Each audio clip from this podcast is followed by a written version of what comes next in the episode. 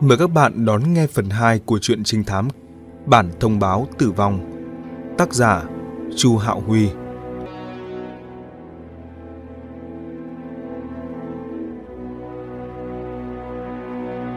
Hàn Hạo cầm từng bức ảnh lên xem xét thật kỹ lưỡng, Nhưng lại không hề phát hiện ra tên và nơi ở của tên nhóc tóc vàng đâu cả. Thời gian chụp những bức ảnh này là 10 giờ 25 phút, Là 10 giờ 25 phút 10 giờ 30 phút sáng ngày 18 tháng 10 Cảnh sát Trịnh đã căn cứ theo thông tin tôi cung cấp để tìm đến những quán nét này. Cho nên, tôi chỉ cần tra cứu giám sát mạng của ngày hôm đó. Rất dễ dàng biết được địa điểm chụp những bức ảnh này chính là quán nét Cường Huy ở gần Học viện Sư phạm. Tôi đến quán nét tra cứu bản ghi chép. Tên nhóc này hôm đó đã lên mạng từ lúc 9 giờ 10 phút sáng đến 12 giờ 9 phút thì thoát ra. Tôi đã lấy được ổ cứng của máy đó, sau đó khôi phục lại những số liệu thao tác của chiếc máy vi tính trong quãng thời gian đó Thế là tôi biết được số quy quy, hai địa chỉ email và tư liệu đăng nhập bốn trang mạng của hắn. Trong đó có một mạng mua hàng. Nói đến đây, Tăng Nhật Hòa cố tình ngừng lại. Cậu ta há to miệng ngáp dài một cái. Mặc dù hơi mệt mỏi, nhưng tinh thần vô cùng đắc ý. Hàn Hạo chẳng hiểu gì về vi tính và mạng. Nghe đến đây vẫn không hiểu ra 72 chuyện gì. Đối phương cố tình tỏ vẻ khiến anh rất không vui, nhưng anh cũng chỉ có thể cố gắng nhân hại, tiếp tục truy hỏi. Sau đó thì sao? Tăng Nhật Hoa tuét miệng cười. Việc tiếp theo quá đơn giản. Tôi đã điều tra danh sách mua sắm của hắn trong hai tháng trở lại đây. Hắn đã mua hàng trên mạng 5 lần. Địa điểm giao hàng đều là phòng 404, toàn lầu số 12 Đồng Minh Gia Viên. Tôi đã liên hệ ngay với đồn công an khu vực đó. Tên đăng ký của chủ nhà là một người đàn ông trung niên tên là Trương Trí Cương. Nhưng ông ta không ở đó, mà cho thuê. Tôi cũng đã liên hệ với người tên là Trương Trí Cương này. Căn phòng hiện nay cho một cậu thanh niên tên Tôn Xuân Phong thuê cách đây nửa năm. Đặc điểm nổi bật nhất của anh chàng này là nhuộm tóc vàng hoe. Ờ, khá lắm. Hàn Hạo khen ngợi một câu phải khách sáo, sau đó lại cười nói. Nhưng khi cậu biết được địa chỉ này, cứ nói thẳng với tôi là xong. Việc liên hệ với đồn cảnh sát, liên hệ với chủ nhà, những công việc vụn vặt này không cần phiền cậu làm đâu. Tăng Nhật Hoa đương nhiên hiểu ra được ý tứ trong câu nói của đối phương, cậu cười hì hì. Lúc lắc đầu vẻ không mấy quan tâm. Được rồi, vậy sau này tôi không làm thêm những việc này nữa. Việc tiếp theo đây, tôi cũng không quản nữa. Ôi, tôi đã thức trắng cả đêm qua đấy, cũng cần phải ngủ bù một giấc thôi. Nói xong, cậu vươn vai đứng dậy, cũng không muốn trò chuyện phiếm, bèn đi luôn ra khỏi phòng. Hàn Hạo nhìn bóng lưng của cậu, thầm lắc đầu. Bộ dạng tùy tiện thoải mái này thật không giống một người cảnh sát. Nhưng bản lĩnh truy lùng dấu vết trên mạng của cậu ta thực sự không hề hàm hồ. Bây giờ đã có gậy tiếp sức giao vào tay mình. Trận đấu này phải đánh thật đẹp. Chiến thắng thật giòn giã mới được. Đem theo quyết tâm này, Hàn Hạo nhanh chóng gọi điện thoại mấy bàn trong phòng. Alo, dọn kiếm à? Cậu mau gọi đội trưởng Hùng đến văn phòng tôi ngay lập tức. 8 giờ 31 phút sáng ngày 22 tháng 10. Đồng Minh Gia Viên. Đây là một khu dân cư mang lối kết cấu cũ. Người sống trong tiểu khu này, ngoài những ông bà già cả dưỡng lão, thì là những người thuê nhà hạn hẹp về tài chính. Lúc này đây, ở dưới tòa lầu số 12 xuất hiện thêm một số khuôn mặt lạ. Họ mặc quần áo dân thường, đang dạo bước ở những góc khác nhau. Có vẻ như tùy bầy ba hứng dạo bước. Thế nhưng thực tế là đang canh giữ tất cả những lối ra vào của cả khu vực này. Những người thanh niên và trung niên khỏe mạnh này đều là những nhân vật xuất sắc của đội cảnh sát hình sự và cảnh sát đặc nhiệm. Họ đang gấp rút tập hợp, tiến hành một cuộc vây bắt bí mật. Còn một số khác thì tiến vào đơn nguyên 2 của tòa lầu số 12. Suốt chặng đường bố trí dày đặc cảnh vệ, đội ngũ trung tâm thì đã đến trước cửa phòng 404. Mấy người Hàn Hạo và Hùng Nguyên đã nấp ở bức tường bên cạnh cửa, để một người đàn ông trung niên béo mập đứng trước cửa Ông ta chính là chủ nhà Trương Trị cường. Theo sự sắp xếp ban đầu, là ông vừa ấn chuông cửa, vừa lấy lý do đến thu tiền phòng để gọi người trong phòng. Nhưng hồi lâu sau, vẫn không thấy chút động tĩnh nào. Hàn Hạo ra hiệu bằng tay, bảo Doãn Kiếm đưa chủ nhà rời khỏi hiện trường. Tiếp đến, một người cảnh sát đặc nhiệm đứng phía sau Hùng Nguyên bước ra. Cậu ta nhón chân thật khẽ, ngồi xổm xuống dưới chiếc cửa, nhét một sợi dây thép mảnh vào trong ống khóa. Trong đội cảnh sát đặc nhiệm có đủ các loại nhân tài và cậu thanh niên có tên là Liễu Tùng này chính là cao thủ mở khóa. Giây lát sau, cùng với một tiếng tách khẽ khẽ, anh chàng giơ tay trái lên, ra hiệu ok. Hàn Hạo và mọi người nắm chặt khẩu súng trong tay, chờ đợi để hành động. Liễu Tùng sau khi nhận được ngôn ngữ bằng tay của Hồng Nguyên, hai tay khẽ đẩy, cánh cửa lặng lẽ mở ra. Những người khác lập tức nhanh chóng tiến thẳng vào trong phòng. Đây là một căn phòng cũ có một phòng ngủ. Căn phòng khá nhỏ hẹp và âm u. Không thấy bóng người nào cả. Trong phòng ngủ thấp thoáng phát ra âm thanh loạt soạt. Hàn Hạo cầm chắc súng bước nhanh lại, lao thẳng vào phòng ngủ. Một bóng người ở dưới cửa sổ đang cửa quậy. Anh giơ súng hét lớn lên. Cấm cử động. Hồng Nguyên và mọi người cũng vào theo. Nhưng sau khi nhìn rõ tình hình diễn ra trước mắt, nét mặt vốn dĩ căng thẳng của bọn họ liền lập tức chuyển thành ánh mắt kinh ngạc không thể tin nổi. Cậu thanh niên trẻ tóc vàng hoe đang nghiêng người dựa vào bên dưới cửa sổ. Không còn nghi ngờ gì nữa, cậu ta chính là mục tiêu mà mọi người đang vây bắt. Tôn Xuân Phong Nhưng anh chàng khiến cho lực lượng cảnh sát tỉnh Bảy Tư Thành ngỡ là một kẻ địch đáng gờm lại đang bị trói chặt hai chân, hai tay thì bị khóa vào máy sưởi. Đôi mắt cậu ta bị bịt khăn đen, miệng bị băng dính bịt chặt, chỉ còn có thể phát ra tiếng u u, lúc ẩn lúc hiện. Hàn Hạo chợt giật mình, biết rằng tình hình có biến động. Anh cất súng trong tay mình đi tới. Trước tiên là tháo mảnh vải đen trên mắt cậu ta lại. Cậu thanh niên mở to mắt, người uốn éo, nét mặt vô cùng sợ hãi. Không được cử động, chúng tôi là cảnh sát. Hàn Hạo hạ giọng rít lên. Ánh mắt của Tôn Xuân Phong chuyển từ sợ hãi sang chờ đợi. Cậu ta nhìn vào hai tay mình, hình như đang tha thiết muốn nói gì đó. Hàn Hạo giơ tay ra giật miếng băng dính dán chặt vào miệng đối phương. Hồng Nguyên ở bên cạnh, dưới sự ra hiệu của anh, đội viên Liễu Tùng của đội cảnh sát đặc nhiệm vừa mới mở cửa khi nãy lại bước lên, cầm một sợi dây thép chuẩn bị làm theo lối cũ, mở chiếc khóa còng hai tay cậu thanh niên đó. Không được cử động, không được động vào khóa còng tay đó.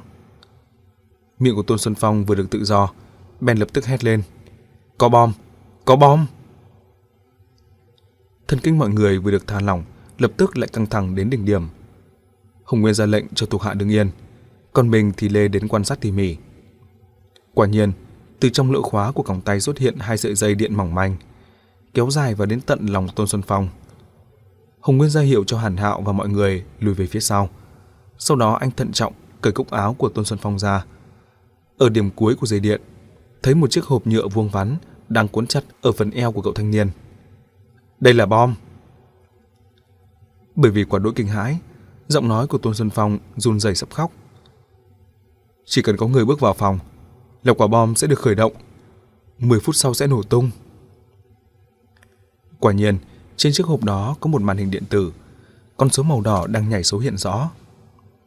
Thời gian còn lại chưa đầy 8 phút nữa. Tình hình vô cùng nguy cấp, nhưng Hùng Nguyên vẫn giữ được khí thế trầm tĩnh. Anh quay sang nhìn Hàn Hạo, đồng thời dùng giọng nói vô cùng bình tĩnh. Tổ chức sơ tán. Trong khoảnh khắc này, ánh mắt đã trao đổi tất cả. Hàn Hạo không nói thêm câu nào, đưa tất cả mọi người nhanh chóng rời khỏi căn phòng. Tiếp đến là nghe thấy mệnh lệnh. Có bom, mau sơ tán các hộ dân. Vang lên khắp đường đi trong tòa lầu. Cậu cũng đi đi, giúp đỡ việc sơ tán, ở đây không cần cậu. Hùng Nguyên dặn dò Liễu Tùng vẫn luôn theo sát anh. Lúc này đây, anh đã tập trung toàn bộ tinh thần để nghiên cứu quả bom này. Giọng nói của anh không lớn, nhưng ngữ khí lại không thể nào bác bỏ được.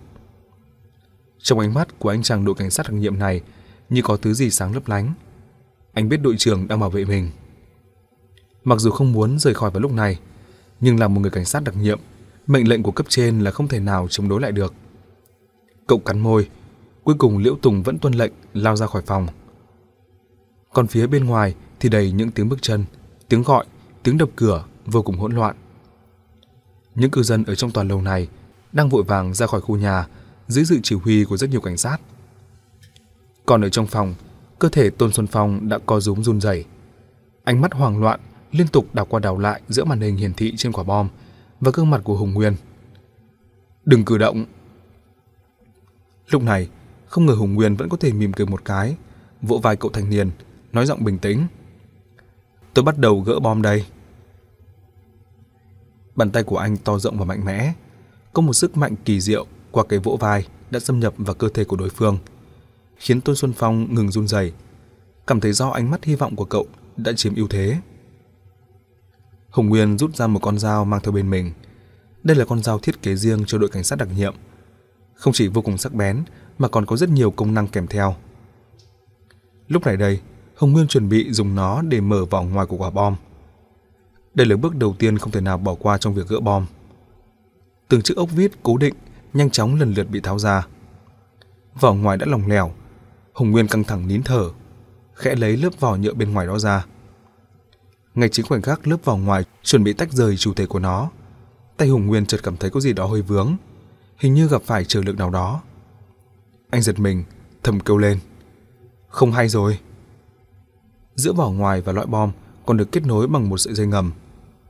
Hồng Nguyên vội ngừng tay lại, thế nhưng phản ứng của anh đã bị chậm mất rồi.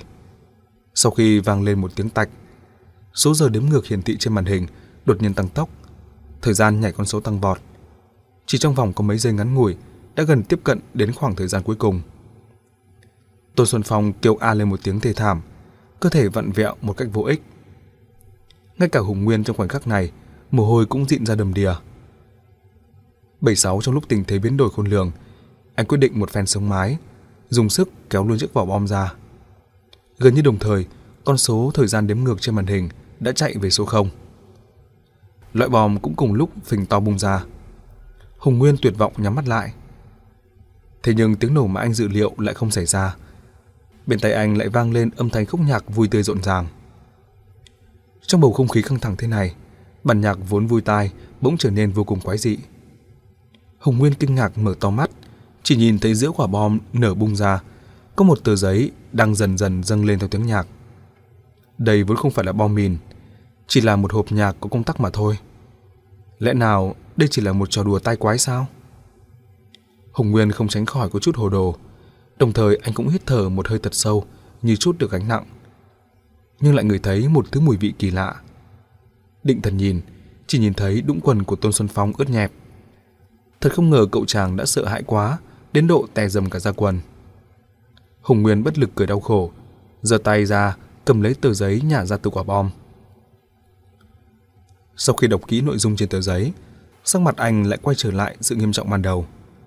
Rồi anh chạy ra khỏi phòng, gọi tất cả mọi người đang bận rộn ở trong hành lang tòa nhà tập hợp lại.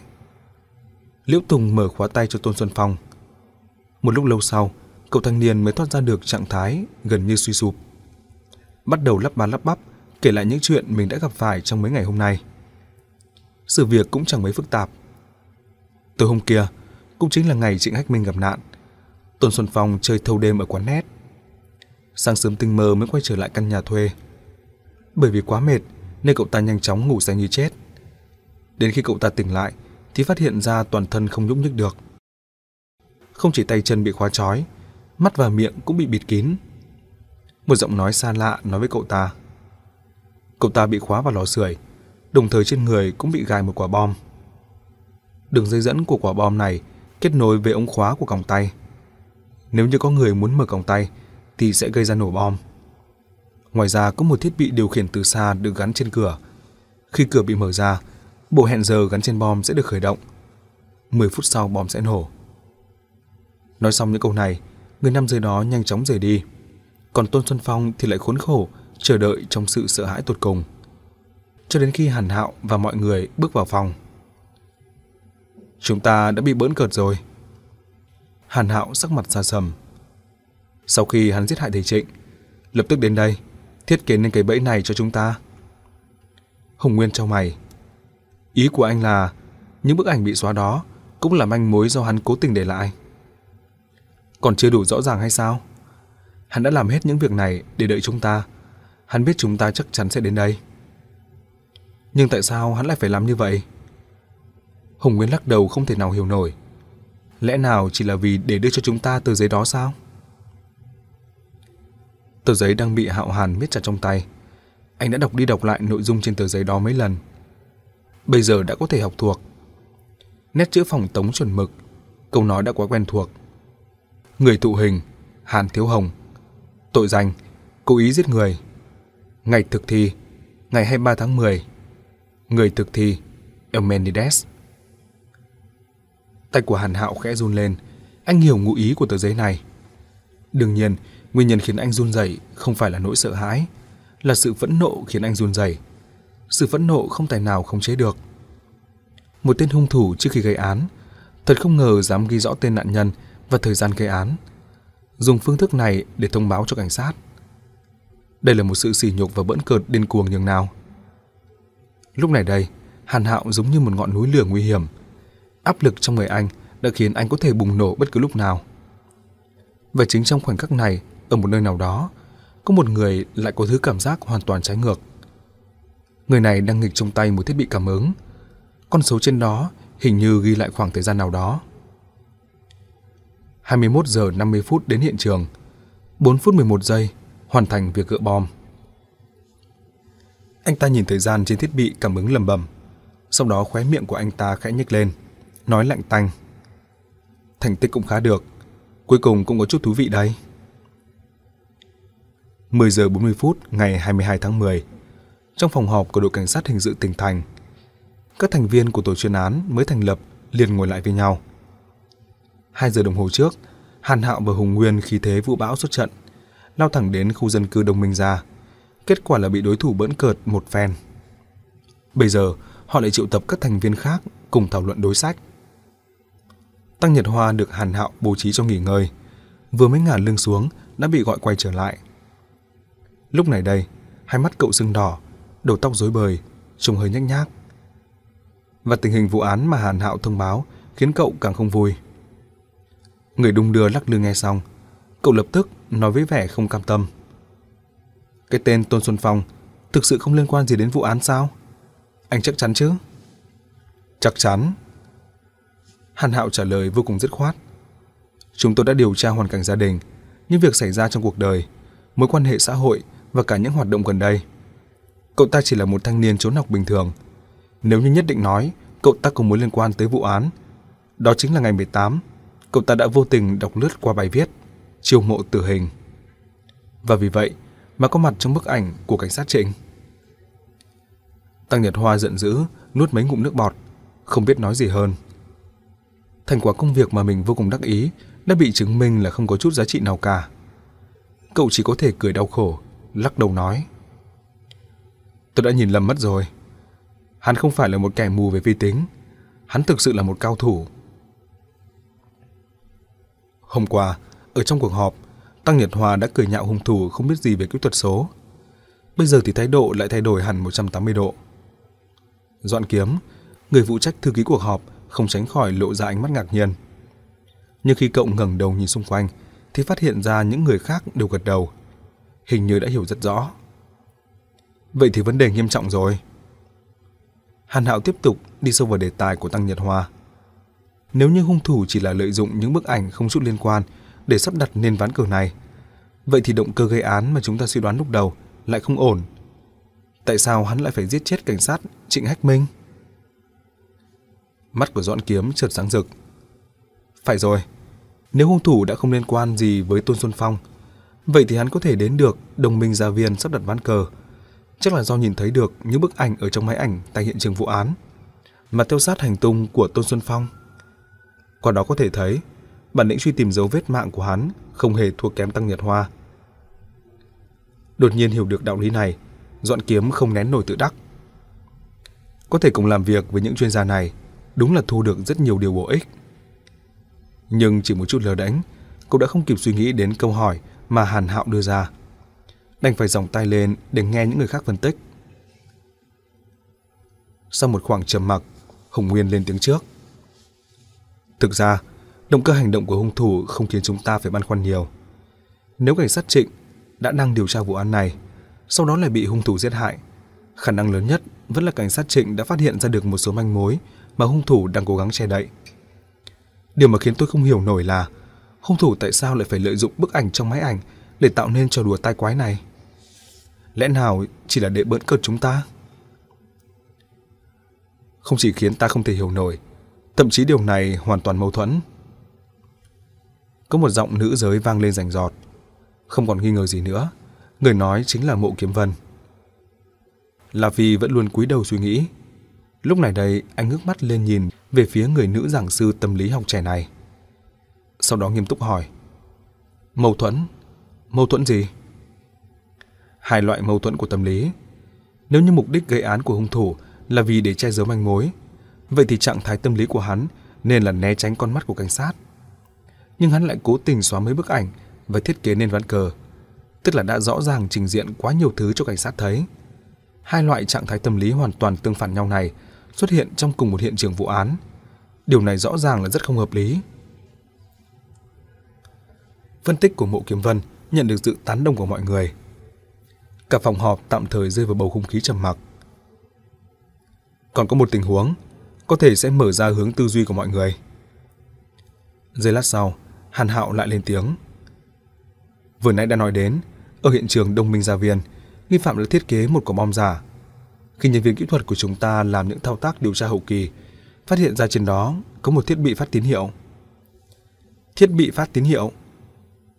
Tăng Nhật Hoa túm lấy mái tóc rối, tinh thần có vẻ hăng hái. Phát tín hiệu gì? Hồng Nguyên là người hiểu rõ nhất về tình hình liên quan tại hiện trường. Anh nói, không phải là thứ gì đặc biệt, chỉ là một thiết bị đơn giản liên kết với thiết bị đếm giờ, có thể phản ánh trạng thái vận hành của thiết bị đếm giờ đến chỗ người nhận tín hiệu. Tăng Nhật Hoa vô cùng thất vọng, không kìm được bật cười khanh khách. Hắn đang làm gì vậy nhỉ? Hắn đang tính giờ hộ cho chúng ta à? Tính giờ? Đôi lông mày của La Phi chợt cau lại. Anh dùng đầu ngón tay gõ gõ xuống mặt bàn, đang suy ngẫm điều gì đó. Ánh mắt Hàn Hạo dừng lại ở trên người của La Phi. Cảnh sát La, đến giờ vẫn chưa nghe thấy cao kiến của anh. Việc này không phù hợp với phong cách của anh đấy. Anh hãy nói một chút đi. La Phi không tiện chối từ bèn nói. Chúng ta có một sai lầm trong lối tư duy. Không, chưa chính xác, phải nói là sai lầm trong thái độ. Mọi người đều nhìn nhau, hình như không hiểu được câu nói không đầu không cuối này của La Phi. Còn anh thì lại trầm ngâm trong giây lát, rồi nói tiếp. Chúng ta đều đang nghĩ, bây giờ chúng ta đã phát hiện ra được điều gì? Hung thủ đã để lại sơ hở gì? Thực ra là nhầm lẫn. Chúng ta cần phải nhìn thẳng. Chúng ta không phát hiện ra được điều gì cả. Cho đến lúc này, đều là hắn phô ra, là vai diễn độc tôn của hắn. Hắn gửi cho tôi, cho cảnh sát Trịnh thư nặc danh. Trên mạng hắn công khai gửi bài viết chiêu mộ tử hình. Tại hiện trường vụ án của cảnh sát Trịnh, hắn cố tình để lại manh mối truy tìm cho cảnh sát. Thậm chí hắn còn nói cho chúng ta biết đối tượng và thời gian thực hiện của lần gây án tiếp theo. Hiện giờ không phải là chúng ta đang tìm hắn, mà là hắn đang dẫn dụ chúng ta đi vòng tròn. Sắc mặt của Hàn Hạo và mọi người đều có vẻ không vui. Nếu như tán đồng phân tích của La Phi, thì không còn nghi ngờ gì nữa. Cảnh sát đang rơi vào tình thế vô cùng khó coi. Chỉ có Tăng Nhật Hoa tỉnh bơ cười hí hí. Nói kiểu bông đùa. Vậy bây giờ chúng ta phải làm thế nào đây? Hay là cứ mở một cuộc kiểm điểm nội bộ à? Mộ Kiếm Vân lườm Tăng Nhật Hoa một cái. Cảnh sát La nói đúng đấy. Khi nhận thức được việc này thì đã là một điều có giá trị. Hung thủ giết hại cảnh sát Trịnh, mục đích của hắn không chỉ vì chính vụ án, hắn có một loại trạng thái tâm lý trò chơi. Hắn đang khiêu chiến với cảnh sát. Điều này thì tôi biết. Hàn Hạo lướt qua một lượt La Phi và Mộ Kiếm Vân. Nhưng việc này có ý nghĩa cho công tác trinh thám phá án của vụ án này sao? Mộ Kiếm Vân không nói gì nữa. Cô hướng ánh mắt về phía La Phi, chờ đợi đối phương nói tiếp. Trò chơi. Đúng vậy, hung thủ tỉ mỉ thiết kế nên một trò chơi. Hắn thậm chí đã chuẩn bị việc này suốt 18 năm. Bây giờ, tất cả đã chuẩn bị xong xuôi. Có kế hoạch, có đối tượng đi săn, nhưng vẫn chưa hoàn chỉnh. Đối với một trò chơi, hắn còn thiếu một thứ. Như vậy dù trò chơi có hay đến đâu, cũng không đủ kích thích. Nói đến đây, La Phi ngừng lại để cho mọi người có thời gian suy ngẫm. Nhưng mọi người vẫn trầm ngâm, không nhận ra điểm trọng yếu. Chỉ có Tăng Nhật Hoa không kìm lòng được, cất tiếng hỏi. Còn thiếu cái gì? Đối thủ. Một trò chơi hay thì cần phải có đối thủ xuất sắc. La Phi cười đau khổ nói. Chúng ta có thể phức tạp hóa về cái chết của cảnh sát Trịnh rồi. Hung thủ giết hại cảnh sát Trịnh có thể chỉ là vì ông đã bí mật điều tra suốt 18 năm mà không có chút tiến triển. Cho nên hắn muốn trước khi trò chơi bắt đầu, thiết lập lại tổ chuyên án, đổi sang những đối thủ thực sự đủ trình độ. Mọi người nghe La Phi nói, trong lòng đều nảy sinh cảm giác vô cùng khó chịu. Cho dù là Tăng Nhật Hoa vẫn có thói quen nhăn nhở, lúc này đây cũng vặn người, miễn cưỡng nở nụ cười nói. Vậy ý của anh là chúng ta đều bị hắn đổi người để cùng sắm vai trong trò chơi của hắn. La Phi không trả lời chính diện, thân sắc của anh cũng rất khó coi. Nếu đi theo hướng tư duy này, chúng ta có thể giải thích được ván cờ ở Đông Minh Gia Viên. Hắn đang kiểm tra chúng ta, cố tình để lại manh mối để chúng ta tìm kiếm Tôn Xuân Phong. Và hắn thì đang tính giờ giúp chúng ta. Nghe thì thấy thật là hoang đường. Vừa nực cười, lại vừa đáng sợ. Không biết thành tích của chúng ta có làm cho hắn hài lòng hay là không nhỉ? Sau khi La Phi nói xong những câu này, cả hội trường đều im phăng phắc. Hồi lâu mới nghe thấy Hồng Nguyên lầm nhầm. Thật khó có thể tin nổi, thật khó có thể tin nổi. Quả thực là khó có thể tin nổi. Mộ Kiếm Vân cắn môi. Nhưng mà tôi không thể không thừa nhận, nếu phân tích theo hướng này, cho đến thời điểm này, tất cả những hành vi của nghi phạm là thống nhất trên phương diện tâm lý học, tạo thành một chủ thể mục tiêu vô cùng rõ ràng. Doãn Kiếm kinh ngạc há miệng. Cậu không biết có nên viết y nguyên phần thoại này vào trong bản ghi chép cuộc họp hay không? Tốt lắm, khá lắm. Sắc mặt của Hàn Hạo xa sầm, không biết là đang tán thành phân tích của La Phi hay là đang buông lời hàn học đối với đối thủ hoành hoàng điên cuồng. Tiếp đó, năm đấm của anh chàng giáng mạnh xuống bàn. Tâm trạng mọi người cũng chợt lạnh ngắt. Nếu đã có người muốn chơi trò chơi như vậy, vậy thì chúng ta cứ tham dự cùng thôi.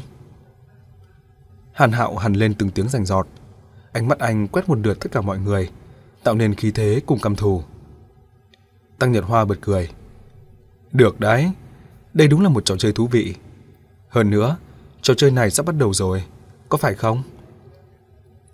Đúng vậy, trò chơi này chuẩn bị bắt đầu rồi. Tất cả mọi người ngồi đây đều hiểu được ý tứ của câu nói này. Eumenides đã gửi đi mới nhất. Đó chẳng khác gì ném cho cảnh sát một bức thư khiêu chiến. Ánh mắt của Hàn Hạo dừng lại ở trên người Doãn Kiếm. Cậu hãy cho mọi người cùng xem. Doãn Kiếm đã chuẩn bị xong từ lâu. Cậu mở máy chiếu, tờ giấy để lại ở hiện trường Đông Minh Gia Viên hiện ra trước mặt mọi người. Loại chữ phòng tống chuẩn mực, nội dung quen thuộc. Người tụ hình, Hàn Thiếu Hồng. Tội danh, cố ý giết người. Ngày thực thi, ngày 23 tháng 10. Người thực thi, Elmenides. Ngày 23 tháng 10, ngày mai sẽ là lúc bức màn trò chơi kinh thiên động địa chính thức được kéo ra. Được rồi, chúng ta không cần giải thích về tờ giấy này nữa. Hàn Hạo nhanh chóng xua tay. Doãn Kiếm, cậu hãy giới thiệu với mọi người nhân vật Hàn Thiếu Hồng này đi. Doãn Kiếm thực hiện thao tác. Trên màn hình xuất hiện một bức ảnh chụp nửa người của một người phụ nữ. Đây là một thiếu phụ đẫy đà, khuôn mặt xinh đẹp, nước da trắng ngần, ăn mặc và trang điểm rất thời trang đẹp mắt. Hàn Thiếu Hồng, nữ giới, 30 tuổi, đã kết hôn, chưa sinh con, hậu khẩu trong thành phố này. Hiện đang sống ở số 72 khu biệt thự trung tâm Nam Thành Kim Đình. Là nhà kinh doanh, tổng giám đốc công ty trách nhiệm hữu hạn mậu dịch xuất nhập khẩu Nhậm Đô Hoa. Tăng Nhật Hoa đột nhiên ngắt lời dọn kiếm. Tôi vừa mới điều tra trong kho dữ liệu, toàn thành phố có tất cả 17 người tên này, sao lại có thể xác định chắc chắn là cô ta? Bởi vì chính Hàn Thiếu Hồng cũng nhận được. Dọn kiếm vừa trả lời, vừa chuyển sang một tấm ảnh khác hiện ra một màn hình chụp trang màn hình vi tính. Đây là bài viết chiêu mộ tử hình trên mạng. Những bài trả lời bên dưới, những bài trả lời thứ ba có nhắc đến cái tên Hàn Thiếu Hồng này. Sau đó, lại có hơn 20 người hưởng ứng theo người trả lời. Chúng ta có thể nhận định rằng người này chính là nạn nhân mà cư dân mạng đã chọn ra. Tại sao lại có nhiều người chọn cô ấy như vậy? Mộ Kiếm Vân đặt ra câu hỏi mà mọi người đều đang băn khoăn. Qua bức ảnh, Người phụ nữ có tên là Hàn Thiếu Hồng này có dáng vẻ người người, là một người đẹp hiếm có. Một người như vậy lẽ ra phải được đón nhận nồng nhiệt ở trên mạng mới phải. Sao lại khiến người ta căm hận như thế chứ? Hàn Tiếu Hồng nửa năm trước đã bị cuốn vào một vụ án gây ra tai nạn giao thông, đã đâm chết một người nông dân bán rau. Dọn kiếm giải thích. Sau đó việc này lan truyền trên mạng, rất nhiều người cho rằng trên thực tế cô ta đã cố ý giết người do đó đã gây nên sự căm phẫn trong nhân dân. Tăng Nhật Hoa a lên một tiếng, lộ ra nét mặt như bừng hiểu ra chuyện gì. Cậu giơ ngón tay trỏ lên đung đưa nói. Tôi biết việc này. Thì ra là cô ta à? Nghe nói con người này có thế lực lắm đấy. Mộ Kiếm Vân và Hùng Nguyên cũng đã nghe thấy sự việc này. Trong những người ngồi đây, chỉ có La Phi không phải là người của thành phố này. Thường ngày cũng ít khi lên mạng, nên không biết rõ được ngọn ngành của sự việc. Nên dọn kiếm giới thiệu qua cho anh tình hình. Ngày mùng 5 tháng 4 nửa năm trước, Hàn Tiếu Hồng lái chiếc xe BMW kép làm lật đổ gánh hàng của một nông dân tên là Hùng Quang Tông ở ven đường. Hai người vì thế đã xảy ra tranh cãi. Hồng Quang Tông yêu cầu Hàn Thiếu Hồng bồi thường tổn thất. Hàn Thiếu Hồng cho rằng đối phương đã ngang nhiên lấn chiếm lòng đường để kinh doanh, không chấp nhận bồi thường. Sau khi cãi cọ kịch liệt, Hàn Thiếu Hồng muốn lái xe đi.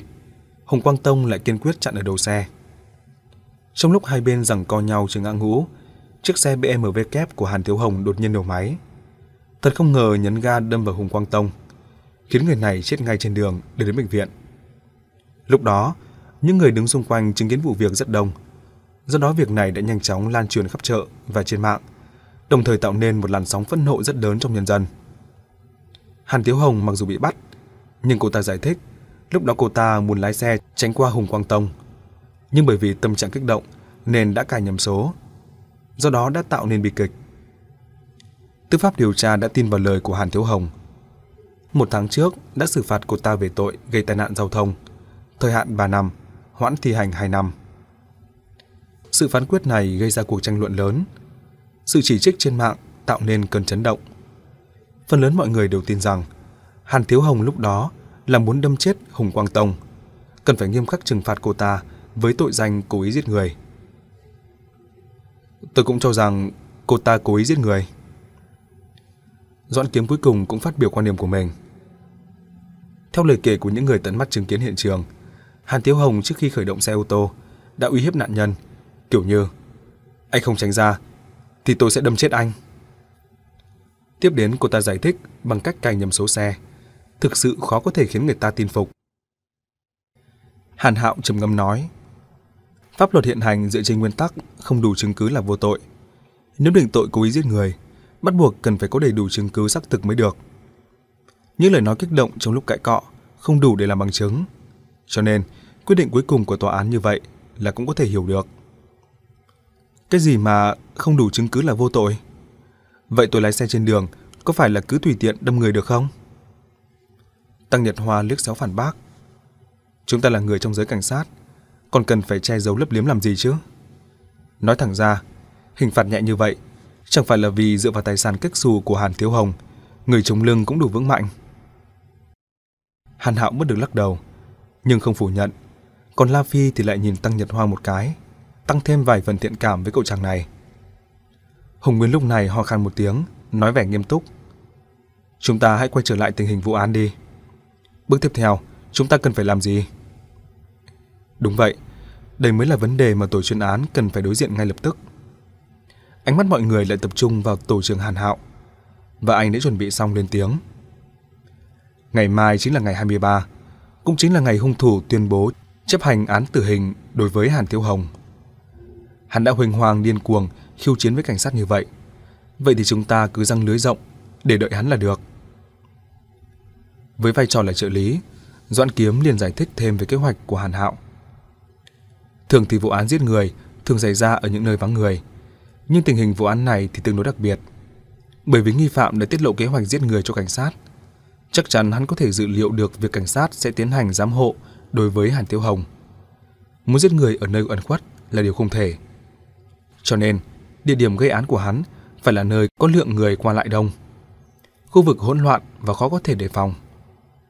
Công ty của Hàn Thiếu Hồng nằm ở trong tòa nhà Đức Nghiệp ở trung tâm thành phố. Hàng ngày khoảng 9 giờ, cô ta sẽ xuất phát từ nhà, lái xe đến trước tòa nhà Đức Nghiệp. Tòa nhà này được xây dựng khá lâu rồi, nên không có bãi đỗ xe ở tầng ngầm. Cho nên Hàn Thiếu Hồng chỉ có thể dừng xe ở bãi đỗ xe ở khu vực xung quanh tòa nhà Đức Nghiệp.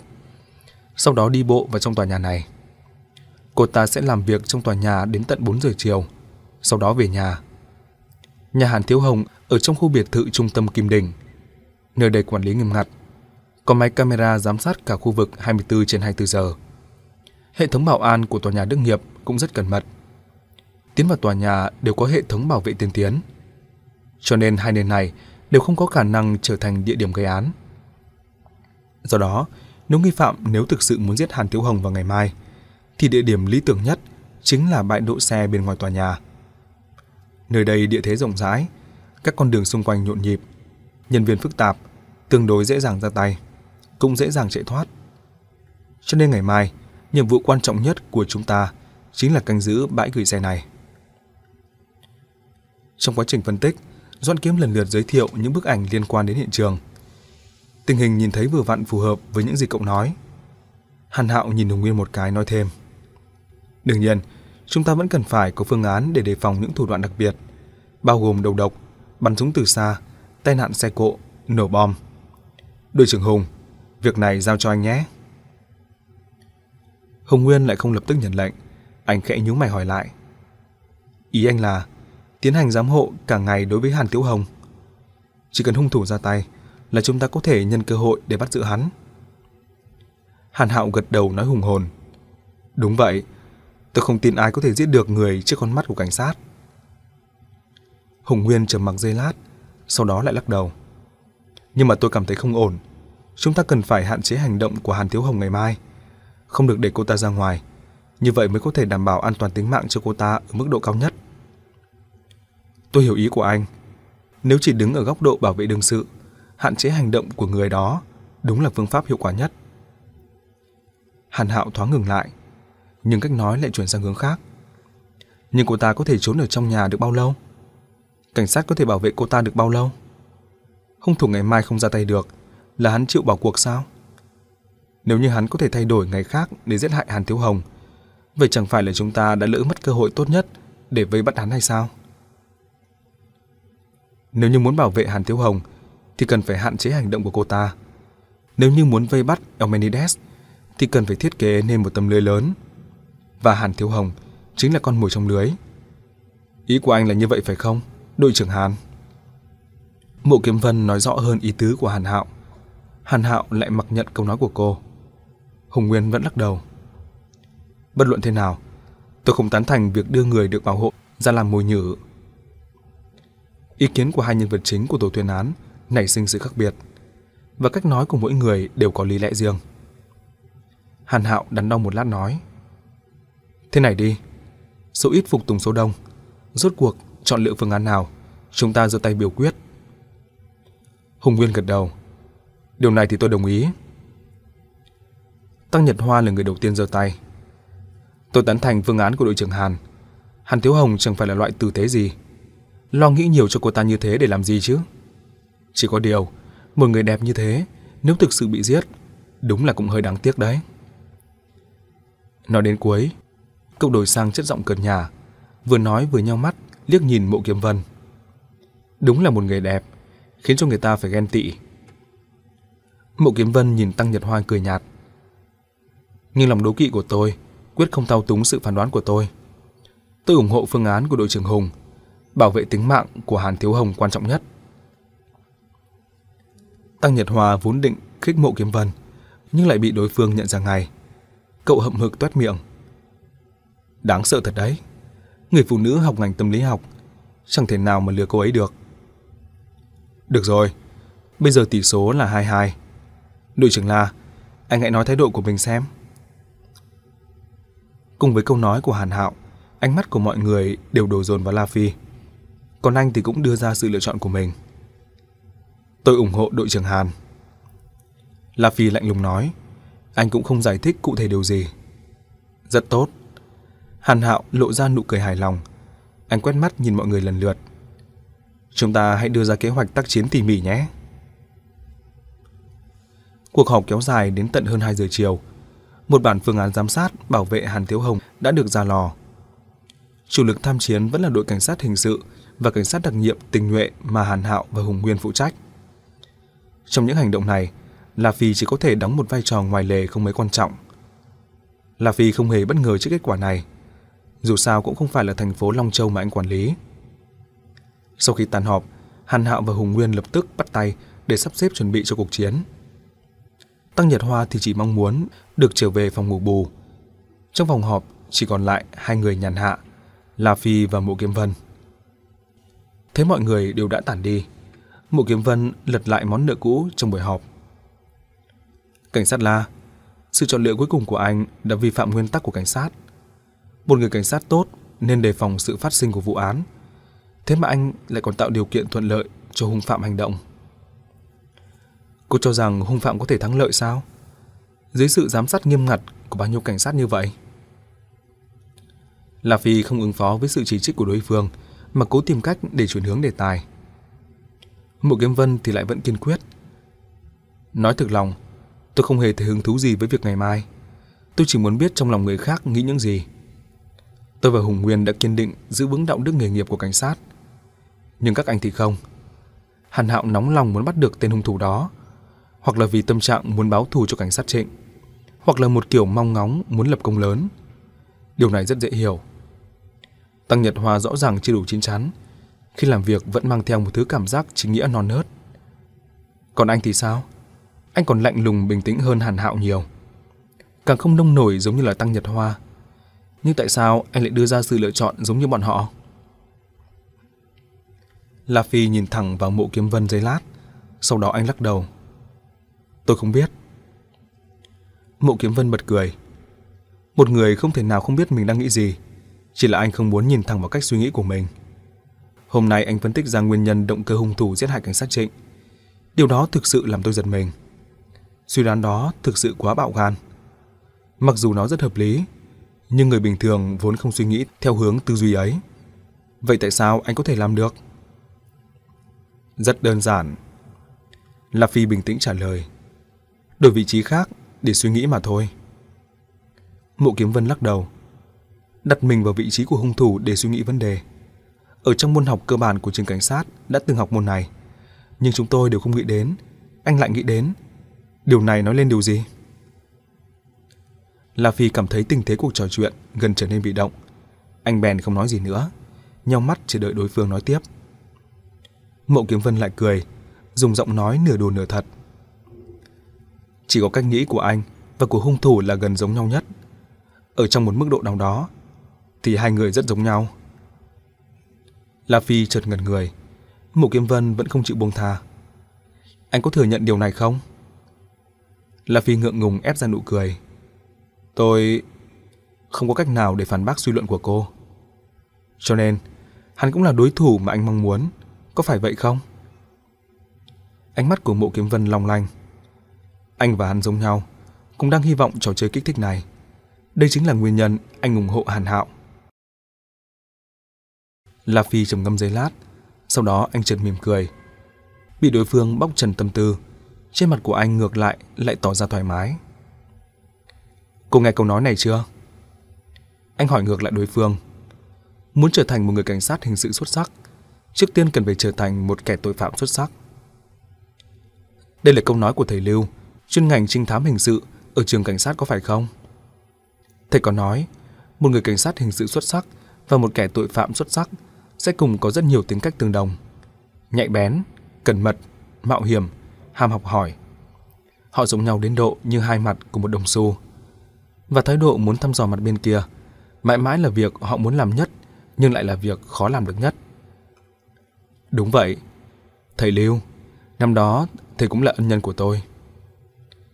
Tư duy của La Phi bay trở về quá khứ. Thân sắc cũng trở nên tăng thương và cảm khái. Thật may mắn, anh là mặt chính diện của đồng xu. Mộ Kiếm Vân nhìn La Phi. Nếu như anh lựa chọn làm tội phạm, vậy thì sẽ là một việc vô cùng đáng sợ. Đáng sợ sao? La Phi đột nhiên lắc đầu. Ít nhất có một sự việc đáng sợ hơn. Mộ Kiếm Vân hiếu kỳ dưới lông mày.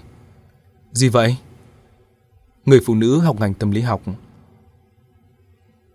La Phi mô phỏng theo ngữ điệu của Tăng Nhật Hoa, nụ cười bên khóe môi anh làm hẳn ra hai rãnh sâu. Mộ Kiếm Vân ngẩn người, ngượng ngùng đến phát bực, nhú chặt lông mày. Sao anh cũng lại mồm mép như vậy? Đàn ông đúng là chẳng có ai tốt cả. 16 giờ 23 phút ngày 20 tháng 10. Ở văn phòng đội trưởng đội cảnh sát hình sự, Tăng Nhật Hoa lại lần nữa đến trước mặt Hàn Hạo. Đầu tóc cộng rối bù, bộ trang phục cảnh sát cũng nhăn nhúm, trông có vẻ như mới tỉnh dậy sau giấc ngủ. Thật là biết giày vò người ta. Hôm nay tôi đúng là chẳng ngủ yên được rồi. Cậu chàng ngáp liên hồi than vãn, nhưng trong đôi mắt đầy những tia máu lại toát ra sự hưng phấn lạ kỳ. Ánh mắt của Hàn Hạo nhìn thẳng cậu một lát, hỏi vẻ mẫn cảm. Sao vậy? Có phát hiện gì mới à? Hắn đã đăng lên mạng rồi. Thời gian đăng bài khoảng nửa giờ đồng hồ trước. Trên bàn làm việc của Hàn Hạo đã có một chiếc máy vi tính. Anh lập tức mở ra forum bình luận. Quả nhiên, một bài viết tiêu đề, người viết là Elmenides, đang được kích hoạt dồn dập và bình luận sôi nổi. Và đọc chủ đề, nội dung bài viết hoàn toàn tương đồng với bức thư mà cảnh sát nhận được. Ở phía bên dưới bài viết chính, chỉ mới nửa tiếng đồng hồ mà đã xuất hiện mấy chục bài trả lời. Người trả lời hoặc là kinh hãi, hoặc là nghi ngờ, hoặc là chế nhạo, hoặc là khen ngợi, hoặc là hò reo. Bầu không khí thảo luận vô cùng rôm rả. Đã tìm được nơi hắn đăng tải bài viết chưa? Ánh mắt của Hàn Hạo cũng trở nên hưng phấn. Thời gian đăng bài cách đây không lâu, cho dù người này đăng bài ở quán internet, chỉ cần tìm được địa điểm xác thực là có thể điều tra ra được khá nhiều manh mối có giá trị. Hắn ta vênh váo lắm, rõ ràng biết chúng ta đã giám sát mạng, vẫn còn dám huênh hoang đăng bài. Việc này cũng coi thường người khác quá. Tăng Nhật Hoa bất bình oán thán. Mặc dù hắn thiết kế ra thiết bị dịch vụ đại lý, nhưng thuộc hạ của tôi vẫn dễ dàng tìm ra được địa chỉ IP ban đầu. Số IP này thuộc về một hộ tập thể, không phải là quán net, là một công ty văn hóa. Đây là địa điểm đăng ký của công ty. Vừa nói, Tăng Nhật Hoa vừa đưa ra một tờ giấy cho Hàn Hạo. Anh chẳng hề có chút hứng thú nào với số IP trên tờ giấy.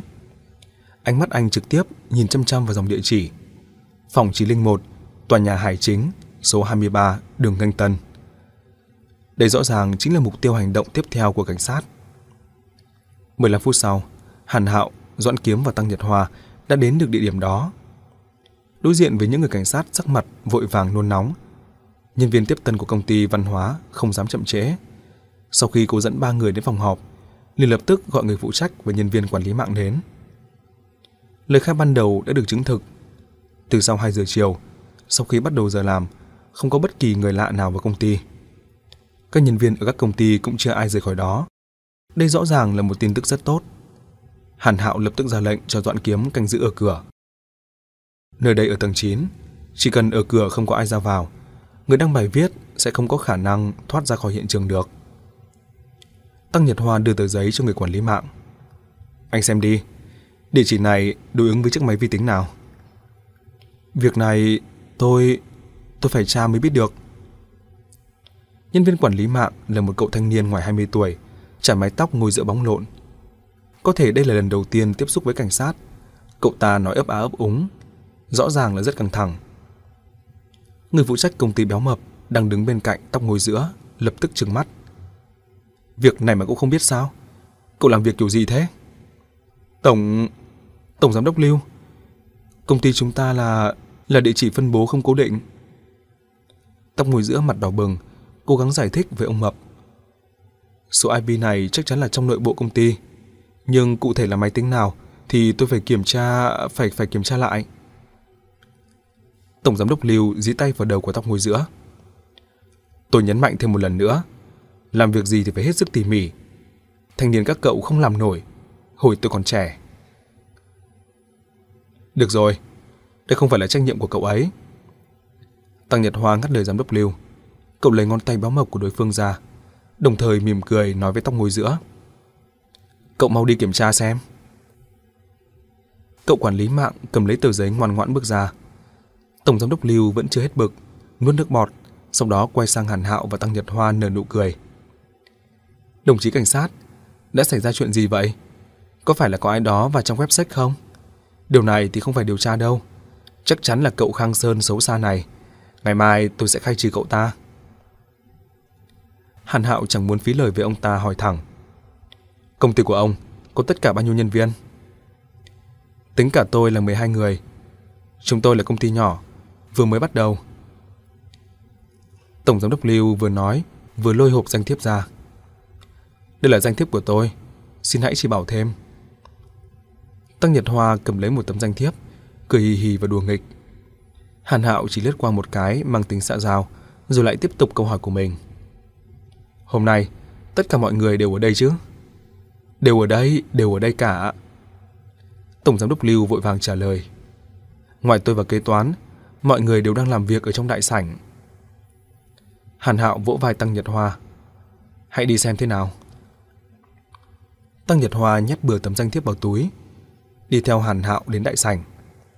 Chỗ này bị chia thành mười mấy ô nhỏ. Từng nhân viên ở trong ô đều ngước đầu lên, hiếu kỳ nhìn hai vị khách không mời mà đến. Ánh mắt Hàn Hạo lập tức lướt nhanh mọi người một lượt, sau đó nhíu mày.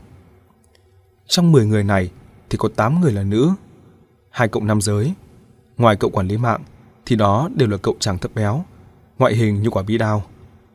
Bất luận thế nào cũng khó có thể liên hệ những người này là hung thủ nhằm hiểm lại với nhau. Hàn Hạo quay đầu sang nhìn Tăng Nhật Hoa, ánh mắt của cậu lại càng thất vọng hơn. Cậu ngẩn người cười đau khổ. Sao lại là là mạng wifi? Phải rồi, cho chúng tôi là đợt khách mạng wifi đầu tiên trong thành phố này. Đừng thấy công ty chúng tôi quy mô nhỏ, nhưng điều kiện để làm việc là bậc nhất đấy. Tổng giám đốc Lưu hào hứng giới thiệu với Tăng Nhật Hoa, thấy đối phương xa sầm nét mặt, không có chút phản ứng nào. Ông cũng cụt hứng ngậm miệng lại, sau đó lại hét với tóc ngồi giữa. Cậu có chuyện gì vậy? Đã điều tra ra được chưa? Việc này... Việc này hơi kỳ lạ. Tóc ngồi giữa chạy từ ô làm việc của mình ra. Tất cả các máy trong công ty đều đã tra cả rồi. Thời gian các máy nhánh đăng nhập ngày hôm nay đều không phải là địa chỉ này. Có chuyện gì vậy? Hàn Hạo hạ giọng hỏi Tăng Nhật Hoa. Liệu có phải là cậu nhầm lẫn gì không? Tăng Nhật Hoa quả quyết lắc đầu. Không nhầm. Nhưng thần sắc của cậu lại vô cùng ủ rột. Địa chỉ này chắc chắn là mạng của công ty. Cũng đúng là có máy đăng nhập vào lúc hơn 3 giờ chiều nay. Nhưng đó, đó không phải là máy của chúng tôi. Tóc ngồi giữa vừa giải thích, vừa lén nhìn ông chủ đứng bên cạnh. Không phải là máy của công ty. Tổng giám đốc Lưu trợn mắt. Không phải là máy của công ty mà lại đăng nhập vào mạng của chúng ta được. Tóc ngồi giữa toàn mồ hôi. Tôi... tôi không đặt password. Hàn Hạo biết được tình hình có thay đổi, lại lần nữa truy hỏi Tăng Nhật Hoa. Rốt cuộc là xảy ra chuyện gì vậy? Đây là mạng wifi, lại không cần đặt password đăng nhập. Tăng Nhật Hoa bất lực lắc đầu. Trên phương diện lý luận, chỉ cần có một thiết bị nhận sóng wifi, vậy thì bất cứ chiếc máy vi tính nào nằm trong vùng vù sóng đều có thể thông qua thiết bị phục vụ của công ty này để đăng nhập vào mạng internet. Thần sắc Hàn Hạo trở nên chăm chú. Vậy địa phận này có rộng không? Hoàn toàn vượt ra khỏi phạm vi không chế của chúng ta. Tăng Nhật Hoa tuét miệng nói. Thậm chí không cần bước vào trong tòa nhà này, nếu như nghi phạm có máy tính sách tay, hắn thậm chí có thể tùy tiện xâm nhập vào mạng này trong phạm vi bán kính từ 30 đến 50 mét quanh tòa nhà này. Hàn Hạo trầm mặc không nói gì. Không thể không tiếp nhận sự thật đáng buồn này. Phạm vi phủ sóng rộng lớn như vậy, hắn muốn tìm một chỗ để lẩn trốn thì quá dễ dàng. Manh mối đã từng khiến cho người ta vô cùng hưng phấn, bỗng chốc trở nên không có chút giá trị nào cả. Tại sao cậu lại không đặt bắt khuất? Tổng giám đốc Lưu gào lên. Bây giờ để kẻ xấu lợi dụng mạng của công ty chúng ta, trách nhiệm này ai chịu đây?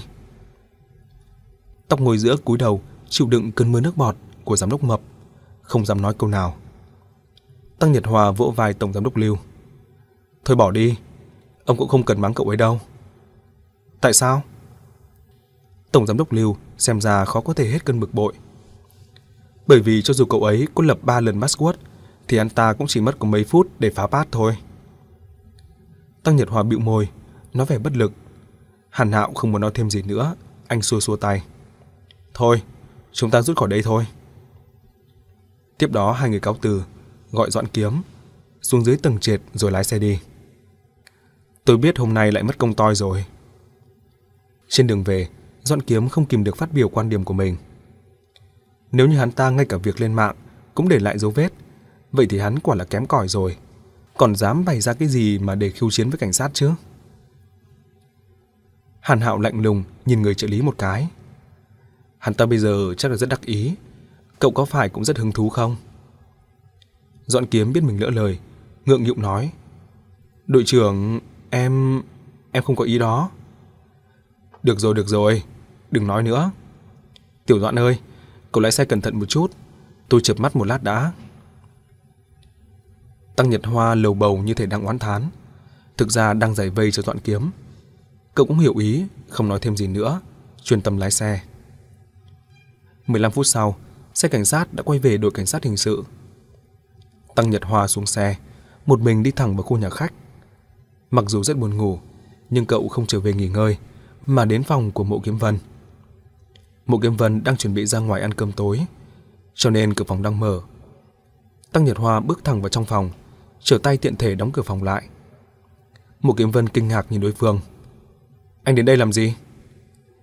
Đương nhiên là bàn về vụ án rồi. Vậy cô tưởng tôi muốn làm gì? Tăng Nhật Hoa đường hoàng ngồi xuống ghế sofa, sau đó hít hít vẻ ngây ngất. Hừm, đúng là người đẹp có khác.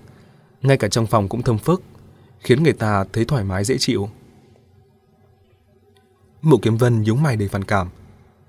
Bàn chuyện vụ án thì anh đóng cửa làm cái gì?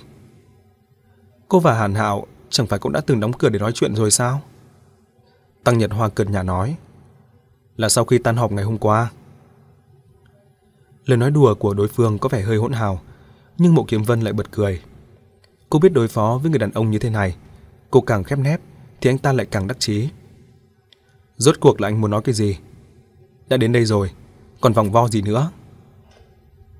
Tôi biết là Hàn Hạo sắp xếp cho cô một nhiệm vụ quan trọng, điều tra La Phi. Tăng Nhật Hoa hạ giọng, cố tình tỏ ra vẻ thần bí. Mộ Kiếm Vân không nói, lùi để tiến. Cô biết tính cách của đối phương, cô càng che giấu, anh ta càng không thể kiên nhẫn nổi. Quả nhiên, Tăng Nhật Hoa lại nói luôn mồm. Phân tích từ tình hình vụ án, con người này đúng là có rất nhiều nghi điểm. Vụ án 4.18, anh ta đồng thời quen thân với hai nạn nhân, đồng thời cũng là người đầu tiên báo án và biểu hiện của anh ta trước đây có rất nhiều điểm khiến người ta khó hiểu. Trịnh Hách Minh bị hại, anh ta lại là người đầu tiên đến hiện trường. Điều này cũng quá trùng hợp, cho nên Hàn Hạo bố trí nước cờ này cũng không phải là quá đa nghi. Những sự việc anh biết cũng không ít nhỉ. Xem ra tôi đã thực sự coi thường anh rồi. Vừa nói, Mộ Kiếm Vân vừa ngồi xuống phía đối diện của Tăng Nhật Hoa. Tăng Nhật Hoa khẽ so vai, tỏ ra bộ dạng oan ức. Cô tưởng thế nào? Tôi cũng là một thành viên chính thức của tổ chuyên án.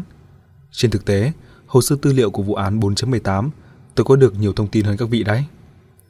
Rất nhiều thứ Hàn Hạo chỉ đạo tôi làm phân tích kỹ thuật. Đây cũng coi như là nhiệm vụ đặc biệt mà anh ấy giao cho tôi.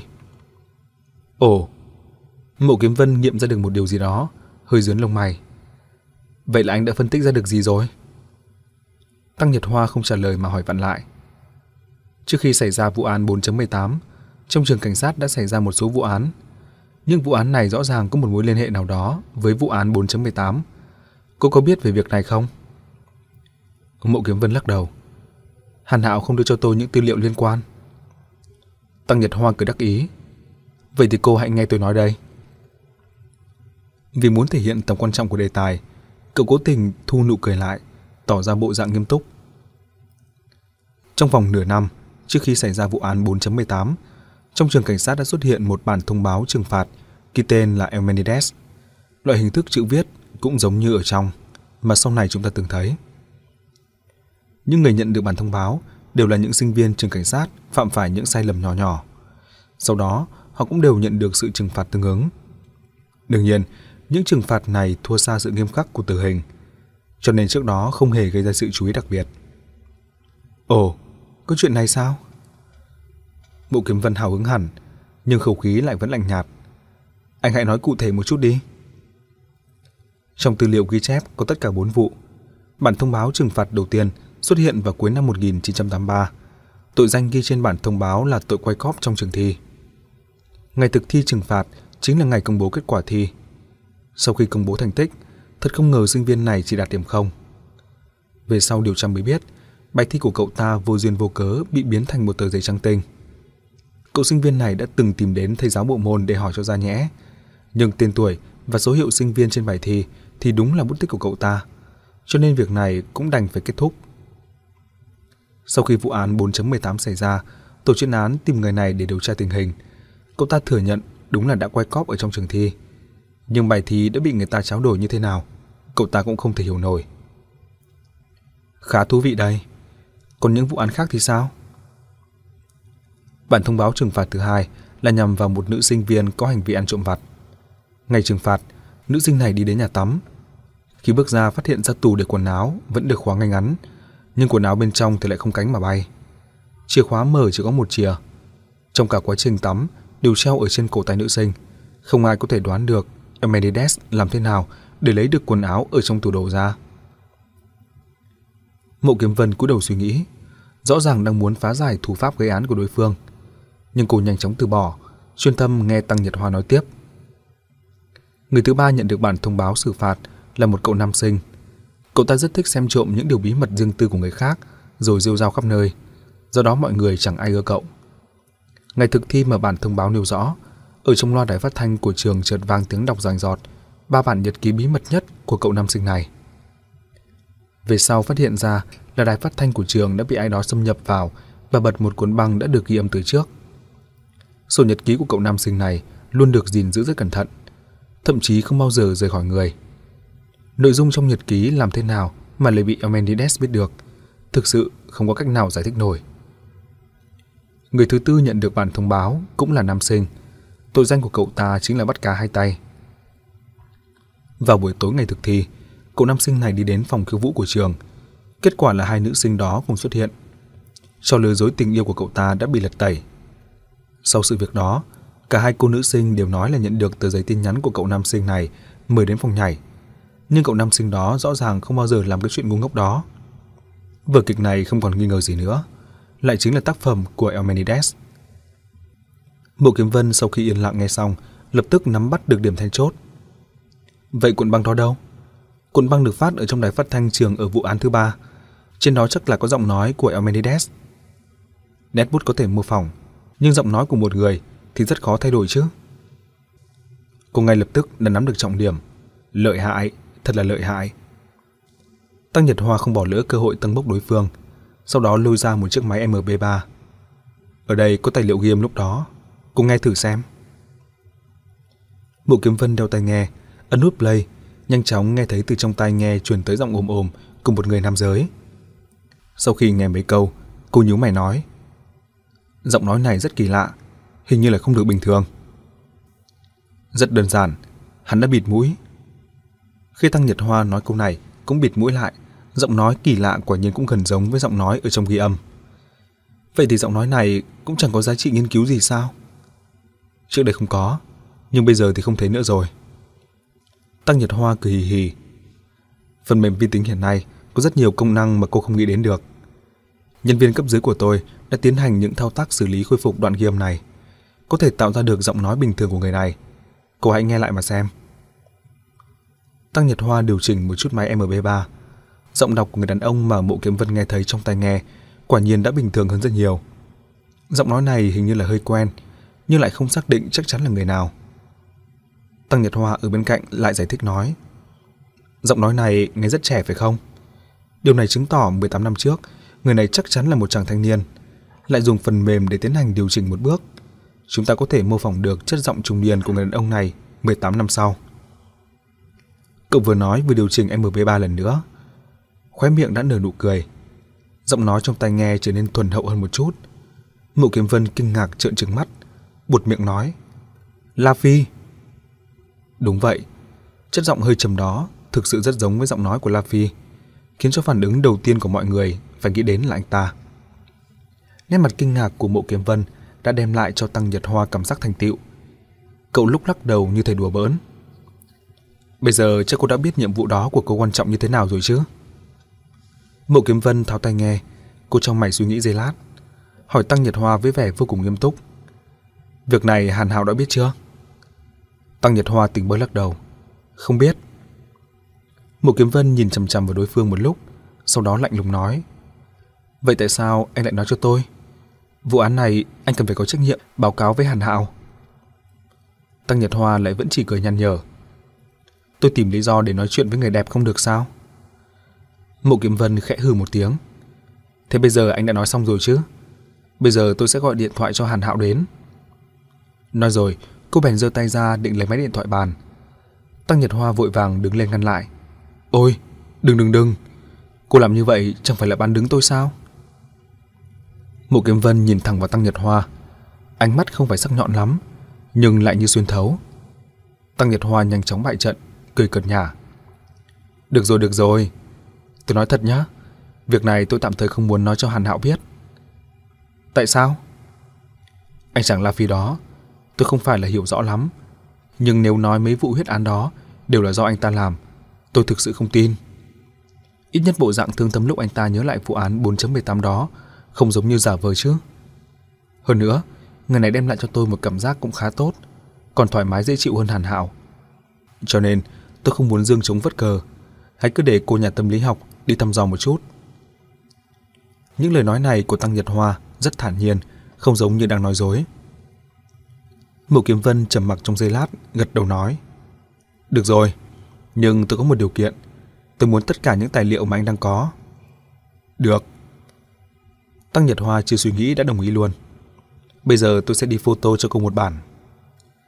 Mộ Kiếm Vân cười thầm. Anh chàng Tăng Nhật Hoa này làm việc gì cũng dựa vào tình cảm cá nhân, đâu có giống bộ dạng của một người cảnh sát chút nào. Nhưng anh ta cũng có mặt đơn thuần đáng yêu. Ngược lại, người đàn ông có tên là La Phi đó vẫn không dễ dàng để lộ ra tâm tư của mình. Rốt cuộc trong lòng anh ta đã cất giấu bí mật như thế nào nhỉ? Nghĩ đến đây, đôi lông mày của Mộ Kiếm Vân không kìm được trao lại. 23 giờ 5 phút ngày 22 tháng 10, số nhà 72 khu biệt thự trung tâm Kim Đình. Hàn Tiếu Hồng có một thói quen sinh hoạt rất tốt. Thời gian ngủ của cô thường không quá 2-3 giờ. Trước đó cô đã uống một cốc rượu vang, như vậy có thể khiến cho cô ngủ ngon hơn. Cô biết mình không còn trẻ trung nữa, bắt buộc phải hiểu được cách bảo dưỡng thì mới có thể giữ được nét xinh đẹp, thiên bẩm. Đây chính là vốn liếng lớn nhất của phụ nữ. Năm năm trước, cô chính là nhờ vào thứ vốn liếng này nên đã cưới được một danh gia vọng tộc khiến ai nấy đều ngưỡng mộ. Chồng của Hàn Thiếu Hồng họ Đồng, gọi Đồng gia là danh gia vọng tộc thì cũng không quá chút nào. Nghe nói trong đời trước của gia tộc này từng xuất hiện một vị quan lớn cấp tỉnh. Chồng của Hàn Thiếu Hồng coi như là nhân vật xuất sắc của đời sau, làm ở bộ ngoại giao thường trú ở một nước châu Âu nào đó. Có tầng lớp quan hệ này, Hàn Thiếu Hồng mở một công ty thương mại quốc tế ở trong nước. Muốn không phát đạt cũng khó. Chưa đến 30 tuổi, cô đã được sống trong biệt thự, đi xe sang, trở thành nhân vật đình đám trong xã hội thượng lưu ở tỉnh thành. Nhưng hôm nay Hàn Thiếu Hồng lại không ngủ được. Cô chờ mình liên tục trên chiếc giường mềm mại dễ chịu. Trong lòng trào dâng tới cảm giác buồn bực, không nói được thành lời. Cho dù có loại rượu vang ngon hơn nữa, cũng không thể nào xoa dịu được tâm trạng của cô. Vì sao? Chính là bởi vì bức thư nặc danh mà cô đã nhận được vào sáng sớm nay sao? Nói thật, lúc đầu khi vừa mới nhận được bức thư vớ vẩn đó, Hàn Thiếu Hồng không hề để tâm. Thậm chí việc báo cảnh sát cũng chỉ là làm cho con lệ. Kể từ khi sự việc đó bị lan truyền khắp trên mạng vào nửa năm trước, những sự uy hiếp tương tự không phải là lần đầu tiên xảy ra nữa. Ban đầu, Hàn Tiếu Hồng cũng có hơi căng thẳng, nhưng sau ba lần năm lượt, cô trở nên hơi trở lì. Tháng trước, đồn công an có bắt được một tên gọi điện thoại đe dọa. Đó cũng chỉ là một đứa bé lớn xác, gầy yếu trắng trẻo. Khi bị tạm giam thì cũng khóc thút thít, không giống chút nào so với bộ dạng hung thần ác độc trong điện thoại. Đều là những kẻ vô liêm sỉ và nực cười, nhỏ bé và lại vô dụng. Nếu không tại sao lại phải trốn ở một góc và làm những sự việc lén lút như thế này chứ? Đây chính là ấn tượng mà những kẻ dọa dẫm dần dần hình thành trong lòng Hàn Tiểu Hồng. Cô chẳng hề sợ hãi những kẻ này, thậm chí còn trào dâng thứ cảm giác ưu việt đối với bọn họ. Bọn chúng chắc là rất đố kỵ mình, cho nên mới công kích mình bằng cách điên cuồng như vậy. Hàn Thiếu Hồng thường an ủi mình như vậy. Nhưng sự việc lần này rõ ràng hơi đặc biệt. Sau khi báo cảnh sát không lâu, bèn có cảnh sát đến tận nhà tìm hiểu rõ tình hình. Đến buổi chiều, lại có cảnh sát đến tăng viện. Trong đó có một người đàn ông cao lớn tên là Hùng Nguyên, tự xưng là đội trưởng của đội cảnh sát đặc nhiệm. Hàn Thiếu Hồng cũng là một nhân vật tinh anh hơn người. Trong lòng cô không tránh khỏi băn khoăn. Cảnh sát tỏ ra nghiêm trọng như vậy là có ý gì? Có một số sự việc không nghĩ thì thôi, cứ nghĩ đến là không thể ngừng lại được. Đã là lúc đêm khuya, khi chỉ còn lại một mình một bóng, vụ việc bất ngờ ngoài ý muốn nửa năm trước, lúc này đây lại hiện rõ một một trước mặt Hàn Thiếu Hồng. Đúng vậy, mặc dù nhận được sự chỉ trích từ khắp nơi, nhưng chính Hàn Thiếu Hồng cũng vẫn luôn kiên trì đó chỉ là một vụ ngoài ý muốn. Nếu như hôm đó không vội đến công ty để chuyển một đơn hàng, nếu như người nông dân tên Hồng Quang Tông đó bày quán lùi vào phía trong một chút. Nếu như kỹ thuật lái xe của mình có thể tránh được quán hàng đó, nếu Hùng Quang Tông không có thái độ ác liệt kiên quyết như vậy, nếu như không có bao nhiêu người xung quanh cùng hùa theo, làm cho mình mất mặt. Nếu như những giả thuyết này chỉ cần một điều được thành lập, vậy thì sự việc phiền phức về sau cũng sẽ không xảy ra. Suy nghĩ này suốt nửa năm nay không biết đã quẩn quanh trí não của Hàn Tiếu Hồng bao nhiêu lần. Nhưng cô rất ít khi suy nghĩ đến một vấn đề còn nghiêm trọng hơn. Việc cài số rốt cuộc đã bị cài như thế nào? Và mình đã dẫm chân ga ra sao? Cô không muốn nghĩ, cũng không dám nghĩ. Có thể cô đã tin vào lời nói lặp đi lặp lại trên miệng mình. Tôi chỉ là muốn quành xe, tôi chỉ muốn quanh qua Hùng Quang Tông, nhưng tôi vô tình vào sai số. Đúng vậy, mình chính là vào sai số. Một giọng nói hét lên ở trong lòng của Hàn Thiếu Hồng. Sự việc pháp luật đã nhận định, các người có quyền gì mà chỉ trích tôi, uy hiếp tôi. Tôi đền tiền, danh dự cũng bị tổn thất. Các người còn muốn làm gì tôi? Nếu như thường ngày, khi nghĩ đến đây, tâm trạng của Hàn Thiếu Hồng sẽ dần dần bình lại. Cô vẫn còn có cuộc sống tươi đẹp, cuộc sống khiến mọi người phải ngưỡng mộ. Cô không thể để cho sự việc này cuốn chặt lấy mình, hủy hoại tương lai của mình. Nhưng hôm nay, sự bức bối trong lòng cô giống như nước triều dâng, không thể nào bình lặng lại được nữa. Cô cảm thấy một nỗi sợ hãi kỳ lạ. Khi cô mượn ánh sáng yếu ớt của màn đêm nhìn lên đồng hồ treo tường, cô cuối cùng cũng nắm được bắt nguồn của nỗi sợ hãi đó. Nội dung trên bức thư nặc danh hiện ra trước mắt. Người thụ hình Hàn Tiếu Hồng. Tội danh, Cố ý giết người. Ngày thực thi, Ngày 23 tháng 10 Kim đồng hồ đã chạy quá không giờ. Ngày 23 tháng 10 đã đến. Trái tim Hàn Tiếu Hồng như thể bị chiếc kim đó cắm phập vào. Toàn thân lạnh giá vô cùng khó chịu. Bao nhiêu cảnh sát như thể sắp đánh trận lớn cùng xuất hiện. Mình sẽ chào đón một ngày mới như thế nào nhỉ?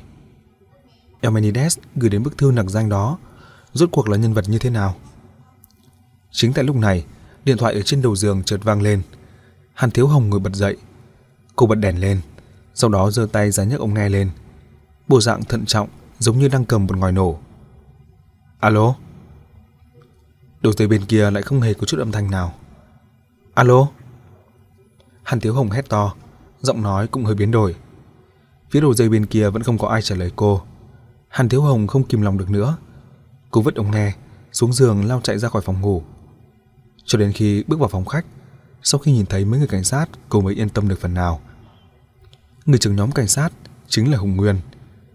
Bắt đầu từ buổi chiều, anh đã dẫn hai người đội viên đến tiến hành bảo vệ sát sườn đối với Hàn Thiếu Hồng. Ngay cả buổi đêm, họ cũng canh giữ trong phòng khách.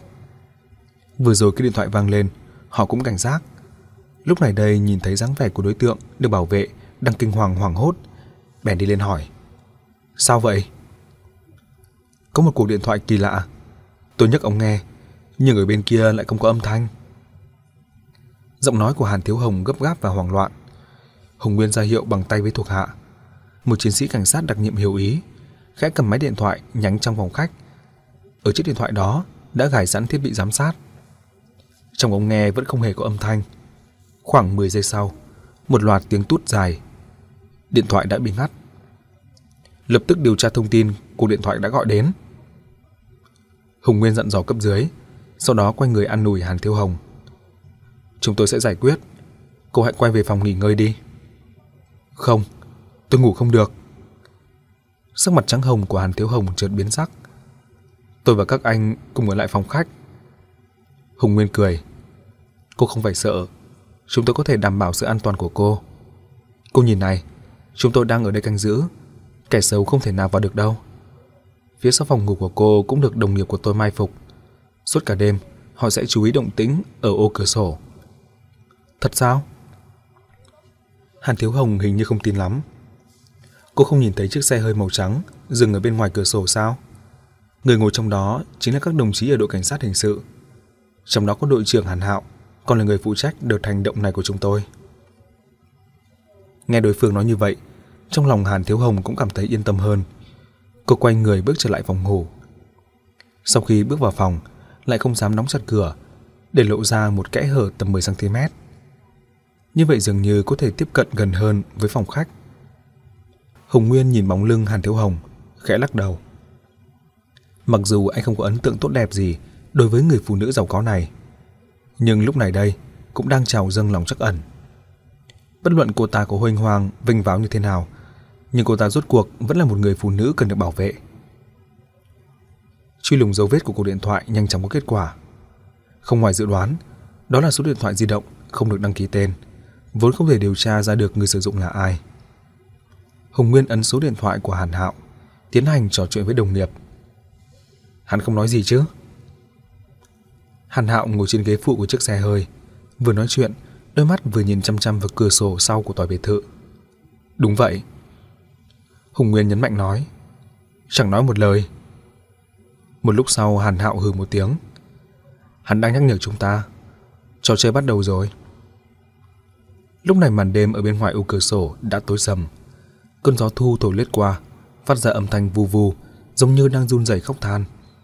Hình như cũng đang phụ họa cùng lời nói của Hàn Hạo. 7 giờ 15 phút sáng, ngày 23 tháng 10. Khu biệt thự trung tâm Kim Đỉnh. Một đêm yên bình không xảy ra chuyện gì. Hàn Hạo ngồi trong xe canh giữ suốt một đêm đến tận 4 giờ sáng mới đổi chỗ cho Hùng Nguyên. Nằm trên sofa ở phòng khách chợp mắt. Làm người cảnh sát đã lâu, anh đã sớm quen với cuộc sống không theo quy củ.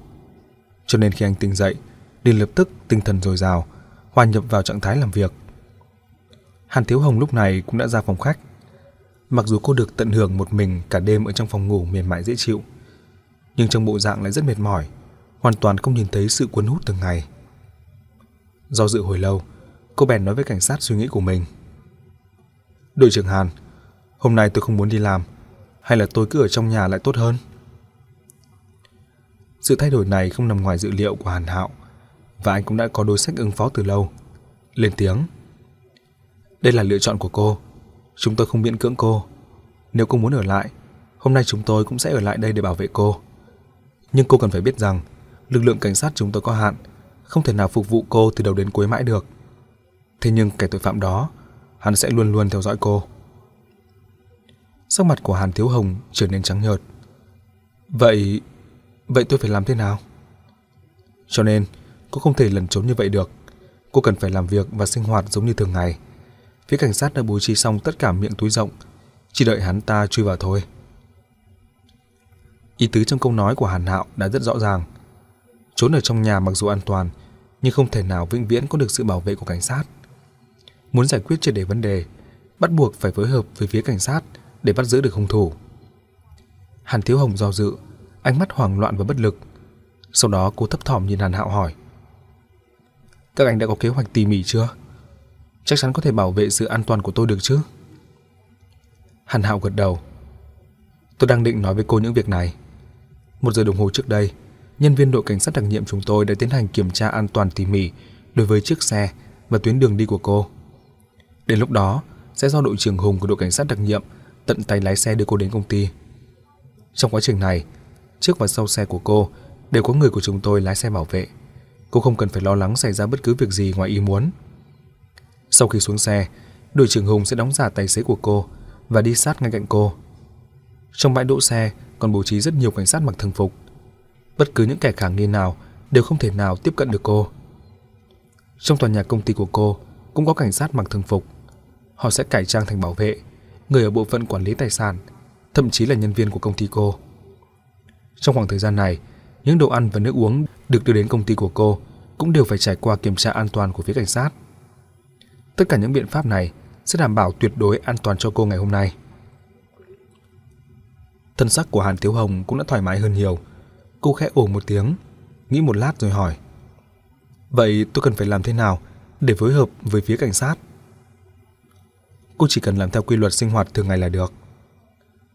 Hàn Hạo chỉ trả lời dành dò một câu, nhưng rồi anh lại do dự giây lát bổ sung thêm. Còn có một việc nữa, có lẽ tôi nên nói trước cho cô biết thì sẽ tốt hơn. Cái gì? Nhìn thấy bộ dạng trịnh trọng của đối phương, Hàn Thiếu Hồng lại cảm thấy hơi căng thẳng. Theo như điều tra của chúng tôi, người muốn đánh lén cô có lẽ là một người nam giới trẻ khỏe. Người này dáng hơi gầy, cao khoảng 1m64 đến 1m67. Ở trên tay mới có vết thương. Cho nên, cũng nhất định phải chú ý, trong bất cứ mọi tình huống đều không được tiếp cận người nam giới có đặc điểm tương tự.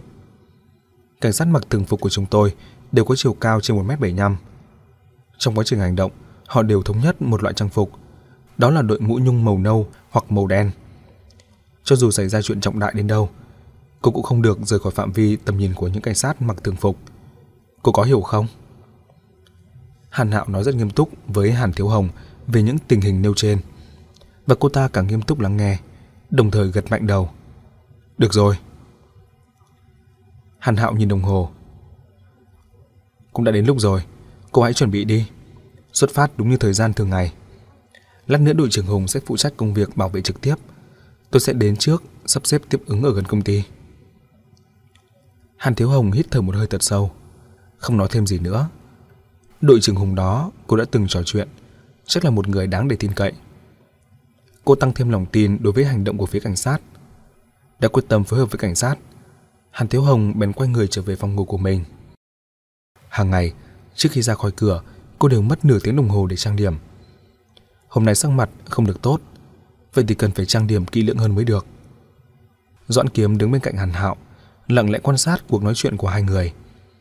Anh cũng thoáng nảy sinh cảm giác thương cảm đối với người phụ nữ này. Hôm qua trong buổi họp chiến thuật sắp xếp bố trí nhân lực, Doãn Kiếm từng đề nghị để Hùng Nguyên lái thằng xe đến trước cổng tòa nhà, nhưng bị Hàn Hạo phủ quyết. Ở bãi đỗ xe đông người, mối nguy hiểm tương đối cao, nhưng ở địa điểm như vậy mới thuận lợi cho những cảnh sát mặc thường phục mai phục. Chúng ta đã mở rộng miệng túi, nếu như ngay từ đầu đã thắt chặt miệng túi lại, vậy thì để hung thủ chui vào đâu được cơ chứ? Bắt buộc phải mở miệng túi, nhưng chiếc dây thừng thắt miệng túi phải nằm trong tay của chúng ta. Bãi đỗ xe của tòa nhà chính là miệng túi. Tôi không tin, xung quanh có hơn 10 cảnh sát mặc thường phục, còn có cả đội trưởng Hùng theo sát ngay bên cạnh. Nếu như còn không bảo vệ được người phụ nữ này, vậy thì chúng ta cũng chỉ có cách nhốt cô ta vào trong két sắt mà thôi. Người phụ nữ đó trên danh nghĩa là người được bảo vệ, nhưng trong mắt của đội trưởng Hàn có thể càng giống như một miếng thịt mỡ treo trên chiếc kẹp bẫy chuột thì phải. Dọn kiếm thầm chủ tính, nhưng có một điều anh vô cùng tin tưởng, với uy lực của chiếc bẫy chuột đó, bất cứ một con chuột tham ăn nào trước khi ăn được món ngon đều chắc chắn bị dần cho nát nhừ. 20 phút sau, Hàn Hạo và Doãn Kiếm lái xe đến quảng trường nhân dân ở trung tâm thành phố. Tòa nhà Đức Nghiệp, trụ sở công ty của Hàn Thiếu Hồng, nằm ở phía đông nam quảng trường. Đối diện tòa nhà Đức Nghiệp là một khách sạn 17 tầng. Tổ chuyên án đã thuê một phòng ở tầng 6. Thông qua cửa sổ của căn phòng này, có thể quan sát rõ rệt hết tất cả bãi đỗ xe ở phía bên ngoài tòa nhà Đức Nghiệp. Cảnh sát đặt những thiết bị giám sát ở cửa sổ. Căn phòng này đã trở thành trung tâm chỉ huy hiện trường của tổ chuyên án. Khi Hàn Hạo và Doãn Kiếm tiến vào phòng, phát hiện ra La Phi và Mộ Kiếm Vân đã đến trước họ. La Phi đang giúp đỡ nhân viên kỹ thuật điều chỉnh góc độ của thiết bị giám sát. Nhìn thấy hai người đến, anh đi lên hỏi. Tình hình thế nào?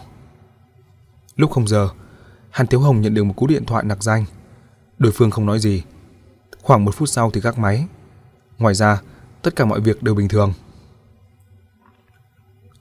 Hàn Hạo nói vô cùng ngắn gọn. Mộ Kiếm Vân nhìn La Phi. Quả nhiên không ngoài dự liệu của anh, suốt cả đêm sẽ không có tình hình gì lớn. Hàn Hạo vốn định đi về phía cửa sổ. Nghe câu nói này thì đột ngột dừng lại nhìn La Phi. Ồ, anh đã dữ liệu ra điều gì? Không thủ đưa ra thời gian chấp hành là ngày 23 tháng 10, nhưng tôi đoán hắn sẽ không ra tay quá sớm. La Phi giải thích, hắn đã tiết lộ kế hoạch hành tung cho phía cảnh sát phía cảnh sát chắc chắn sẽ sẵn sàng thế trận. Cho nên, hắn cần phải chờ đợi thời cơ. Trong quá trình này, hai bên không tránh khỏi giai đoạn cùng thăm dò và quan sát nhau. Cuộc chiến sẽ không lập tức diễn ra. Cho nên tối qua tôi đã ngủ một giấc thật say. Đương nhiên, với vai trò là một người tham gia cuộc chiến ở tuyến đầu, anh và đội trưởng Hùng bắt buộc phải giữ vững sự cảnh giác cao độ trong cả quá trình, không thể nhàn rỗi như tôi được. Đúng vậy, Hàn Hạo nhìn thấy La Phi trước mặt lúc này, tinh thần đang rất dồi dào, không chỉ sắc mặt hồng hào, đôi mắt còn sáng lấp lánh. Hôm qua chắc là ngủ khá ngon. Nhưng qua những câu nói vừa rồi của anh, trong ngữ khí vẫn lộ ra chút tự trào, không được trọng dụng. Hàn Hạo không nói gì thêm, anh lại nhìn Mộ Kiếm Vân một cái, sau đó đi đến cửa nhìn xuống dưới, đồng thời hỏi: "Đã thử thiết bị cả chưa?" "Đều thử rồi." Nhân viên kỹ thuật đi đến, đưa cho Hàn Hạo một chiếc tai nghe đi kèm micro, đeo lên cho anh. Chiếc tai nghe này có thể nhét vào trong tai, thông qua một đường dây điện rất nhỏ kết nối với máy thu, nhét máy thu vào trong túi áo. Người ở cách đó mấy bước rất khó phát hiện ra thiết bị này. Tần số đã điều chỉnh xong rồi. Bây giờ anh nói, chúng tôi đều có thể nghe thấy. Nhân viên kỹ thuật vừa nói, vừa bật nút công tắc micro. Hàn Hạo đưa micro lên miệng. Tôi là 001, 002 hãy trả lời. Trong tai ngay lập tức truyền tới một giọng nam hùng hồn. 002 đã vào vị trí. 003 hãy trả lời. 003 đã vào vị trí. 004 hãy trả lời. 004 đã vào vị trí. Một kiếm vân lần đầu tiên tham gia tác chiến ở tuyến đầu. Cô hiếu kỳ đi đến chiếc thiết bị giám sát, mở to mắt tìm kiếm. Cảnh sát mặc thường phục đều đã vào vị trí rồi sao? Sao tôi lại không nhìn thấy? Lúc này đang là giờ cao điểm buổi sáng, ở quảng trường người qua lại đông đúc. Ngoài những nhân viên văn phòng, còn có cả những người già và nam nữ thanh niên. Nhưng căng mắt ra xem cũng không thấy nhân vật nào khiến người ta đặc biệt chú ý. La Phi cười, tiếp lời Mộ Kiếm Vân. Trên quảng trường hiện có 13 đồng chí của chúng ta. Người bán báo ở bên cạnh tòa nhà đó. Người tài xế chiếc xe màu đen đỗ ở gần cửa ra vào. Nhân viên quét dọn vệ sinh. Người trông giữ xe đạp ở góc phía đông. Người trung niên đang nghỉ chân ở bên đài phun nước. Người hút thuốc dựa vào quầy bán hàng tạp phẩm. Đôi nam nữ đang trò chuyện yêu đương ở trên ghế góc phía tay phải. Còn có cả anh chàng bán đĩa lậu đang lén lút giới thiệu với người đi đường. Tất cả những người này đều là cảnh sát mặc thường phục. Còn có cả bốn người chia làm hai tổ đang trốn trong xe ở bãi đỗ xe. Tạm thời cô không nhìn thấy được. Trong khi nói, La Phi chỉ trỏ trên thiết bị giám sát, chỉ rõ từng vị trí của những người cảnh sát mặc thường phục đó. Khi anh nói xong, Hàn Hạo vừa vặn kết thúc việc thử máy với các thuộc hạ của mình. 014 hãy trả lời. 014 đã vào vị trí. Không tính Hàn Hạo là số 001. Trên quảng trường quả thật là có 13 người cảnh sát mặc thường phục đang mai phục, không sai lệch chút nào. Mộ Kiếm Vân kinh ngạc nhìn La Phi. Hai người bọn họ đều không tham gia buổi bố trí tác chiến. Những người cảnh sát mặc thường phục này lại đều là cấp dưới của Hàn Hạo. La Phi có thể chuẩn xác tìm ra họ trong số bao nhiêu người, thật sự là không thể nào tin nổi. La Phi biết đối phương đang nghĩ gì, liền giải thích. Tôi đã nhìn thấy sơ hở ở trên người nhân viên quét dọn vệ sinh. Anh ta quét quá cẩn thận. Nếu làm theo cách của anh ta, chưa đến 3 ngày thì phần lưng đã không thể đứng thẳng lên được. Cô hãy xem, những người quét dọn vệ sinh thực sự, thời gian họ đứng thẳng và nghỉ ngơi nhiều hơn hẳn thời gian họ cong lưng. Hàn Hạo cũng nghe thấy lời nói của La Phi. Anh nhíu mày nhìn người đó ở trên quảng trường. Sau đó lại một lần nữa cầm micro gọi. Tôi là 001. 005 hãy trả lời.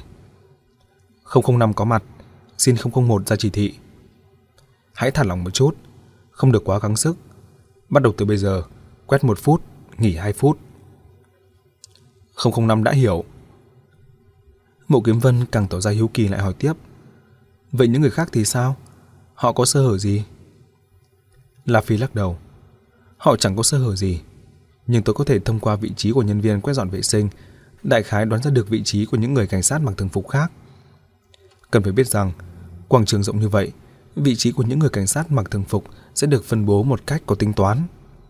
Họ có thể quan sát được từng góc của quảng trường, đồng thời lại có thể kiểm soát được từng lối đi lớn nhỏ. Điều thâm thúy ở trong đây thì không thể dùng vài câu nói là có thể nói cho rõ được. Trong chuyên ngành trinh thám hình sự của chúng tôi, nó là một môn học lựa chọn được mở ra độc lập kia đấy. Cho dù có thể xác định được phương hướng vị trí, cũng không thể nào chỉ ra được chính xác từng người chứ. Mộ Kiếm Vân vẫn không hiểu. Ví dụ như là nói người bán báo đó, bên cạnh anh ta có mấy người đang mua báo, sao anh lại có thể phán đoán trong mấy người đó ai là cảnh sát mặc thường phục của chúng ta? Trong một phạm vi không gian rộng như thế này, để ứng phó với tất cả cục diện hỗn loạn có thể xảy ra bất cứ lúc nào. Thông thường những người cảnh sát mặc thường phục chấp hành nhiệm vụ đều thống nhất một thứ trang phục ngầm nào đó. Phục trang ngầm này hòa lẫn trong đoàn người và không hề nổi trội. Nhưng nếu như có ý thức tìm kiếm trong một khu vực nhất định thì không khó phân biệt ra. Hôm nay, trang phục ngầm của các đồng chí trinh sát chính là chiếc mũ nhung màu nâu hoặc màu đen đội trên đầu. Tôi nói không sai chứ? Câu hỏi cuối cùng của La Phi là dành cho Hàn Hạo. Hàn Hạo ngước mắt lên nhìn La Phi. Mặc dù không trả lời, nhưng rõ ràng là mặc nhận. Tiếp đó, Hàn Hạo nhìn đồng hồ, dặn dò với Doãn Kiếm. Gọi cho đội trưởng Hùng, hỏi anh ấy xem đã xuất phát chưa. Doãn Kiếm nhanh chóng đưa đến câu trả lời của Hùng Nguyên. Họ vừa mới lái ra khỏi tiểu khu, khoảng nửa tiếng sau sẽ đến nơi. Hàn Hạo mở micro. Tôi là 001. Các đơn vị chú ý, mục tiêu nửa giờ đồng hồ sau sẽ đến. Bắt đầu từ bây giờ, hành động theo như kế hoạch, chấp hành mệnh lệnh không cần trả lời lại. Lần này ở trong tai nghe không có tiếng trả lời. Trên thiết bị theo dõi, bầu không khí ở quảng trường rất yên tĩnh. Không nhìn thấy bất cứ sự khác thường nào. Nhưng ở trong phòng chỉ huy, gồm cả La Phi, sắc mặt của tất cả mọi người đều trở nên đăm chiêu. Mỗi người đều cảm nhận được dòng chảy ngầm cuồn cuộn ở phía bên dưới sự tĩnh lặng. Tiếp đến là chiếc BMW kép màu đỏ đang lao nhanh trên đường. Một trận chiến đấu kinh thiên động địa và biến đổi khôn lường đang tiến sát đến gần. 9 giờ 25 phút, chiếc xe BMW kép màu đỏ đã tiến vào bãi đỗ xe trước tòa nhà Đức Nghiệp. Người đang ngồi ở ghế lái chính là đội trưởng Hùng Nguyên của đội cảnh sát đặc nhiệm với vai trò là tài xế. Theo như kế hoạch, anh sẽ dừng xe ở vị trí trông giữa hai chiếc xe Matiz màu trắng và chiếc xe Santana màu đen. Hai chiếc xe đó đều dán màn bảo vệ chống nổ mờ. Trong xe đã có mấy người cảnh sát mặc thường phục của đội cảnh sát hình sự đang mai phục. Hồng Nguyên xuống xe trước, tiếp đến ở chiếc xe Matiz và chiếc xe Santana cũng có người nam giới bước ra. Vô tình đứng gác ở hai bên chiếc xe BMW kép. Hùng Nguyên đi vòng qua vị trí ghế phụ, mở xe cho Hàn Tiếu Hồng. Cô ta hơi do dự một lát, khi nhìn rõ hai người đàn ông đứng ở hai bên xe đều đội mũ nhung màu đen, cô đã cảm thấy yên tâm hơn nhiều. Ben bước chân ra khỏi cửa xe. Người đàn ông bước xuống từ chiếc xe Matiz, đi về phía tòa nhà Đức Nghiệp trước. Hùng Nguyên lễ phép đi bên cạnh Hàn Thiếu Hồng. Hai người trông thật giống như chủ tớ. Khi họ vừa đi khoảng 5-6 mét, người đàn ông trong xe Santana cũng chậm rãi bước lên theo. Cùng với người đàn ông ở phía trước, tạo thành thế bảo vệ cho hai người, Hùng Nguyên và Hàn Thiếu Hồng. Những người cảnh sát mặc thường phục ở trên quảng trường cũng đều ở trong trạng thái cảnh giác cao độ. Có 6 người trông có vẻ như đang tùy tiện bước đi, mục tiêu phương hướng khác nhau, nhưng vị trí của họ cũng thay đổi cho nhau. Luôn ít nhất có hai người canh giữ ở hai bên trái phải của Hàn Tiếu Hồng trong vòng cự ly 10 mét. Còn lại, ba người vẫn đứng nguyên ở vị trí ban đầu. Vị trí của ba người này chính là cửa khẩu giao thông quan trọng nhất ở trên quảng trường. Tất cả ánh mắt của những người cảnh sát mặc thường phục trong khoảnh khắc này đều trở nên sắc bén. Họ không ngừng quan sát xung quanh. Bất cứ một sự biến động nào ở trên quảng trường cũng đừng mong thoát khỏi con mắt của họ. Và hành động của họ tương tự cũng bị một số người đang thu vào tầm mắt. Trong căn phòng chỉ huy ở tầng 6 của khách sạn, Hàn Hạo, La Phi và những người khác đang nín thở giám sát từng động tĩnh trên khắp cả quảng trường. Chỉ trong mấy chục giây ngắn ngủi, mỗi bước đi của Hàn Thiếu Hồng đều như thể dẫm lên trái tim họ. Doãn Kiếm là người có khả năng trấn tĩnh hơi kém, thậm chí có thể nghe thấy nhịp đập tim của mình. Trên quảng trường, người qua người lại vẫn đông đúc. Thỉnh thoảng có người già và nam nữ trẻ đi xuyên qua tuyến bảo vệ được hình thành bởi các cảnh sát mặc thường phục. Thân sắc của họ rất bình tĩnh thư thái, như thể không hề người thấy sự căng thẳng đang bao trùm khắp bầu không khí. Hồng Nguyên điều chỉnh bước đi, liên tục thay đổi vị trí tương đối giữa anh và Hàn Thiếu Hồng, để cho mình luôn có thể giúp cô che chắn được những người lạ vô tình xâm phạm vào tuyến bảo vệ. Vừa rất nhanh lại vừa rất dài, Hồng Nguyên cuối cùng cũng bảo vệ được Hàn Thiếu Hồng tiến vào cửa kính của tòa nhà Đức Nghiệp. Cảnh sát mặc thường phục đi ở phía trước đang dừng lại ở trong sảnh lớn để chờ đợi. Cầu thang máy lúc này cũng vừa vặn di chuyển xuống tầng 1. Người bảo vệ ở cửa thang máy trao đổi ánh mắt với Hùng Nguyên. Anh ta chính là cấp dưới của Hùng Nguyên trong đội cảnh sát đặc nhiệm. Hùng Nguyên khẽ thở phào nhẹ nhõm. Theo như phân công ban đầu, phụ trách công việc cảnh giới trong tòa nhà đương nghiệp đều là nhân viên của đội cảnh sát đặc nhiệm. Ra mệnh lệnh cho người trong đội của mình đương nhiên là yên tâm hơn. Và đoạn đường nguy hiểm nhất thì đã đi qua rồi. Tâm trạng căng thẳng lo lắng của Hùng Nguyên cuối cùng đã được thả lỏng. Các thành viên của tổ chuyên án ở trong phòng giám sát thì lại có các tâm trạng khác nhau. Doan Kiếm thở phào nhẹ nhõm giống như Hùng Nguyên.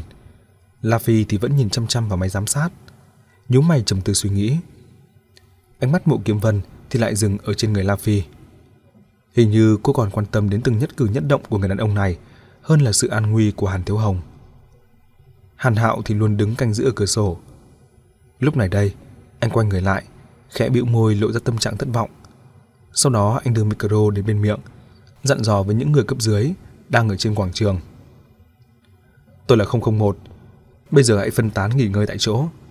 Trước 3 giờ chiều, quay trở lại vị trí cũ cảnh giới. Được rồi, có thể nói cho chúng tôi được không? Một kiếm vân cuối cùng không kìm được, cắt ngang dòng suy tư của La Phi. Anh sẽ làm như thế nào?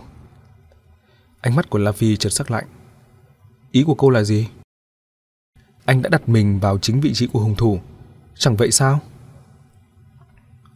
Mộ Kiếm Vân nhìn thẳng vào La Phi, nói thẳng luôn không hề né tránh. Tôi có thể hiểu được ánh mắt của anh. Vừa rồi ánh mắt của anh chuyển động rất nhanh, nhưng lại hiếm khi ngừng lại trên người của Hàn Thiếu Hồng. Cho nên, anh vốn không hề quan tâm đến sự an nguy của người phụ nữ đó. Anh đang tìm kiếm sơ hở của cảnh sát. Những câu nói này của Mộ Kiếm Vân lập tức gây nên sự chú ý của những người khác ở trong phòng. Mọi người không hẹn mà đều cùng nhìn về phía La Phi. Đúng vậy, tôi đang tìm kiếm sơ hở.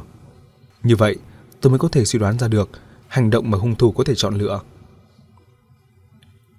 La Phi thản nhiên nhìn mọi người. Cuối cùng ánh mắt anh dừng lại trên người Hàn Hạo. Nhưng sơ hở này hình như không hề tồn tại. Đội trưởng Hàn, anh bố trí rất nghiêm ngặt cẩn thận. Còn có cả một đội ngũ tinh anh giỏi giang. Nếu như tôi là tên hung phạm đó, tôi tạm thời vẫn chưa nghĩ ra được kế sách nào để làm hại được Hàn Tiếu Hồng. Trừ khi... Hàn Hạo chợt nhau mắt. Trừ khi làm sao? Trừ khi hắn giỏi về việc che giấu và ngụy trang. Vậy thì hắn rất có khả năng trà trộn vào trong khu vực cảnh giới và đánh lén. Đương nhiên, hắn còn cần phải có khả năng đánh thắng đội trưởng Hùng trong một khoảng thời gian ngắn mới được. Cho dù như vậy, sau khi hắn đạt được mục đích muốn rút lui an toàn thì quyết không thể nào làm được. Hơn 10 người cảnh sát mặc thường phục ở xung quanh sẽ lập tức ùa đến. Ngoài việc lên trên trời hoặc xuống dưới đất, hắn còn có thể chạy đi được đâu. Cho nên tôi nghĩ đi nghĩ lại, kết cục lớn nhất sẽ chính là cá chết lưới rách. Cá chết lưới rách. Chỉ cần cá chết, lưới rách cũng đáng. Hàn Hạo lầm bầm một mình. Sau đó anh lại hừ một tiếng khẽ cười. Cảnh sát là nếu như anh từng nhìn thấy thân thủ của đội trưởng Hùng, thì anh biết khả năng lưới rách chắc chắn sẽ không tồn tại. Liệu có xuất hiện việc bắn tỉa từ xa không? Ví dụ như là súng bắn tỉa. Mộ Kiếm Vân đột ngột lên tiếng hỏi. Hàn Hạo lập tức lắc đầu. Khả năng này rất thấp. Từ khi dựng nước tới nay vẫn còn chưa từng gặp vụ hung án như thế này. Đây không phải là nước Mỹ, súng bắn tỉa, ngay cả đội cảnh sát hình sự tỉnh thành của chúng tôi cũng chưa từng được trang bị. Mộ Kiếm Vân tự cười nhạo mình. Đúng vậy, lấy ở đâu ra được súng bắn tỉa? Loại súng ngắn thông thường chỉ cần dám rút ra ở bên ngoài quảng trường, chị e là chưa kịp ngắm bắn đã lập tức bị cảnh sát mặc thường phục lao đến rồi. Cùng lúc này, ở trong một phòng sang trọng nào đó, bắn tỉa, hoang đường quá. Người đàn ông bĩu môi, lộ ra nụ cười nhạt. Trên màn hình vi tính trước mặt anh ta hiện lên bài viết bản thông báo tử vong đó. Một số người trên mạng đang nhiệt liệt suy đoán phương thức tử hình mà Elmenides có thể vận dụng. Nhiều người cũng đề cập đến việc bắn lén từ xa. Dân cư mạng chuẩn bị trở thành danh từ đại diện cho những người thiếu hiểu biết. Anh ta lầm bầm, đứng dậy đi vào nhà vệ sinh. Trong chiếc gương ở phòng vệ sinh hiện lên một khuôn mặt. Anh ta lấy tay khẽ vuốt ve khuôn mặt đó. Khuôn mặt đó vừa quen thuộc nhất, lại vừa xa lạ nhất. Dâu ở hai bên quai hàm đã mọc ra. Mặc dù cách một lớp găng tay vải trắng, vẫn có cảm giác lởm chởm. Anh ta cầm dao cạo dâu lên, tỉ mỉ cạo dâu nhặn thín. Sau đó vùi đầu vào trong lavabo. Bây giờ anh ta cảm nhận thấy dễ chịu hơn nhiều. Xoa xoa cái cằm nhận thín. Anh ta nheo mắt như thể để hưởng thụ. Lúc này có một giọng nói vang lên bên tai. Vũ khí tốt nhất là gì? Súng ư? Sai lầm nghiêm trọng. Hãy nhớ lời của ta. Không bao giờ được dùng súng. Khi con quen với việc dùng súng, vậy thì các ngày mà con bị hủy diệt không còn xa nữa. Con sẽ cần phải mất rất nhiều công sức để đi tìm súng. Khi tìm được rồi, thì còn phải đắn đo xem làm thế nào để mang theo. Sau khi sử dụng xong, thì sẽ cất giấu ở đâu? Tất cả những vấn đề này sẽ liên lụy rất lớn cho con, khiến con trở thành một kẻ nô lệ của khẩu súng. đồng thời để lại cho cảnh sát manh mối điều tra rất lớn. Vậy thì rốt cuộc, thế nào mới là vũ khí lợi hại đây? Bây giờ ta sẽ nói cho con biết, vũ khí lợi hại nhất chính là thứ phổ thông thường gặp nhất. Con có thể có được bất cứ lúc nào, tự do mang theo và cũng có thể vứt đi bất cứ lúc nào. Trong những ngày tháng sau này, vũ khí sẽ trở thành người bạn thân thiết nhất của con. Con bắt buộc phải tìm được một người bạn đáng tin cậy, vĩnh viễn không bao giờ bàn đứng con. Hắn mở mắt, thận trọng mở chiếc dao cạo dâu đang cầm trong tay ra. Lưỡi dao lam mỏng dính đang toát ra ánh sáng âm u lạnh lẽo. 16 giờ ngày 23 tháng 10. Gần đến giờ cao điểm buổi chiều, lưu lượng người và xe ở trên quảng trường trước cửa tòa nhà Đức Hiệp tăng lên rất nhanh. Một số xe taxi và những xe dù đang bắt đầu xếp hàng chờ khách ở xung quanh quảng trường. Trong thời gian biểu của Hàn Tiếu Hồng, công việc của một ngày đã kết thúc. Cô đang cùng Hồng Nguyên bước ra khỏi cầu thang máy trong tòa nhà Đức Nghiệp. Bước từng bước về phía cửa tòa nhà. Hàn Tiếu Hồng đã trải qua một ngày làm việc trong tâm trạng thấp thỏm lo lắng. May mà tất cả đều bình yên, không có tình hình gì bất ngờ xảy ra cả. Nhưng tâm trạng của Hồng Nguyên thì không thể nào thoải mái được.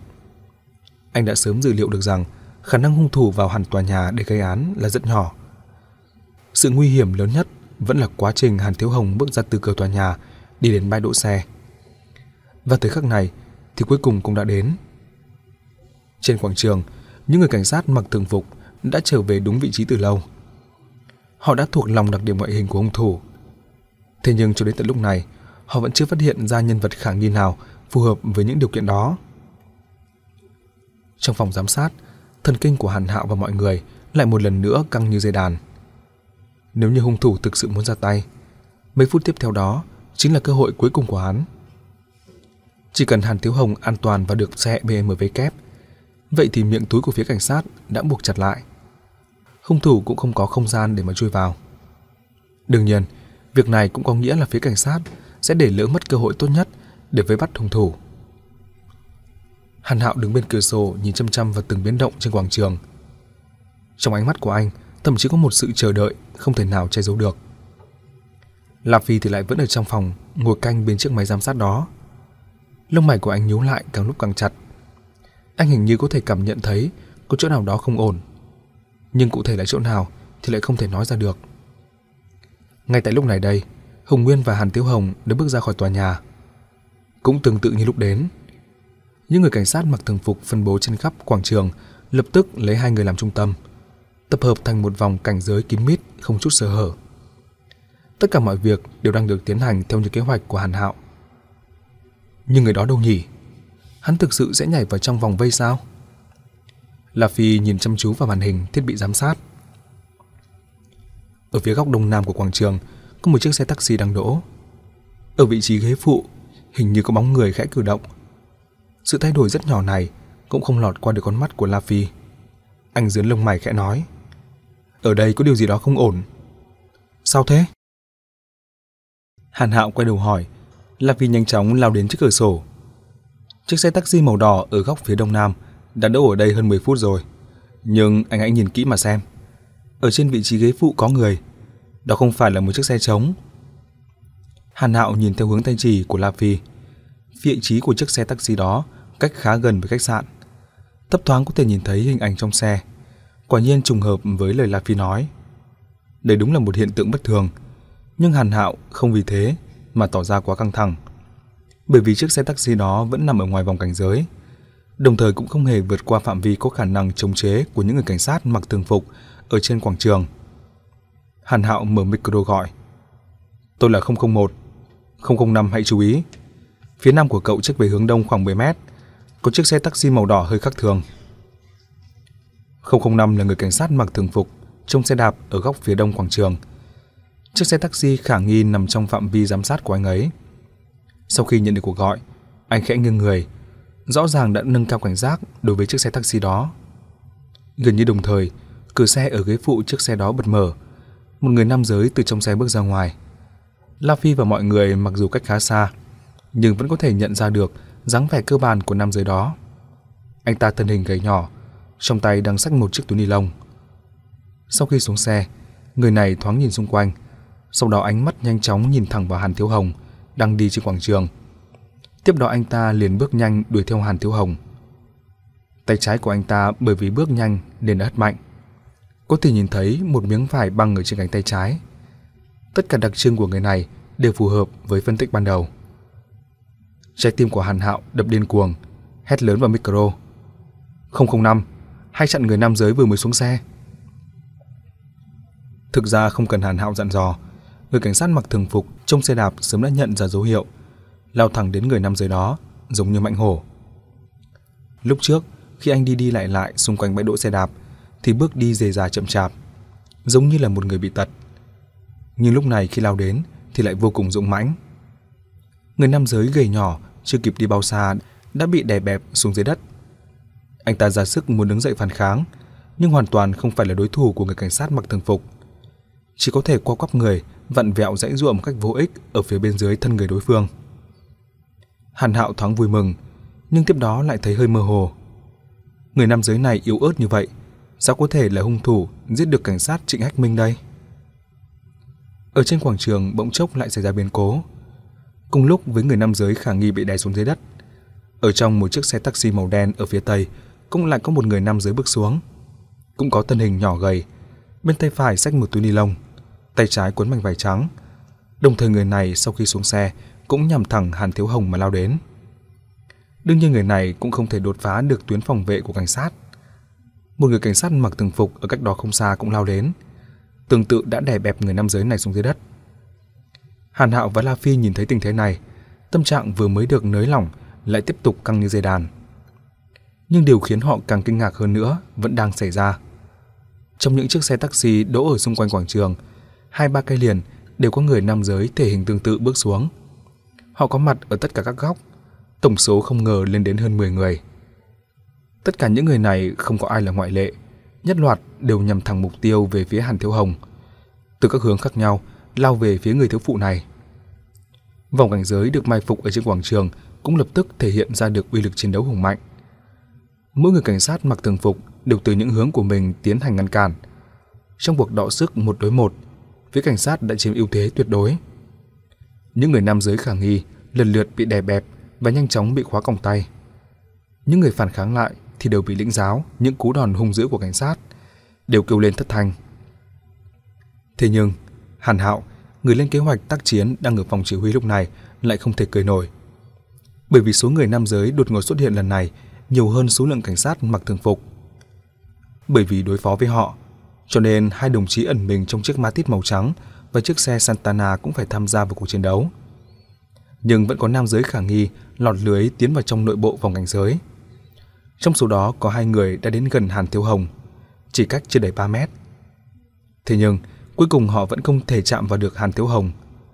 Bởi vì có một người đàn ông vững chãi với cánh tay sắt bật ra bên cạnh người phụ nữ. Năm đấm của anh giống như chiếc chùy sắt đấm thẳng vào hai người.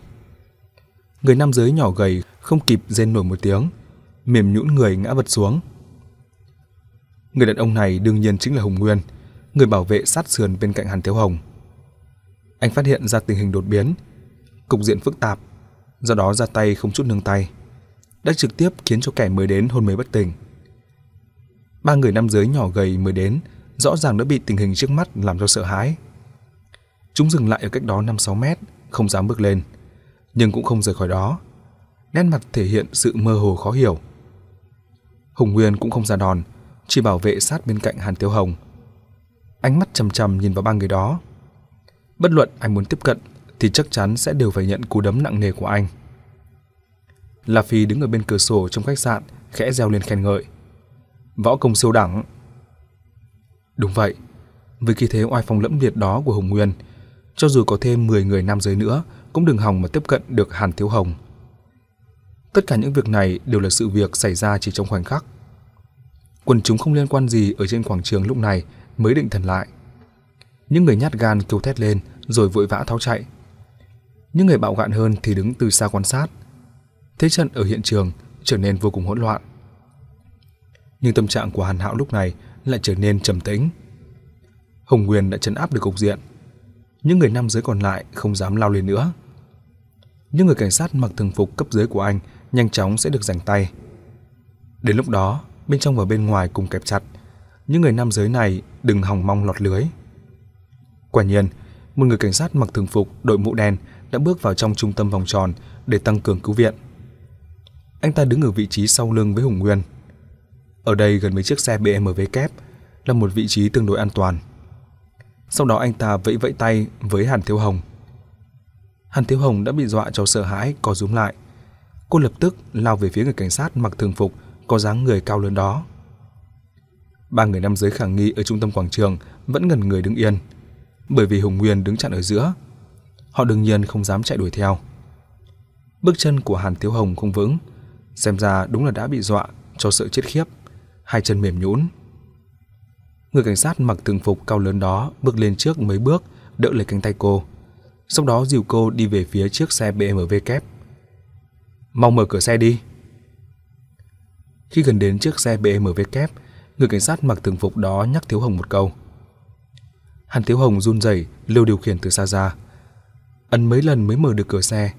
Người cảnh sát mặc thường phục liền đỡ cô ngồi vào ghế lái, sau đó giành lấy điều khiển từ xa. Tít tít hai tiếng, khóa cửa xe lại. Hàn Hạo và mọi người ở phía trên nhìn thấy cảnh tượng này. Trái tim đang treo lơ lửng, cuối cùng cũng được hạ xuống. Độ an toàn của chiếc xe BMW kép có thể hoàn toàn tin tưởng được. Cho dù có sự xuất hiện của người nam giới khả nghi nữa, thì trong khoảng thời gian ngắn, anh ta cũng khó có thể làm hại được tới Hàn Tiêu Hồng đang ngồi trong xe. Lúc này đây, lại cũng lục đục có những cảnh sát mặc thường phục đã chế ngự được mục tiêu của mình, vội vào trong vòng tiếp ứng. Ba người nam giới đang đứng gần người ở trung tâm vòng vây cũng nhanh chóng bị chế ngự. Hồng Nguyên lúc này mới quay người, đi về phía chiếc xe BMW kép. Ở phía bên ngoài quảng trường, ở nơi cách chiếc xe BMW kép không xa, một người nam giới vừa mới bước xuống khỏi chiếc xe taxi. dáng vẻ của anh ta tương tự với những người nam giới đến trước, nhưng không biết tại sao hành động của anh ta lại chậm hơn rất nhiều. Lúc này đây, chỉ có thể ngẩn người đứng ở cửa xe, không biết nên làm thế nào. Người cảnh sát mặc thường phục đứng trước xe BMW kép hét lên một tiếng. Cảnh sát! Sau đó nhảy vọt qua khỏi bức tường bao quanh của bãi đỗ xe, lao thẳng về phía người nam giới đó. Người nam giới rõ ràng đã bị hoảng sợ, co giò bỏ chạy. Người cảnh sát mặc thường phục vì phải bật qua hàng rào bao quanh nên đã để lỡ mất thời gian, nên đã bị kéo dài khoảng cách mấy chục mét. Nhưng bước chân của anh nhanh nhạy, long như bay đuổi theo. Đây là anh chàng nào nhỉ? Chạy nhanh thế? Hàn Hạo từ xa nhìn thấy, không kìm được quay đầu hỏi Doãn Kiếm một câu. Doãn Kiếm cũng dầu dĩ lắc đầu. Bởi vì không để cho hung thủ nghi ngờ, rất nhiều cảnh sát mặc thường phục buổi chiều khi quay trở lại vị trí của mình đã đổi trang phục quần áo. Nếu chỉ nhìn vào chiếc mũ thì thực sự không nhận ra là ai. Ánh mắt của La Phi cũng vẫn luôn dõi theo người cảnh sát mặc thường phục này, cho đến tận khi anh ta đuổi theo kẻ khả nghi, chạy ra khỏi tầm nhìn của mọi người. Sau đó anh chuyển ánh mắt quay trở lại. Sau khi nhìn quan sát một lượt, anh kinh ngạc nói: "Kỳ lạ, đó không phải là người mà anh bố trí thì phải." "Cái gì?" Thân sắc của Hàn Hạo vô cùng kinh ngạc. 13 người cảnh sát mặc thường phục thuộc hạ của anh đều ở trên quảng trường. Vậy người đó là ai? Ngữ điệu của La Phi chợt trở nên vô cùng căng thẳng. Hàn Hạo đếm số người cảnh sát mặc thường phục ở trên quảng trường. Quả nhiên đúng như lời La Phi. Trái tim anh lập tức chìm xuống. Nếu như người vừa rồi không phải là cảnh sát mặc thường phục của mình, vậy thì anh ta là ai? Hàn Hạo gần như không dám suy nghĩ sâu thêm. Anh vội vàng cầm micro gọi. Tôi là 001, lập tức kiểm tra xem mục tiêu có an toàn hay không. Còn Hùng Nguyên thì lúc này đã đến được trước xe BMW kép. Anh đập đập vào cửa xe. Hàn Tiếu Hồng ở trong xe lại không hề có chút phản ứng nào. Hùng Nguyên thoáng cảm thấy có điều gì đó không ổn. Anh dí sát mặt vào cửa sổ xe nhìn vào bên trong. Nét mặt của anh nhanh chóng cứng đơ, giống như là một tảng đá vững chắc. Hàn Tiếu Hồng đang mềm nhũn người, gục xuống vô lăng, đầu nghiêng sang một bên, một lượng máu lớn đang chảy ra từ cổ cô, nhuộm đỏ cả một nửa vạt áo bên phải. Tay phải của cô đã buông thõng theo người, làm đường dẫn cho máu tươi chảy xuống, khiến cho chiếc cần số xe bọc da màu trắng đã trở nên đỏ au chói mắt. Nửa năm trước, khi cô ta ngồi ở trong buồng lái gật cần số, cô ta liệu có thể đoán được số phận của ngày hôm nay hay không? Vì chìa khóa của chiếc BMW kép đã bị lấy đi mất, phía cảnh sát cuối cùng cũng không thể không đập vỡ cửa sổ xe mới mở xe ra được. đồng thời xác nhận Hàn Tiếu Hồng ở trong xe đã tử vong. Bác sĩ pháp y nhanh chóng đến hiện trường, tiến hành khám nghiệm thi thể. Cổ họng Trần Thiếu Hồng xuất hiện một vết cứa dài 8 cm, sâu 1,5 cm. Vết thương rất phẳng, có lẽ do một lưỡi dao lam sắc nhọn cứa vào. Lưỡi dao này đã làm đứt khí quản và động mạch chính của Hàn Thiếu Hồng, khiến cho cô bị sốc do mất máu cấp tính và trực tiếp dẫn đến tử vong. Và hung thủ gây án đương nhiên chính là người đội mũ màu đen đó, người cảnh sát mặc thường phục, cao lớn, có tốc độ chạy nhanh như bay đó. Trong bản ghi chép của máy giám sát hiện trường, ghi lại toàn bộ quá trình xuất hiện đến lúc thuận lợi trốn thoát cuối cùng. Hàn Thiếu Hồng và Hùng Huyền bước ra khỏi tòa nhà Đức Nghiệp. 2 phút 33 giây. Người nam giới nhỏ gầy đầu tiên bước xuống khỏi xe taxi. 2 phút 35 giây. Người cảnh sát mặc trang phục, hóa trang thành người trong xe đạp đã lao đến 2 phút 35 giây đến 2 phút 38 giây. Rất nhiều nam giới thân hình nhỏ gầy lần lượt tiến vào quảng trường. Cảnh sát mặc thường phục ở hiện trường ngừng tiếp không kịp 2 phút 42 giây. Người nam giới đội mũ đen đi về phía sau lưng Hùng Nguyên, đồng thời vẫy tay với Hàn Thiếu Hồng. Do trang phục của anh ta phù hợp với đặc trưng của cảnh sát mặc thường phục, Hàn Thiếu Hồng đang lúc kinh hoàng, sợ hãi, đã lập tức chạy về phía anh ta. 2 phút 43 giây. Người nam giới đội mũ nhung màu đen đã dìu Hàn Thiếu Hồng bước về phía chiếc xe BMW kép. 2 phút 47 giây. Người nam giới đội mũ đen dìu Hàn Thiếu Hồng ngồi vào vị trí ghế lái của chiếc xe BMW kép rồi bèn khóa cửa xe lại. Quá trình ra tay ngắn ngủi của anh ta đã bị chính chiếc xe che chắn, không được ghi lại ở trong ống kính máy giám sát. 2 phút 50 giây. Cảnh sát mặc thường phục của đội cảnh sát hình sự đã hiệp lực với Hùng Nguyên để khống chế ba người nam giới gầy nhỏ cuối cùng ở trên quảng trường. Hùng Nguyên bắt đầu nhìn về hướng chiếc xe BMW kép. 2 phút 51 giây. Người nam giới đội mũ nhung đen đã bật qua khỏi hàng rào bao quanh bãi gửi xe. Nhân đà chạy xa đuổi theo người nam giới khả nghi xuất hiện cuối cùng, đồng thời nhanh chóng biến mất bên ngoài ống kính máy giám sát. Tất cả quá trình này, chiếc mũ nhung đen của người nam giới được kéo xuống rất thấp. Cổ áo khoác ngoài thì lại kéo lên rất cao. Do đó ở hiện trường không có ai có thể nêu rõ ra được đặc trưng gương mặt của anh ta.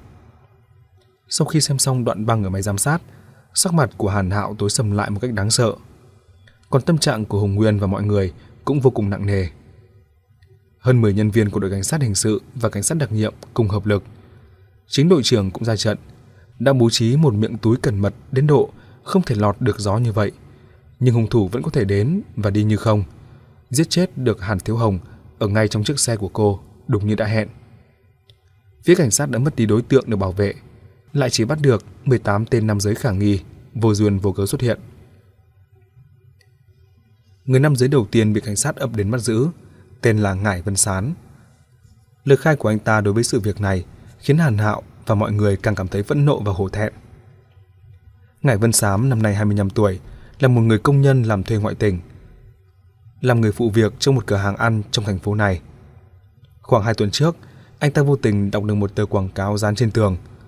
Một trung tâm vui chơi giải trí nào đó đang tuyển nam giới làm công việc cộng đồng, đãi ngộ tốt, lương tháng hơn vạn tệ. Một công việc có mức lương cao như vậy, đương nhiên là một sự cám dỗ lớn. Người nam giới nhận điện thoại nói với anh ta.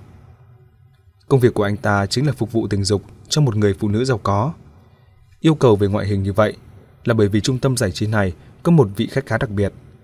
Vị khách này yêu cầu tìm kiếm một số nam giới nhỏ gầy để cùng chơi trò chơi ngược đãi tình dục với cô ta. Nghe nói là phục vụ về tình dục.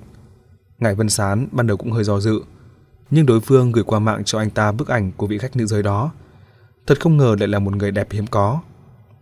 Dục vọng nguyên thủy của Ngải Vân Sán lập tức bùng cháy. Anh ta làm theo yêu cầu của đối phương, lập tức gửi ảnh của mình. Sau khi đối phương nhìn thấy ảnh của anh ta thì rất hài lòng.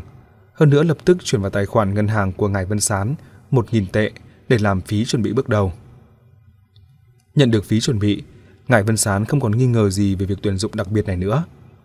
Anh ta làm theo những yêu cầu của đối phương, mua mảnh vải trắng, roi da, chiếc dao giả làm từ cao su.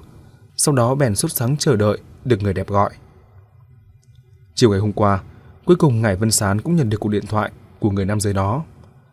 Đối phương nói ngày hôm sau sẽ có vụ làm ăn, bởi vì cuộc giao dịch này không hợp pháp, thân phận người phụ nữ đó lại rất tôn quý, cho nên hai bên cần phải có buổi gặp gỡ đặc biệt và bí mật.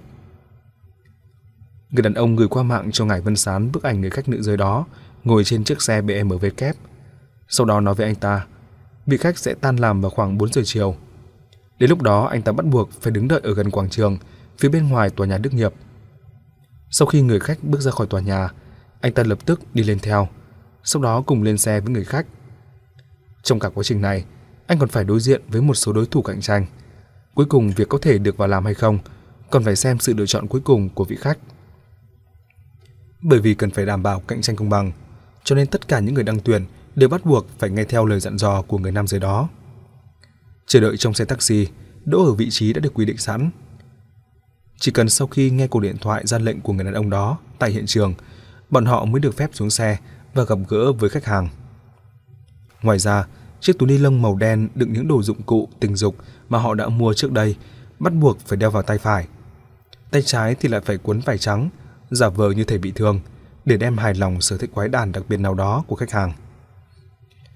Kẹp giữa hai tầng dục vọng của kim tiền và người đẹp, Ngại Vân Sán giống như là một con rối gỗ, hoàn toàn mất đi khả năng tư duy. Anh ta nhất nhất làm theo lời dặn dò của người nam giới đó. Từng bước tiến sâu vào trò chơi này. Vào lúc 3 giờ 45 phút chiều cùng ngày, Ngài Vân Sán ngồi xe taxi đến trước tòa nhà Đức Nghiệp, nôn nóng chờ đợi sự xuất hiện của vị khách nữ xinh đẹp ở vị trí mà người nam giới ở trong điện thoại đã chỉ định. Vừa mới qua 4 giờ chiều, người phụ nữ xinh đẹp trong bức ảnh, Hàn Thiếu Hồng, cuối cùng cũng bước ra khỏi tòa nhà Đức Nhập Và ngải Vân Sán cũng nhanh chóng huyện được chỉ thị xuống xe của người nam giới đó. Vì không muốn để cho vị khách này bị những đối thủ cạnh tranh khác cướp mất, anh ta vội vàng chạy về phía Hàn Thiếu Hồng. Thế nhưng mới chạy được vài bước, liền bị người cảnh sát mặc thường phục đè chặt xuống dưới nền đất lạnh giá. Anh ta vẫn không hiểu rốt cuộc đã xảy ra chuyện gì. Cho đến tận lúc bị lấy lời khai, anh ta vẫn mơ hồ, cứ tưởng rằng mình bị cảnh sát bắt giữ do liên quan đến việc giao dịch sách. Những người nam giới khác bị bắt cũng trải qua sự việc tương tự giống như Ngải Vân Sán. Có thể dễ dàng nhận thấy, nhân vật thần bí dán tờ quảng cáo tuyển dụng, sau đó lại liên lạc điện thoại với những người nam giới đó, chính là người đã soạn nên kế hoạch này đồng thời cũng chính là hung thủ giết hại Hàn Thiếu Hồng. Mặc dù hắn không hề lộ mặt, nhưng lại một tay có thể khống chế gần 20 người nam giới bị hoa mắt vì tiền này. Toàn bộ tất cả những người nam giới này đều trở thành con rối trong tay của hắn. Hắn đã ra lệnh vào khoảng thời gian và địa điểm vô cùng chuẩn xác. Những người nam giới này cùng lần lượt tiến vào quảng trường Đức Nghiệp, làm điên đảo vòng mai phục kiến kẽ của cảnh sát, và người thần bí lại nhân cơ hội đó để tiến vào ngụy trang thành cảnh sát mặc thường phục và hoàn thành kế hoạch giết người. Lúc này sắc trời đã dần tối, quảng trường sớm đã vây quanh dây cảnh giới. Những người dân không liên quan đều bị chặn ở phía bên ngoài quảng trường. Họ túm năm tụm ba, hoặc là hưng phấn, hoặc kinh hãi xì xào bàn tán. Trong quảng trường, hơn 10 người cảnh sát vây xung quanh chiếc xe BMW kép, thần sắc ảm đạm. Ở phía sau họ thì lại có một nhóm người nam giới gầy nhỏ, mặt thâm tím sưng vù đang quỳ. Trong cảnh tượng như vậy, không biết là nghiêm trang hay nực cười. Cơn gió thu buổi hoàng hôn thổi tới, trong lòng tất cả mọi người đều dâng lên cảm giác lạnh lẽo. 22 giờ 15 phút ngày 23 tháng 10. Trong phòng họp đội cảnh sát hình sự tỉnh thành, lúc này trời đã về đêm, nhưng trong phòng vẫn đèn điện sáng trưng. Các thành viên của tổ chuyên án 4.18 đang tụ họp ở đây. Bầu không khí khác hoàn toàn so với bầu không khí căng thẳng gấp rút của mấy lần họp trước. Hội trường lúc này trông vô cùng vắng lặng. Vừa mới trải qua một cuộc thất bại đầy nhục nhã. Cho dù đây là những người tinh anh bậc nhất trong giới cảnh sát, cũng khó tránh khỏi rơi vào cảm giác ủ ê, mông lung. Nhân viên điều tra trinh sát phía cảnh sát phân tích tất cả con đường mà hung thủ có thể trốn thoát khỏi hiện trường. Sau đó lấy tòa nhà Đức Nghiệp làm trung tâm triển khai một đợt điều tra quy mô. Nhưng họ không thu được bất cứ manh mối nào có giá trị cả.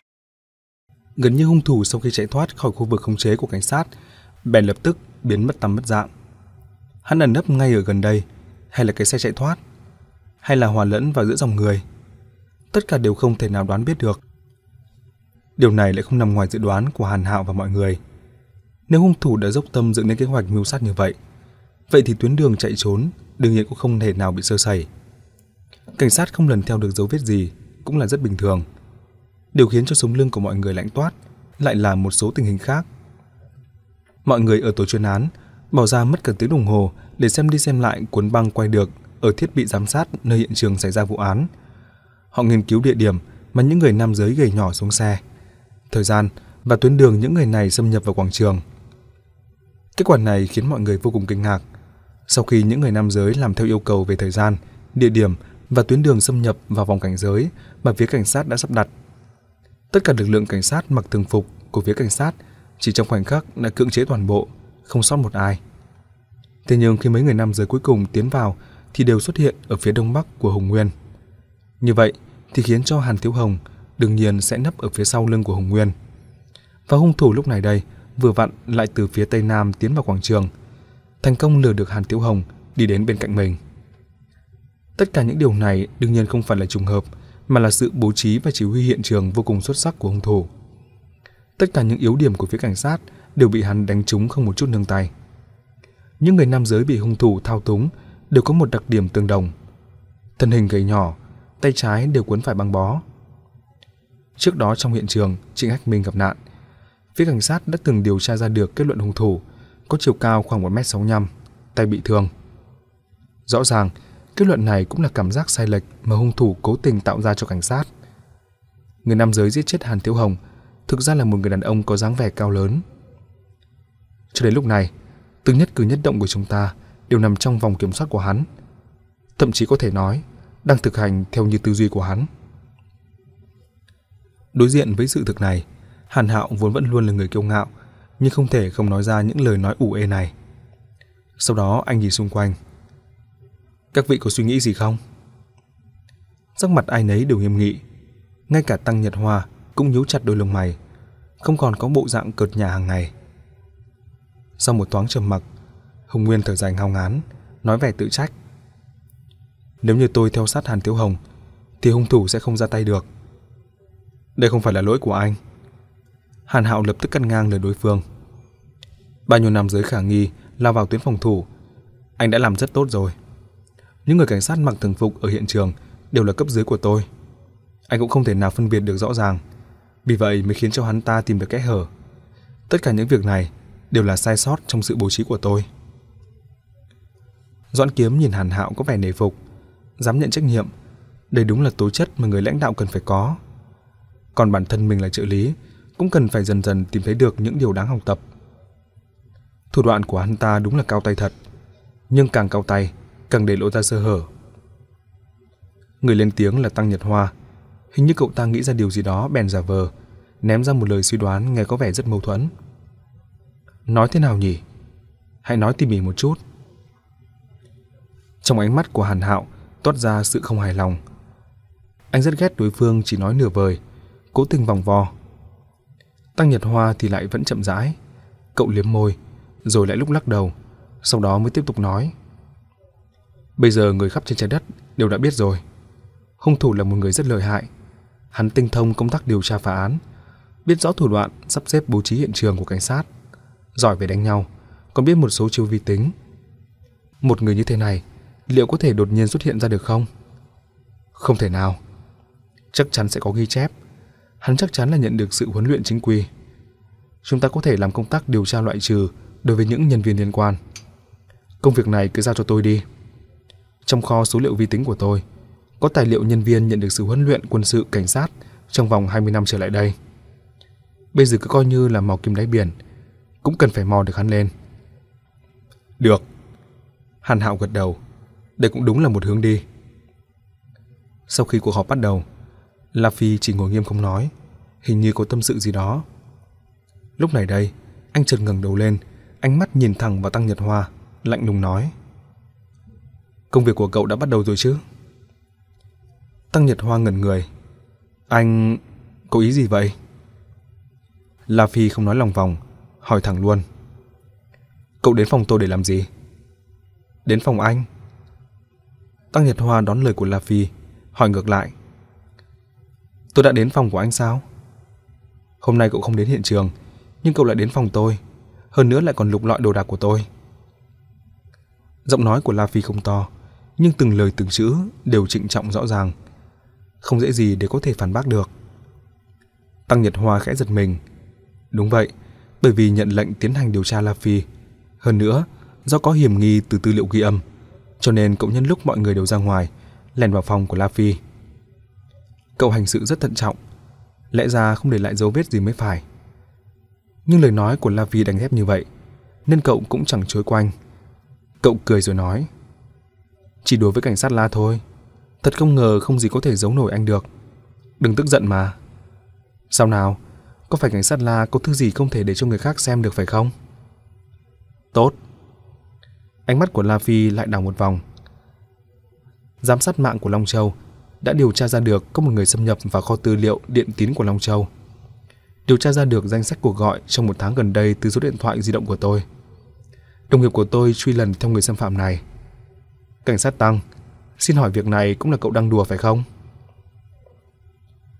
Ngón nghề của mình đã bị La Phi lần lượt lật tẩy. Da mặt của Tăng Nhật Hoa có dày hơn nữa. Lúc này đây cũng không tránh khỏi cảm giác ngượng ngùng, không thốt nên lời. Trong số người ngồi đây, Hàn Hạo và Doãn Kiếm trong lòng hiểu rất rõ. Lúc này cũng không lên tiếng, còn Hùng Nguyên thì lại rất kinh ngạc. Mộ Kiếm Vân sau khi suy nghĩ giây lát, lên tiếng để giảng hòa. Có thể đều là chút hiểu nhầm nho nhỏ. Lát nữa các anh hãy nói chuyện riêng với nhau đi. Không. La Phi chuyển hướng sang Mộ Kiếm Vân, sắc mặt nghiêm túc. Đây không phải là hiểu lầm. Chẳng phải cô cũng đang điều tra tôi sao? Nếu đã như vậy, đây chính là tình hình vụ án, cần phải nói ra giữa cuộc họp. Mộ Kiếm Vân không ngờ đối phương lại đột ngột chĩa mũi nhọn về phía mình, gượng gạo né tránh ánh mắt của La Phi. Đã đến cục diện này, Hàn Hạo với vai trò là tổ trưởng của tổ chuyên án không thể không nói gì. Anh khẽ hăng giọng. Cảnh sát là chính tôi đã bố trí cho họ những việc này để tiến hành điều tra về anh. Dù sao anh cũng không phải là cảnh sát ở tỉnh thành. Khi xảy ra vụ án này, anh đột ngột xuất hiện, lại cũng là người có mối quan hệ mật thiết với vụ huyết án xảy ra 18 năm trước. Tôi với vai trò là người phụ trách vụ án, có một số công việc không thể nào né tránh. Hy vọng anh phối hợp hiểu rõ. Bởi vì tôi không phải là cảnh sát của tỉnh thành. La Phi cười nhạt một tiếng. Hay là lần đầu gặp mặt, tôi đã hạ mất thể diện đội trưởng của đội cảnh sát hình sự của anh? Bởi vì tôi đã đánh ngất cấp dưới của anh, cử đi theo dõi tôi. La Phi kìm nén tức giận. Sau khi ngừng giây lát, anh lại chất vấn. Với các người đã điều tra ra được cái gì? Hàn Hạo cũng cảm thấy bực bội. Anh cũng chẳng màng đến những lời lẽ hào nhoáng, đối chọi quyết liệt. Được rồi, anh đã nói ra cả rồi. Vậy thì chúng tôi cũng nói thẳng luôn. Cái thông tin sai lệch cao 1m65 ở tay có vết thương là do anh đầu tiên đưa ra chứ? Trong một khoảng thời gian ngắn như vậy, anh thực sự đưa được ra những kết luận sau khi xem xét hiện trường sao? Chi tiết bố trí giám sát ở quảng trường Đức Nghiệp của cảnh sát. Ngoài những người nhân viên tham chiến ở hiện trường, không một ai khác biết được. Khi anh đến phòng giám sát, việc đầu tiên là tìm tất cả những người cảnh sát mặc thường phục. Lẽ nào anh chỉ đơn giản là thể hiện kiến thức trinh thám hình sự của mình sao? Ý tứ trong câu nói của Hàn Hạo đã quá rõ rồi. Anh đã tỏ rõ nghi ngờ La Phi cấu kết với hung thủ. Hai người cùng trừng mắt nhìn nhau. Thuốc nổ ở hiện trường sắp sửa bùng phát. Đội trưởng Hàn, cảnh sát La, các anh hãy kiểm soát tâm trạng của mình. Hùng Nguyên lên tiếng nói, cơ thể của anh cao lớn vạm vỡ. Khi nói khí lực cũng rất lớn. Lỗ tai của mọi người đều bị chấn động kêu ong ong. La Phi giật mình, nhận ra mình đã có phần mất kiểm soát, vội vàng cố gắng định thần lại. Lúc này anh lại nghe thấy Tăng Nhật Hoa lầm bầm như nói một mình. Đúng vậy, tại sao hắn lại biết được chi tiết bố trí giám sát của phía cảnh sát cơ chứ? Điều này đúng là kỳ lạ. Câu nói này đã nhắc nhở La Phi, mắt anh bừng sáng, buột miệng nói: "Khách sạn." Ngữ khí và thần thái của La Phi rõ ràng là đã có phát hiện mới. Tất cả mọi người đều vội vàng dồn ánh mắt về phía anh. Ngay cả Hàn Hạo cũng quên mất việc không vui vừa rồi, vội hỏi: "Cái gì?" Nếu muốn nắm rõ được chi tiết bố trí giám sát của phía cảnh sát, bắt buộc cần phải bao quát được toàn cảnh hiện trường. Cho nên, hung thủ cũng giám sát quảng trường đó. La Phi nói dồn, hắn chắc chắn là có một vị trí ở nơi cao. Muốn tìm một nơi ẩn mật và có vị trí cao, hắn sẽ ở đâu? La Phi không nói rõ ra đáp án, nhưng trong lòng mọi người đều đã hiểu. Chính là trong phòng của khách sạn đối diện với tòa nhà Đức Nghiệp. Nơi đây đã là địa điểm giám sát tốt nhất mà cảnh sát chọn. Vậy thì không còn nghi ngờ gì nữa. Nó cũng là địa điểm giám sát tốt nhất mà hung thủ đã lựa chọn.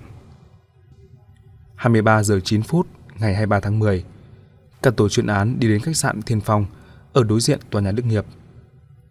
Thông qua việc dò hỏi nhân viên ở quầy tiếp tân và xem cuộn băng video từ máy quay camera, mọi người nhanh chóng có được phát hiện mới. Khoảng 8 giờ tối ngày hôm qua, có một người nam giới thuê phòng 614 của khách sạn. Hơn 3 giờ chiều ngày hôm nay, người này ra khỏi phòng và chưa hề quay lại. Nhưng anh ta cũng không trả phòng. Xem cuốn băng video, vóc dáng của người này rất giống với hung phạm ở hiện trường vụ án. Và thông tin chứng minh nhân dân mà hắn đăng ký thì cũng được chứng thực là giả. Do tầng 6 vừa vặn cũng chính là khu vực quan sát quảng trường thuận lợi nhất. Người nam giới thần bí này lập tức trở thành nghi phạm lớn nhất, khiến mọi người vô cùng hưng phấn. Hàn Hạo lập tức hỏi người nhân viên lễ tân về đặc trưng tướng mạo của người này. Cô gái trực ban lúc đó đã miêu tả. Người này đeo kính dâm, khắp mặt đầy dâu quai nón, rất khó nhận ra bộ mặt thực. Dâu quai nón Dọn kiếm tích cực ghi thông tin then chốt này và cuốn sổ ghi chép. Nhưng La Phi và Hàn Hạo thì lại chẳng buồn để tâm. Dọn kiếm vội vàng ghi xong, xin ra chỉ thị. Đội trưởng Hàn, có cần thông báo đến các nhân viên điều tra phá án tuyến 1 bảo họ chú ý đến người có dâu quay nón không ạ? Hàn Hạo lắc đầu, sống sượng thốt ra hai chữ. Là giả. Là giả ư?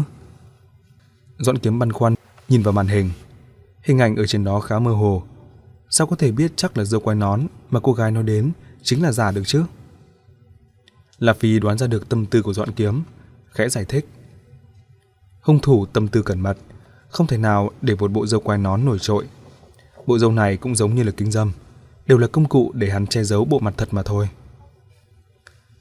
Dọn kiếm há miệng, ảo não xé tờ giấy ra khỏi cuốn sổ ghi chép, vò thành một nắm. Lúc này đây, sự chú ý của Hàn Hạo và mọi người tập trung vào phương diện khác trong nội dung cuốn băng video. Người này khi bước vào xách một chiếc vali du lịch, nhưng khi rời khỏi đây thì lại đi tay không. Hàn Hạo chỉ vào hình ảnh trên màn hình phân tích. Cho nên, không loại trừ khả năng hắn sẽ còn quay lại.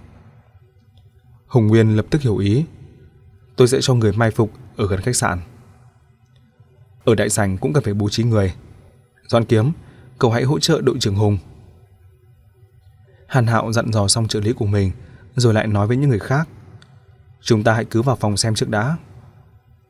Nhân viên phục vụ cầm theo thẻ mở cửa, dẫn mọi người đến trước cửa phòng số 614. Ở phía dưới chuông cửa thấy đèn màu đỏ sáng, thể hiện xin đừng làm phiền.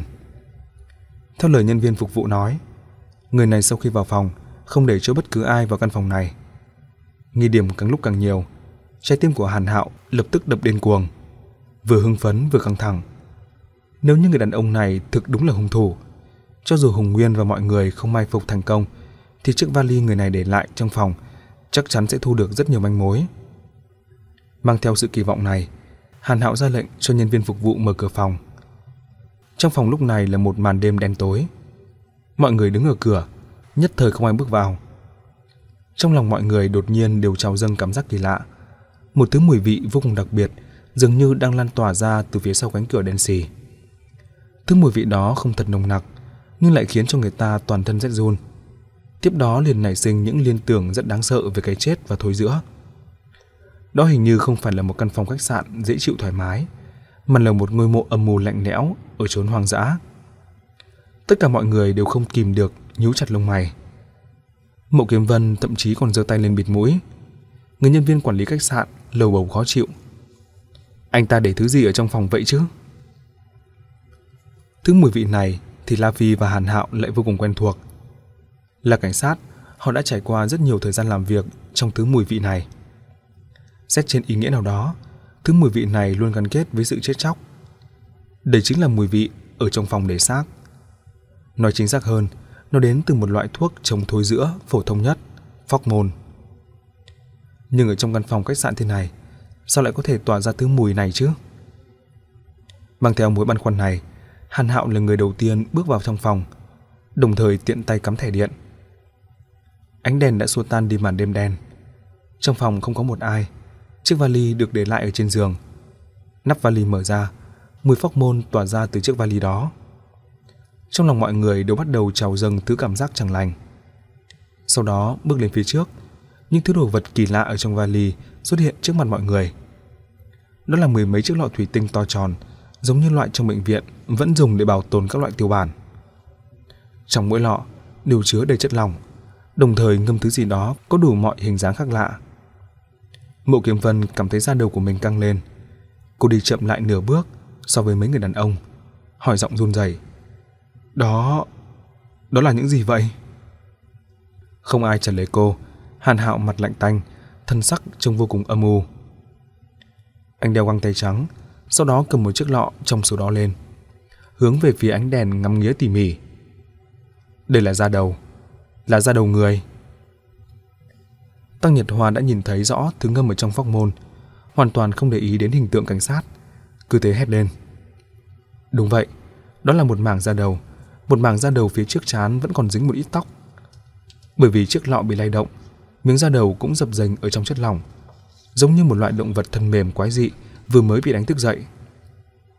Mộ Kiếm Vân đã không thể nào chịu đựng thêm được nữa. Cô bước thật nhanh, lao ra khỏi phòng, thở dốc để hít thở bầu không khí tươi mới ở hành lang. Ánh mắt La Phi dừng lại ở miếng da đầu dây lát, rồi lại nhìn chăm chú vào mảnh giấy trắng được dán trên thân lọ. Tờ giấy trắng đó xem ra có vẻ như là chú giải của chiếc lọ, nhưng ở trên đó cũng khá nhiều chữ. Hàn Hạo đương nhiên cũng chú ý thấy những chữ này. Anh xoay tờ giấy trắng trở về vị trí chính diện.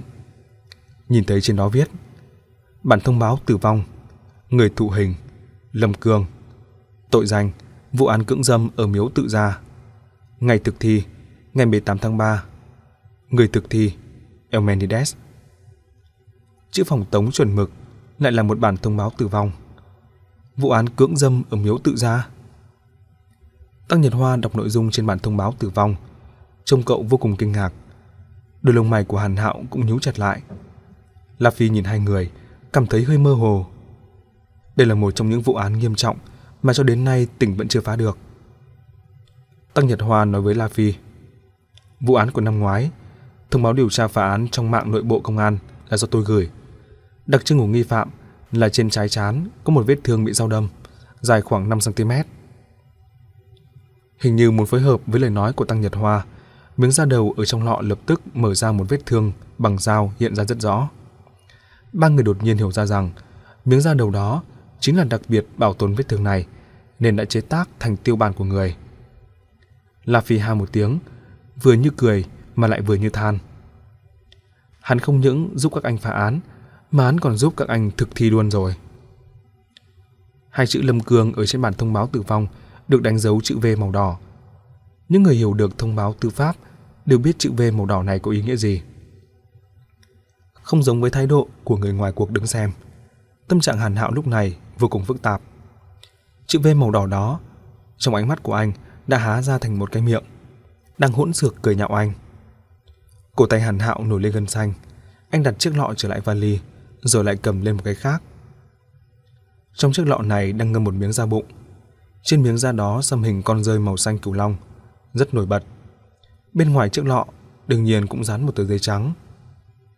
Bản thông báo tử vong, người thụ hình, Triệu Nhị Đông. Tội danh, vụ án giết người cướp của ở cây Đông Du. Ngày thực thi, ngày 11 tháng 5. Người thực thi, Elmenides. Cùng là bản thông báo tử vong, cũng là hình chữ V màu đỏ, thể hiện đã được thi hành. Hàn Hạo đương nhiên biết vụ án giết người cướp của ở cây Đông Du. Anh cũng biết vết xăm con rơi này, đó chính là dấu vết đặc biệt của Triệu Nhị Đông.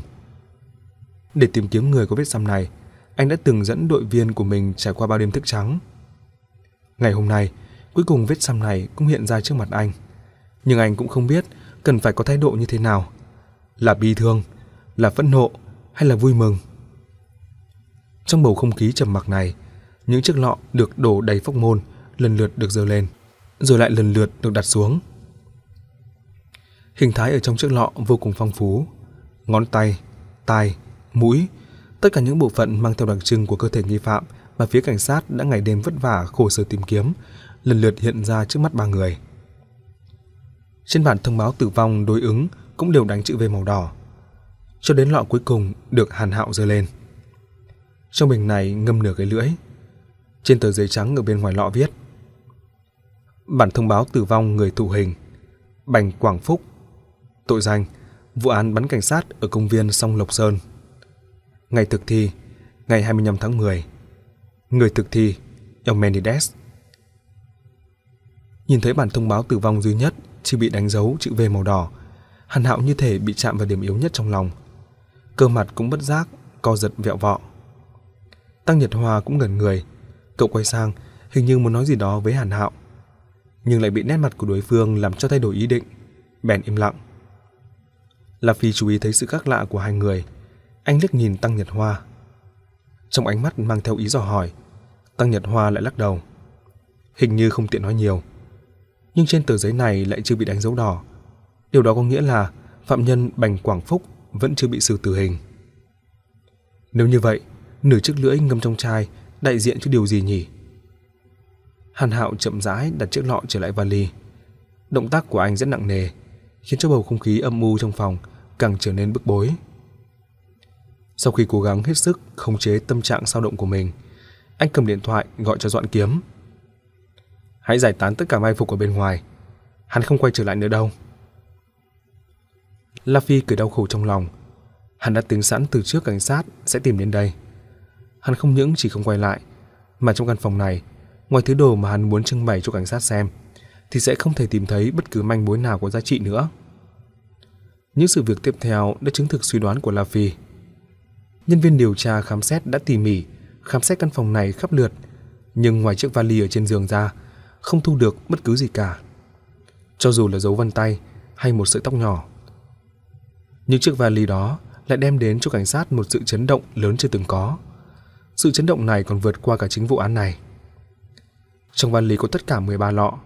Trên mỗi lọ đều dán một bản thông báo tử vong. 12 tờ giấy đã đánh dấu V đỏ, thể hiện đã chấp hành xong.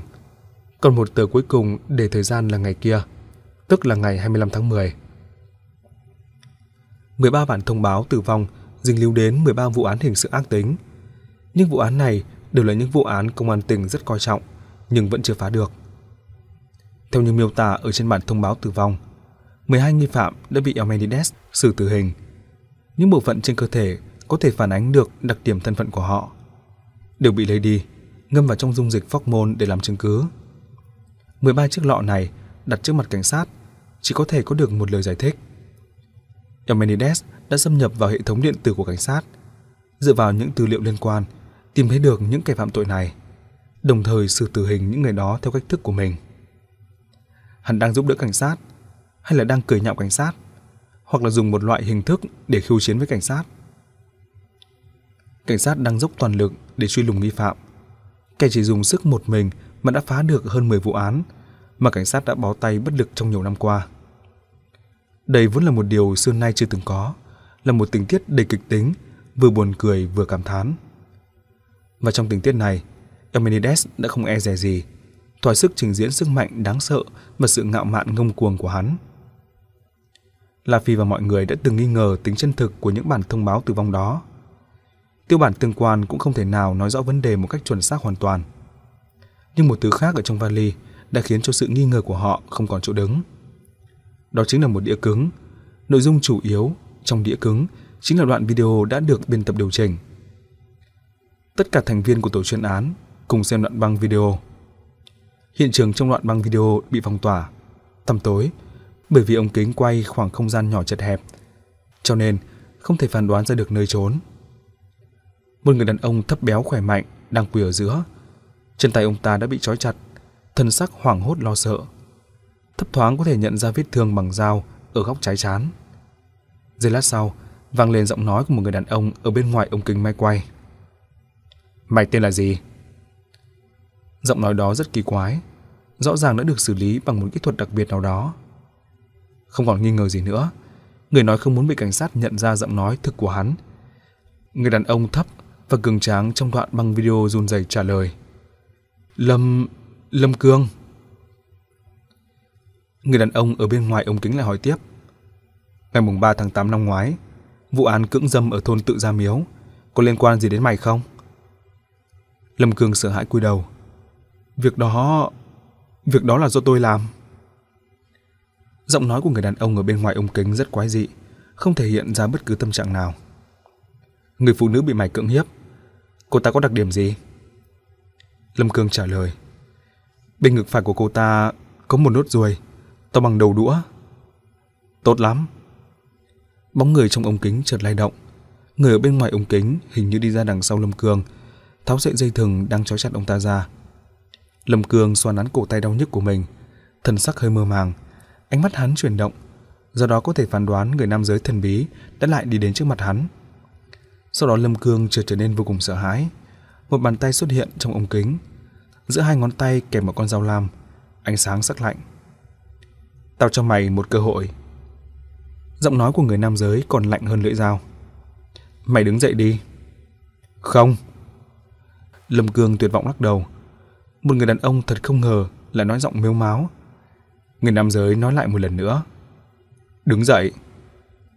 Lâm Cương run rẩy, không những không đứng dậy mà cơ thể còn co rúm lại.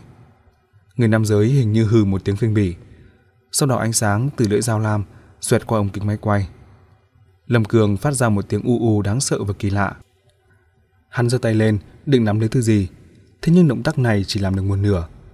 Hắn đã ngã gục xuống đất. Mặc dù hình ảnh mờ tối, nhưng vẫn có thể nhìn thấy được một lượng máu trào ra khỏi cổ hắn. Rõ ràng đoạn video này đã quay lại quá trình thực thi bản thông báo tử vong trong chiếc lọ đầu tiên. Và lời miêu tả về người nữ giới bị hại của Lâm Cường đã chứng thực hắn ta đúng là người gây án. Bởi vì đây là chi tiết vô cùng riêng tư, cho dù là những người cảnh sát hình sự xử lý vụ án cũng chưa chắc đã hay biết. Càng không thể nào từng nghĩ ra được. Người nam giới hành hình rõ ràng hiểu rất rõ điều then chốt này. Trong những đoạn quay video phía sau, quá trình hành hình của 11 phạm nhân cũng đều bị quay lại. Người nam giới ban đầu luôn có một số câu hỏi đơn giản, nhưng mỗi câu hỏi đều nhằm vào những chi tiết riêng tư nhất trong vụ án, đủ để chứng minh thân phận của những tội phạm đó. Sau khi xác định thân phận, người nam giới bèn cởi dây trói cho phạm nhân. Tao cho mày thêm một cơ hội. Là câu nói cuối cùng trong mỗi màn kịch, nhưng không có ai có thể nắm được cơ hội này. Họ thậm chí không có mong muốn được nắm cơ hội. Sau khi tay chân họ được khôi phục sự tự do, tất cả bọn họ đều co rúm lại, như thể là con chim sẻ bị dọa sợ hãi đến vỡ mật, chờ đợi đòn chí mạng. Đây là 12 kẻ phạm tội vô cùng hung dữ độc ác, cưỡng hiếp, cướp bóc, giết người, tội ác trồng chất. Thế nhưng khi đứng trước người nam giới thần bí đó, họ lại yếu ớt, nhu nhược đến độ không còn có cả dũng khí để cầu xin tha mạng. Mặc dù không tận mắt nhìn thấy hiện trường, nhưng cả tổ chuyên án đều cảm nhận được sự đè nén và nguồn sức mạnh đáng sợ mà giọng nói đó thể hiện ra. Đương nhiên, những điều này không phải toàn bộ nội dung của cuốn băng video. Đoạn cuối cùng có lẽ mới chính là thứ quan trọng nhất mà Elmenides thực sự muốn trình diễn cho phía cảnh sát xem. Trong một khung cảnh tương tự, một người đàn ông khỏe mạnh đang quỳ dưới đất. Ông kính máy quay chĩa thẳng vào mặt của anh ta. Gương mặt nhìn rõ ràng từng đường nét. Giọng nói của người nam giới bên ngoài ống kính vang lên. Mày tên là gì? Bành Quảng Phúc. Người đang quỳ trả lời. Vào đêm ngày 25 tháng 10 năm ngoái, xảy ra vụ án cướp của, bắn súng ở cửa hàng thuốc lá và rượu nhật khâm. Có liên quan gì đến mày không? Bành Quảng Phúc. Đó là tôi và đồng bọn Trung Minh cùng làm. Người bên ngoài. Chúng mày đã cướp tất cả 2 vạn 4 nghìn tệ tiền mặt. Khi chúng mày chạy ra khỏi cửa hàng thuốc lá và rượu nhật khâm, đã xảy ra chuyện gì? Chúng tôi gặp cảnh sát đi tuần đêm. Gặp mấy người? Hai người. Sau đó thì sao? Cảnh sát đuổi theo chúng tôi. Chúng tôi chạy vào trong công viên song Lục Sơn. Ở đó có rất nhiều hòn giả sơn. Chúng tôi trốn ở trong đó. Cảnh sát có tìm thấy chúng mày không? Bành Quảng Phúc sợ hãi gật đầu. Người bên ngoài trầm mặc giây lát lại hỏi. Mày biết hai người cảnh sát đó tên là gì không? Sau đó tôi đọc báo mới biết. Hãy nói cho tao biết tên của họ. Người bị chết tên là Châu Tự, người bị thương tên là Hàn Hạo. La Phi từ nãy tới giờ vẫn chăm chú nhìn vào màn hình video. Nhưng cái tên Hàn Hạo đột nhiên phát ra từ miệng của Bành Quảng Phúc. Tư duy của anh cũng khó tránh được bị đứt đoạn. Anh quay đầu lại, kinh ngạc nhìn tổ trưởng của tổ chuyên án đứng ở gần đó. Và Hàn Hạo thì đang cắn chặt răng, trên trán toát ra từng giọt mồ hôi. Tâm trạng hình như đã ở biên giới của sự sụp đổ. Nhìn lại những người khác, từ dọn Kiếm đến Tăng Nhật Hoa, nét mặt hoặc là bi phẫn, hoặc là ngượng ngùng, hoặc đồng tình. Thật không ngờ không ai có trạng thái bình thường. Liên tưởng đến cảnh tượng khi tìm thấy chiếc lọ lúc mới đến khách sạn, La Phi chợt bừng tỉnh. Thì ra Hàn Hạo chính là đương sự trong vụ án đánh cảnh sát đó. Vụ án như thế này chắc chắn đã bị lan truyền khắp giới cảnh sát rồi. Những người khác trong tổ chuyên án đều đã biết nhưng không tiện nói ra. Chỉ có mình vẫn chẳng ai biết điều gì cả. Thứ tâm trạng này là chuyện xảy ra trong khoảnh khắc. Tình tiết tiếp theo trong đoạn băng video nhanh chóng kéo sự chú ý của La Phi trở lại. Rất tốt. Khi người ở ngoài nói hai chữ này, cũng có nghĩa là kết thúc việc tra hỏi. Sau đó, hắn vẫn nói câu nói đó. Tao cho mày thêm một cơ hội. Bành Quảng Phúc ngước đầu, mơ màng nhìn người bên ngoài ống kính máy quay. Bàn tay người thần bí thò vào trong ống kính, nhưng không giống như trong dự liệu của mọi người. Thứ kẹp trong bàn tay hắn lần này không phải là lưỡi dao lam sắc nhọn, mà là một miếng kim loại tròn, hình dáng giống chiếc cúc. Bàn tay đó đặt vật kim loại hình tròn vào trong túi áo của Bạch Quảng Phúc, đồng thời giọng nói quái lại đó cũng giải thích. Đây là máy phát hiện tín hiệu định vị. Tao sẽ giao máy thu cho cảnh sát. Bành Quảng Phúc trợn tròn mắt. Mặc dù là một kẻ tội phạm như vậy, nhưng lúc này đây, khi nghe đến hai chữ cảnh sát, trong ánh mắt thật không ngờ lại lộ ra tia hy vọng. Xem ra, tha rằng rơi vào tay cảnh sát cũng còn tốt hơn nhiều so với việc đối diện với tên ác ma này. Đối với tao, đây chỉ là một trò chơi. Khi trò chơi bắt đầu, tao sẽ mở thiết bị phát, như vậy cảnh sát sẽ biết địa điểm của trò chơi. Nhưng tao chỉ cho phép cảnh sát nhiều nhất là 4 người tham gia trò chơi này. Nếu như họ có thể tuân thủ quy tắc, hơn nữa lại thắng được trò chơi này, thì mày có thể sống sót mà rời khỏi nơi đây. Người thần bí hình như đang bước chậm rãi xung quanh Bành Quảng Phúc, và những câu nói này của hắn chính là nói cho những người đang xem màn hình nghe. Còn mọi người trong tổ chuyên án thì đều trong mày suy nghĩ, tỉ mỉ phân tích ngụ ý trong lời nói của đối phương và cả những khả năng phát triển sự việc. Hàn Hạo cầm một chiếc máy đo đạc ở trên bàn lên. Đó cũng là thứ mà cảnh sát phát hiện ra ở trong vali. Bây giờ họ cuối cùng đã biết thiết bị này dùng để làm gì. Lúc trước, họ cũng thử bật nút công tắc của thiết bị này, nhưng chỉ nhìn thấy màn hình trống không thôi. Có lẽ chỉ có đợi sau khi đối phương mở thiết bị phát, thiết bị này mới có thể phát huy tác dụng. Còn một câu hỏi nữa. Lúc này người thần bí dừng lại trước mặt Bành Quảng Phúc, hỏi giọng âm u. Mày cũng tham gia trò chơi này, nhưng tao không hy vọng mày tiết lộ một số bí mật. Cho nên, chúng ta cần phải nghĩ cách mới được. Trên mặt Bành Quảng Phúc xuất hiện sự kinh hãi. Cùng lúc này, trên hướng nhìn phía trên của anh ta, bàn tay đó lại một lần nữa xuất hiện ở trong ống kính máy quay. Giữa hai ngón tay xuất hiện một con dao lam lấp lánh ánh sáng lạnh. Đừng! Đừng! Bành Quảng Phúc tuyệt vọng cầu xin. Tôi sẽ không nói gì cả đâu. Không nói gì cả. Nhưng anh ta không thể nào thay đổi được bất cứ việc gì. Một bàn tay ở bên ngoài ống kính cũng thò vào ống kính. Hắn giữ chặt cầm của Bạch Quảng Phúc. Anh ta bị ép há to miệng. Lời cầu xin biến thành tiếng u u hàm hồ. Nhìn ngón tay kẹp mảnh dao lam tiến sâu vào trong miệng của Bành Quảng Phúc. Bành Quảng Phúc ra sức dãy giụa. Nhưng bàn tay của đối phương giống như chiếc kìm, kẹp chặt đến nỗi anh ta không thể nào cựa quậy được chút gì. Cùng với tiếng kêu thảm thiết thoát ra từ trong cổ họng, máu tươi theo bàn tay của người đàn ông thần bí chảy ra khỏi miệng anh ta. Mặc dù sớm đã dự đoán sự việc sẽ xảy ra, nhưng mọi người đứng trước màn hình vẫn cảm thấy đầu óc như tê dại.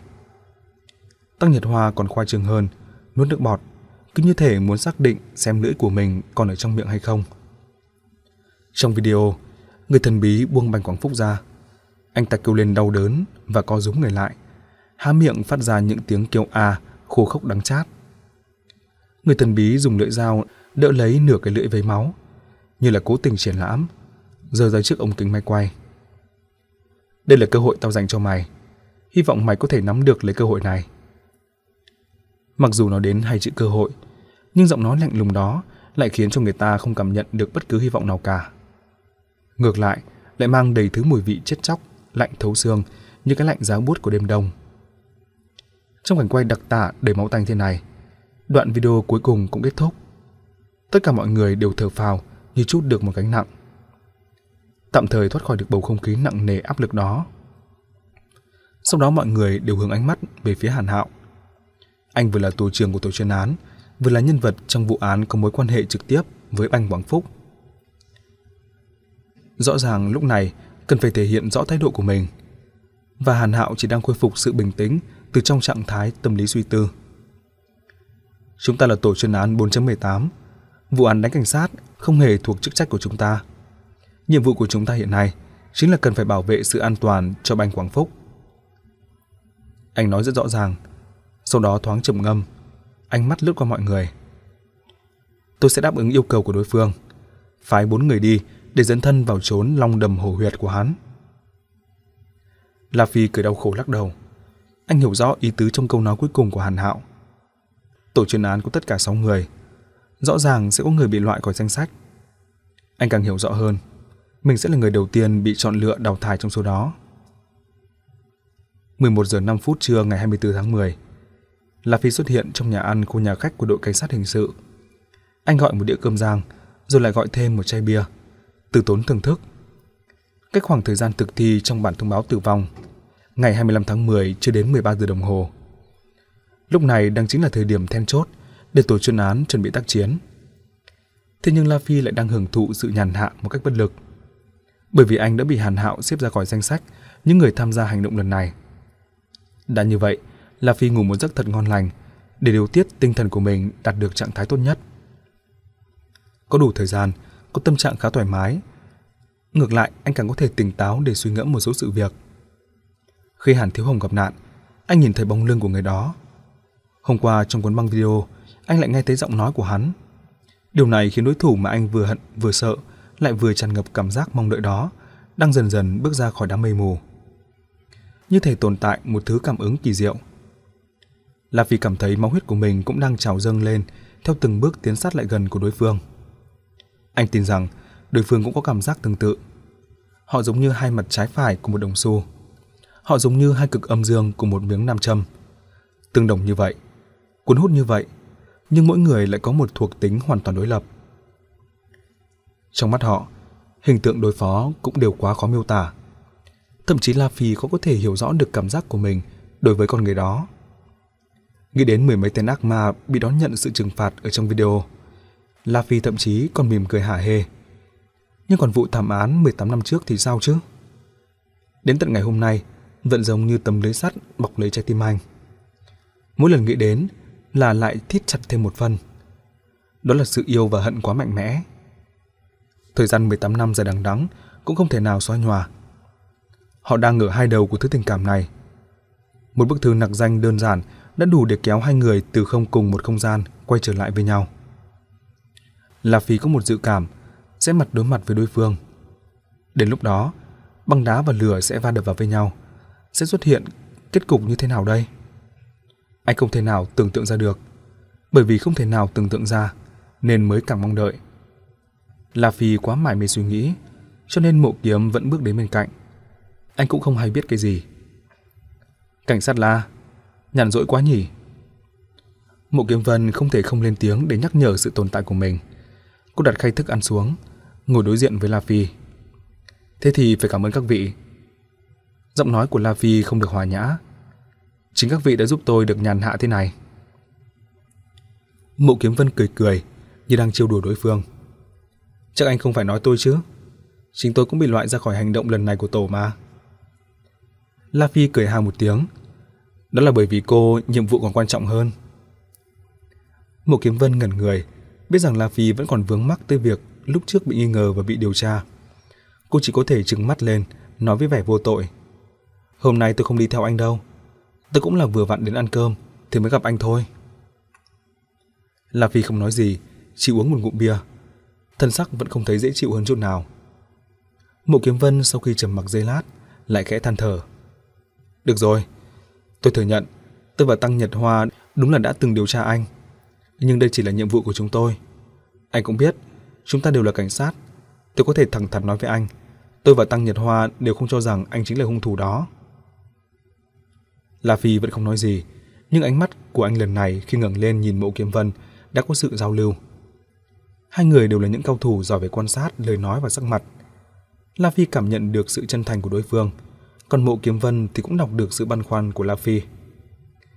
Anh hãy nghe thứ này đi. Đã nói đến nước này, Mộ Kiếm Vân thẳng thắn đến cùng. Cô lôi chiếc MB3 mà Tăng Nhật Hoa đã giao cho cô. Sau đó chuyển đến đoạn then chốt, ấn nút play. La Phi đeo tai nghe, sau đó anh chợt ngẩn người. Trên mặt anh xuất hiện sự kinh ngạc và sự phức tạp như thể cách xa cả thế giới. Trong máy MB3 đang phát một vật chứng có liên quan đến vụ án của 18 năm trước. Là đoạn ghi âm nhật ký của cậu nam sinh đã từng bị phát trên đài phát thanh của trường cảnh sát tỉnh. Tâm trạng của La Phi rõ ràng đã bị đoạn ghi âm này đưa đi đến một nơi rất xa. Sau khi đoạn ghi âm kết thúc, anh lại ngẩn người hồi lâu mới gỡ tay nghe xuống. Lúc này đây, sông mũi của anh cũng thoáng cay cay. Thế là anh thở dài, cố đè nén tâm trạng đó lại. Đây là giọng nói của tôi. Sự việc đó cũng đúng là do tôi làm. La Phi nhìn bộ Kiếm Vân, chậm rãi nói: "Tôi biết anh không giết người.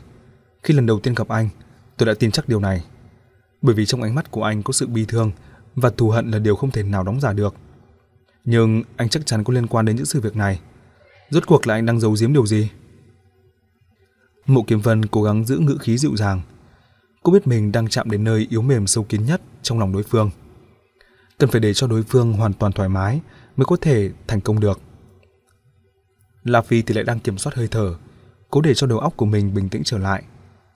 Thấy bộ dạng thận trọng của đối phương, anh thấy hơi buồn cười. Cô không cần phải khách sáo như vậy.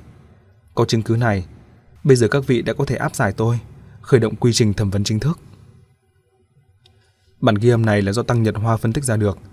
Anh ấy giao cho tôi. Hàn Hạo không hề biết sự việc này. Mặc dù đối phương đã từ bỏ sự kháng cự, nhưng ngữ điệu và thái độ của Mộ Kiếm Vân vẫn không hề thay đổi. Cô tiếp tục tiến vào nơi sâu kín trong tâm hồn của đối phương. Nhưng mà tôi tin tưởng anh, anh lại không tin tưởng chúng tôi sao? Tôi không phải là đang điều tra anh, tôi chỉ là bạn của anh, tôi muốn nghe lời tâm sự của anh.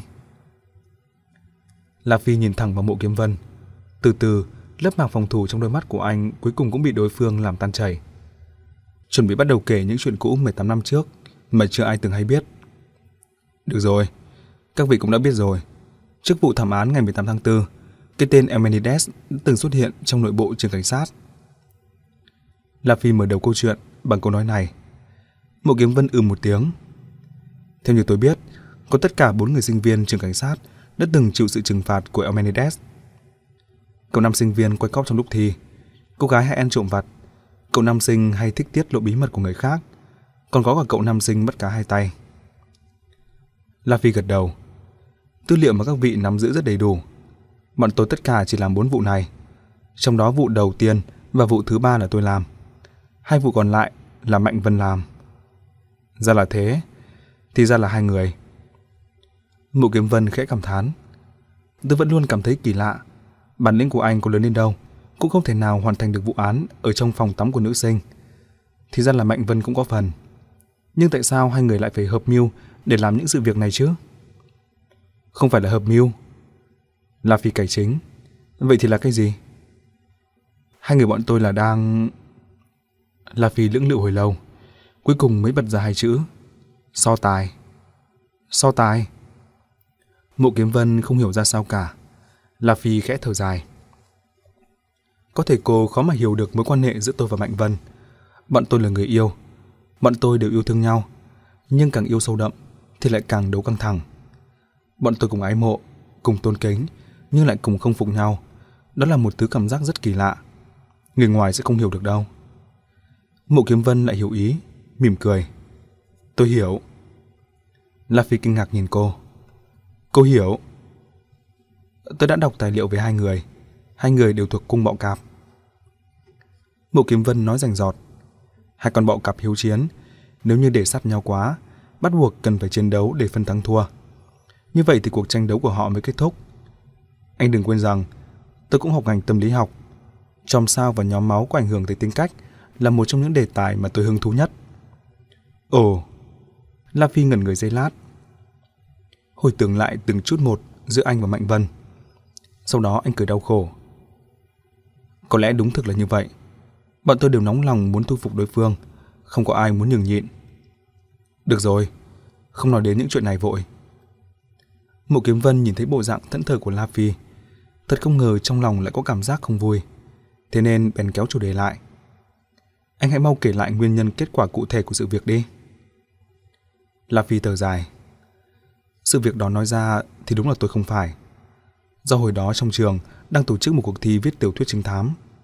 Mạnh Vân thường ngày cũng có chút sở thích văn chương, cũng muốn tham gia cuộc thi này.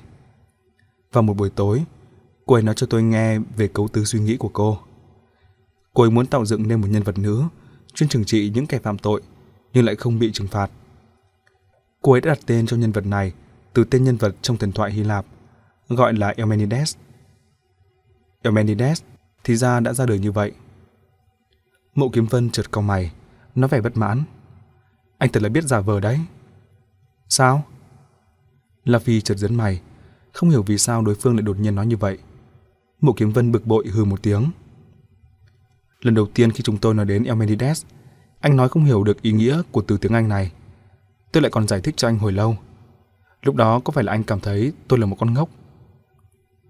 La Phi cười ngượng nghịu, không tiếp lời đối phương. Mộ Kiếm Vân cũng cười.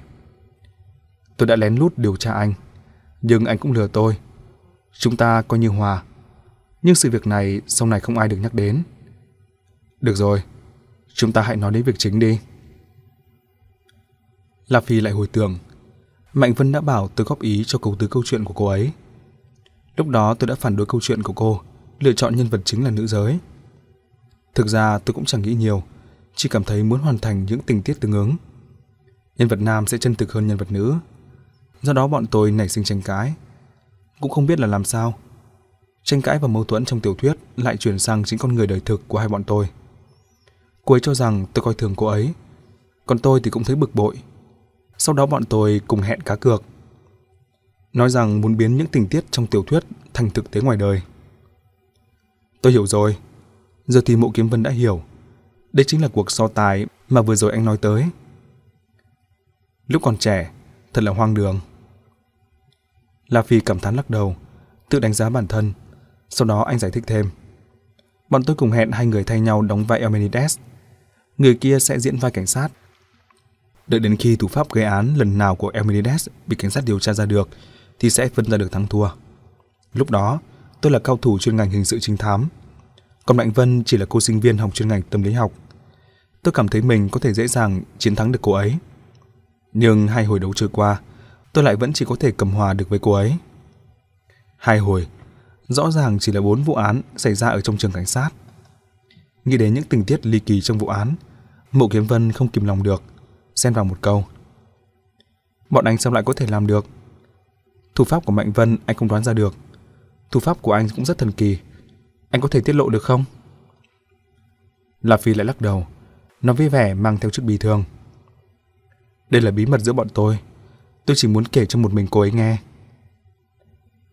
Mộ Kiếm Vân mí môi, không biết là lấy làm tiếc hay đố kỵ. La phi lại thở dài. Nếu như bọn tôi thực sự vẫn còn cơ hội để nói cho cô ấy nghe, thì tôi biết mấy. Nhưng tôi lúc đó lại không nhún nhường được, cứ nhất định phân định thắng thua với cô ấy. Chính lúc chúng tôi đang chuẩn bị kế hoạch cho lần hành động tiếp theo, thì đột ngột xảy ra vụ án 4.18. Về tình hình liên quan đến vụ án này, các vị hiện giờ chắc là còn biết nhiều hơn tôi. Đề tài cuối cùng lại nhắc đến ngày hôm xảy ra huyết án. Mộ Kiếm Vân như mày. Ý anh là anh thực sự không hề hay biết về nội tình vụ thảm án 4.18. La Phi lắc đầu.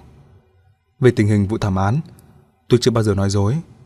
Tình hình cụ thể thì tôi đã kể rõ trong buổi họp đầu tiên rồi. Chiều hôm đó, tôi trở về ký túc xá, nhìn thấy tờ giấy Mạnh Vân để lại và bản thông báo tử vong ở trên bàn. Tôi giật mình sợ hãi. Phản ứng đầu tiên của tôi là Mạnh Vân vì giận hờn tôi. Thật không ngờ lại ra tay với viên trí bang sao? Mộ Kiếm Vân lặng lẽ gật đầu.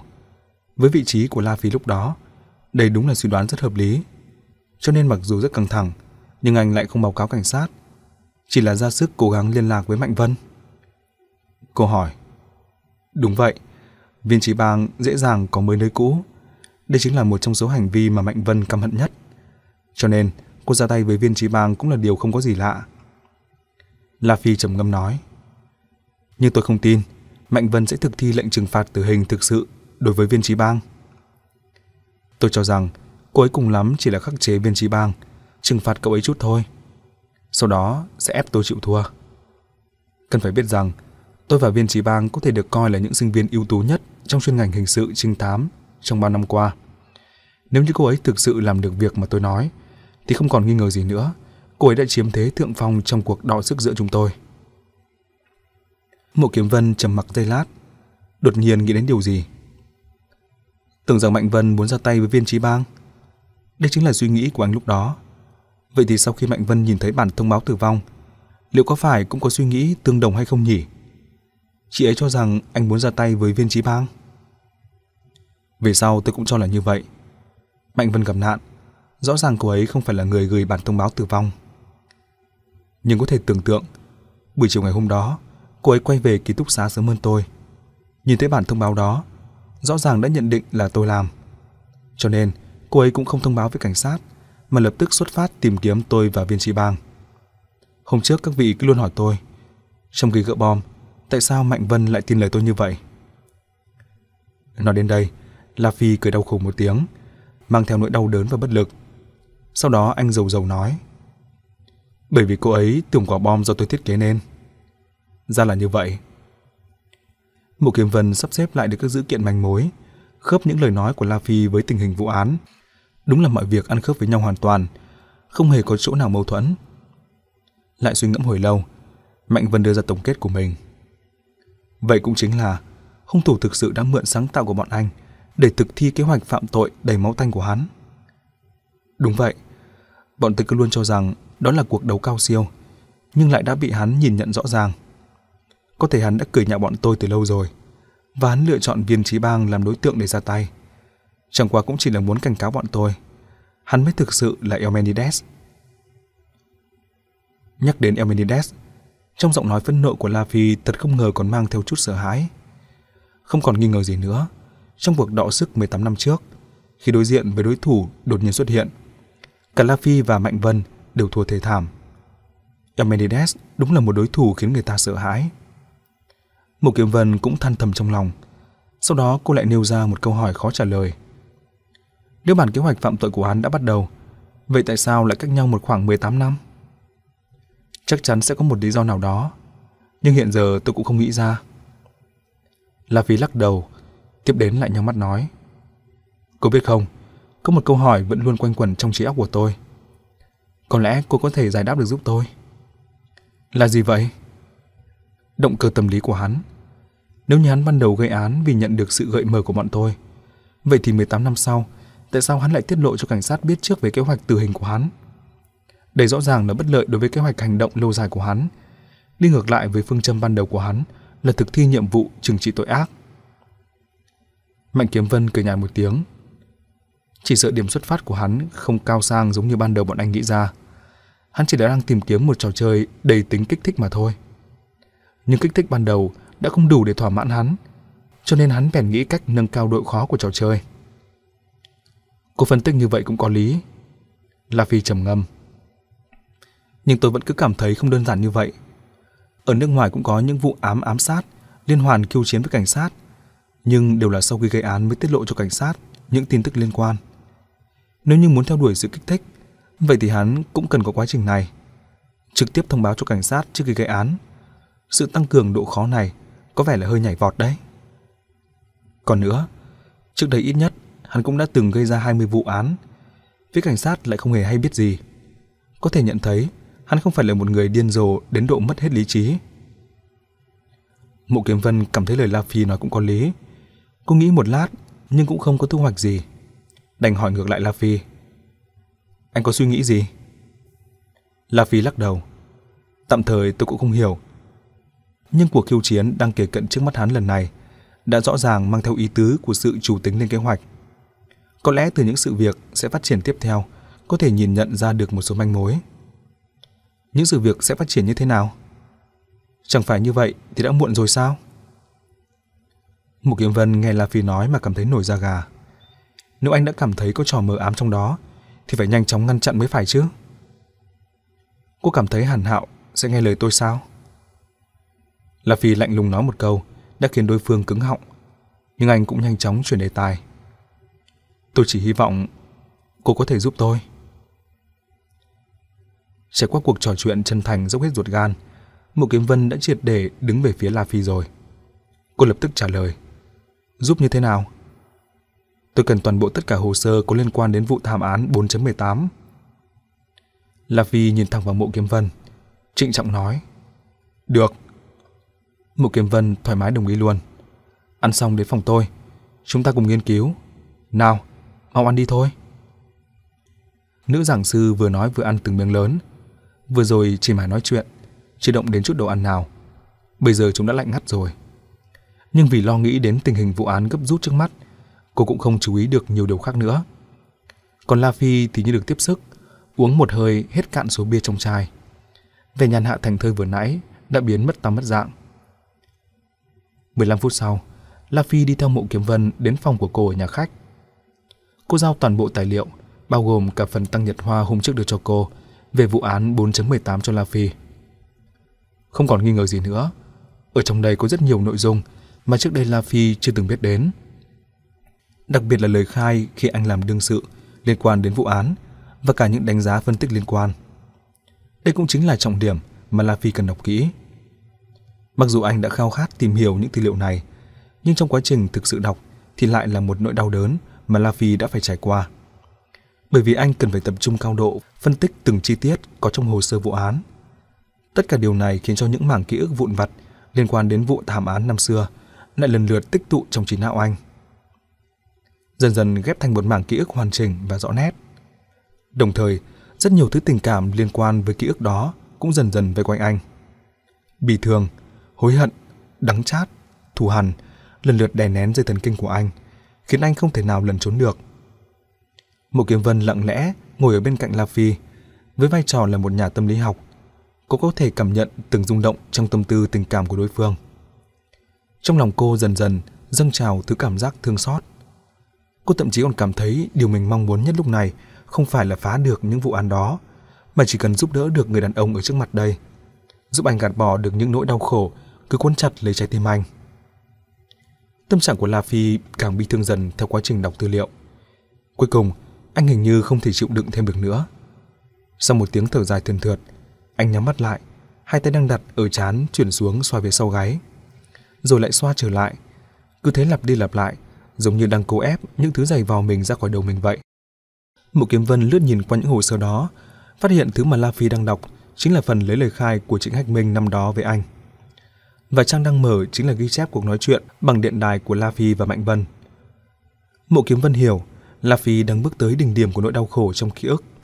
Khi cuộc nói chuyện đó kết thúc, một tiếng nổ vang đã lấy đi tính mạng của hai người đã từng là quan trọng nhất trong cuộc đời anh.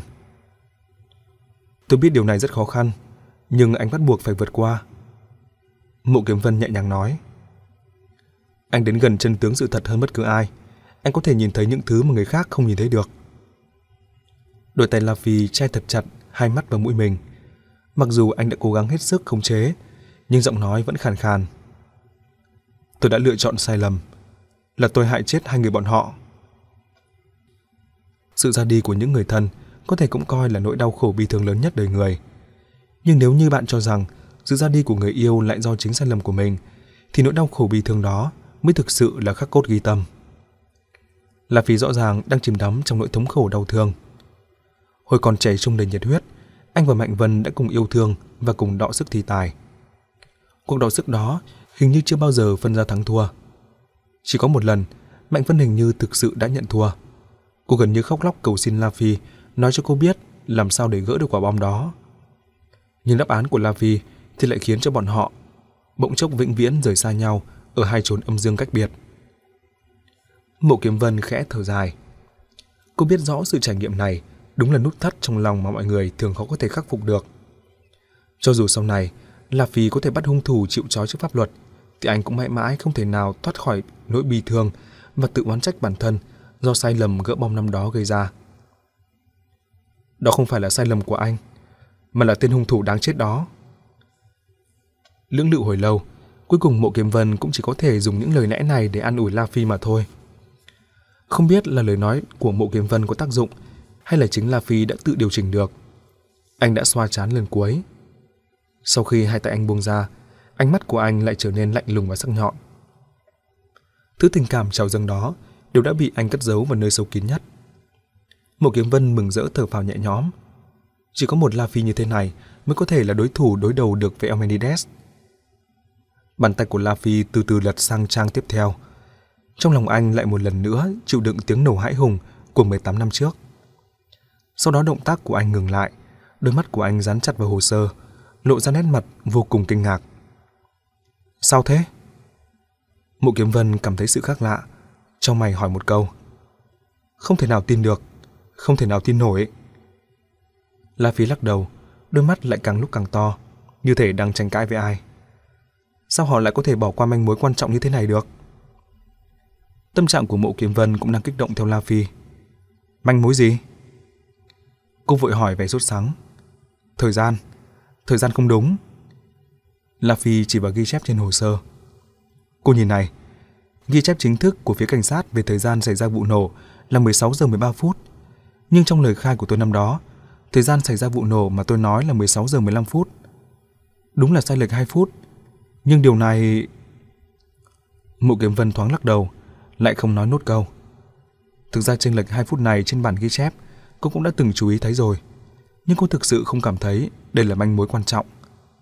Bản ghi chép thời gian vụ nổ của cảnh sát đương nhiên là rất chuẩn xác. Nhưng thời gian mà La Phi nói chắc chắn chuẩn xác như vậy được sao?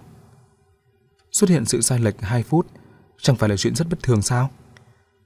Nhưng ở trước mặt La Phi thì lại không tiện nói ra suy nghĩ giống như tạt gáo nước lạnh này. Không, cô không nên nghi ngờ độ chính xác của thời gian mà tôi nói là vì đã nhìn thấu được suy nghĩ của đối phương, nói một cách quả quyết. Sau khi tiếng nổ vang lên trong ống nghe, tôi lập tức nhìn đồng hồ treo trên tường trong phòng ký túc xá. Đó chuẩn xác là 16 giờ 15 phút. Không thể sai lệch, dù chỉ là một phút. Mộ Kiếm Vân vẫn nghi hoặc. Nhưng anh có thể đảm bảo chiếc đồng hồ treo trên tường đó chắc chắn chuẩn giờ sao? Buổi tối hàng ngày tôi đều điều chỉnh đồng hồ theo như thời gian của đài phát thanh. Đây là thói quen của tôi. Chỉ cần tôi sống ở trong ký túc xá, chưa bao giờ bị gián đoạn.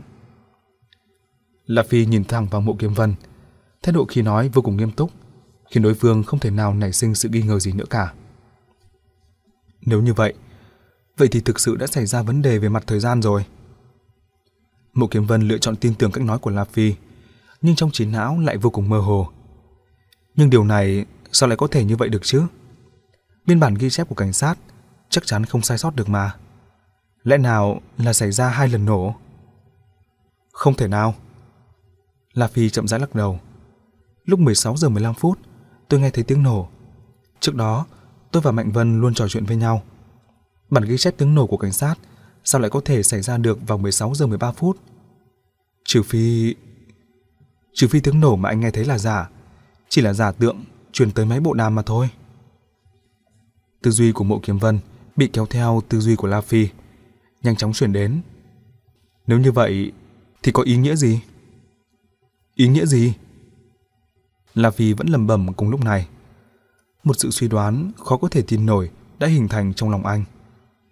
Sự suy đoán này nếu như được thành lập, sự chấn động và kinh ngạc mà nó mang lại dường như có thể khiến cho trái tim của La Phi nhảy ra khỏi lồng ngực.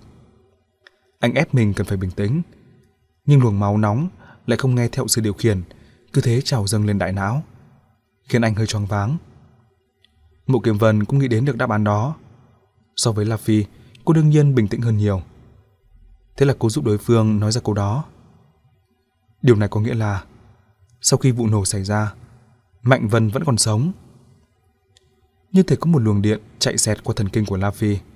Cơ thể của anh chợt run rẩy. Sau đó anh ngẩn người nhìn Mộ Kiếm Vân. Hồi lâu sau, mới thẫn thờ hỏi ngược lại một câu. Cô cảm thấy điều này có khả năng xảy ra sao?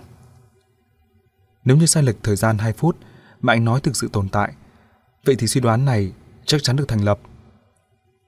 Vậy lời đối thoại giữa tôi và Mạnh Vân cũng đều xảy ra sau vụ nổ. Mộ Kiếm Vân gật đầu. Đúng vậy. Nếu như phân tích theo hướng suy nghĩ này, chúng ta chỉ có thể cho rằng việc anh và Mạnh Vân nói chuyện với nhau qua máy bộ đàm chỉ là màn phóng hỏa mù mà đối phương cố ý dựng nên. Và mục đích của Mạnh Vân chính là muốn làm cho anh tưởng rằng cô ấy đã mất mạng trong vụ nổ. Phải rồi. Phải chăng anh nói ban đầu anh không thể nào liên lạc được với cô ấy sao? Điều này cũng có thể giải thích thông được. Bởi vì Mạnh Vân đã từng tắt máy bộ đàm của cô ấy, cho đến sau khi xảy ra vụ nổ mới mở ra. Thông qua sóng điện tạo ra giả tưởng trước mặt anh. Còn về tiếng nổ mà anh nghe thấy, dàn dựng nên cũng không khó, chỉ cần một máy ghi âm là đủ. Tất cả mọi việc đều là kế hoạch của Mạnh Vân sao? Cô ấy chính là tên Elmenides đó. La Phi hít thở sâu một hơi lạnh, sau đó lại tiếp tục lắc đầu với vẻ không thể nào tin nổi. Ý của mộ kiếm vân đúng là như vậy. Ánh mắt cô sắc lạnh nói. Có thể vốn không hề có sự tham gia của người thứ ba vào trong cuộc tranh đấu của các anh. Vụ án này chỉ là sự tiếp tục cuộc tranh đấu giữa hai người các anh mà thôi. Nhưng... Cô đột nhiên lại nghĩ đến điều gì? Lật dở bản ghi chép năm đó xem lại một lát. Trong máy bộ đàm, anh vẫn còn nghe thấy giọng nói của viên trí bang nữa phải không? Vậy thì có nghĩa là viên trí bang cũng không chết trong vụ nổ. La Phi đương nhiên hiểu được ẩn ý trong lời nói của mộ kiếm vân. Mạnh Vân và viên trí bang đều không chết trong vụ nổ. Lẽ nào do Mạnh Vân và viên trí bang cùng hợp mưu giàn dựng nên? Với năng lực của Mạnh Vân và viên trí bang, tìm hai thi thể để ngụy trang hiện trường trong vụ nổ đúng là không có gì khó khăn cả. Nhưng giả thiết này lại đối mặt với những câu hỏi càng khó giải thích hơn. Viên trí bang làm sao lại tham dự vào chứ? Viên trí bang và Mạnh Vân, hai người này vốn không có sự giao lưu gì. Hơn nữa họ lại là người bạn thân nhất và là người yêu của La Phi. Hai người này có lý do gì mà lại cùng hợp mưu để lừa dối La Phi chứ?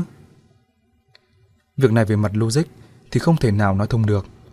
Càng khiến cho La Phi không thể nào tiếp nhận nổi về mặt tình cảm. Đợi đã. Mộ Kiếm Vân vẫn đang tỉ mỉ nghiên cứu phần lời khai đó. Cô hình như có phát hiện mới. Chứng cứ viên trí bang còn sống, có lẽ cũng không đáng tin. Bởi vì qua lời tường thuật của anh năm đó, giọng nói của anh ấy trong máy bộ đàm không hề nói trực tiếp với anh. Cho nên nếu như tiếng nổ là ghi âm, thì giọng nói của viên trí bang tương tự cũng có thể là ghi âm. Đúng vậy, điều này cũng có thể xảy ra. Tư duy của La Phi đang chuyển động rất nhanh trong mớ hỗn độn. Nếu như vậy, vậy thì vẫn là Mạnh Vân làm nổ chết viên trí bang, sau đó tạo ra hiện trường giả để bịt mắt. Nhưng tại sao cô ấy lại làm như vậy chứ? Chỉ là vì để tranh hơn thua với mình.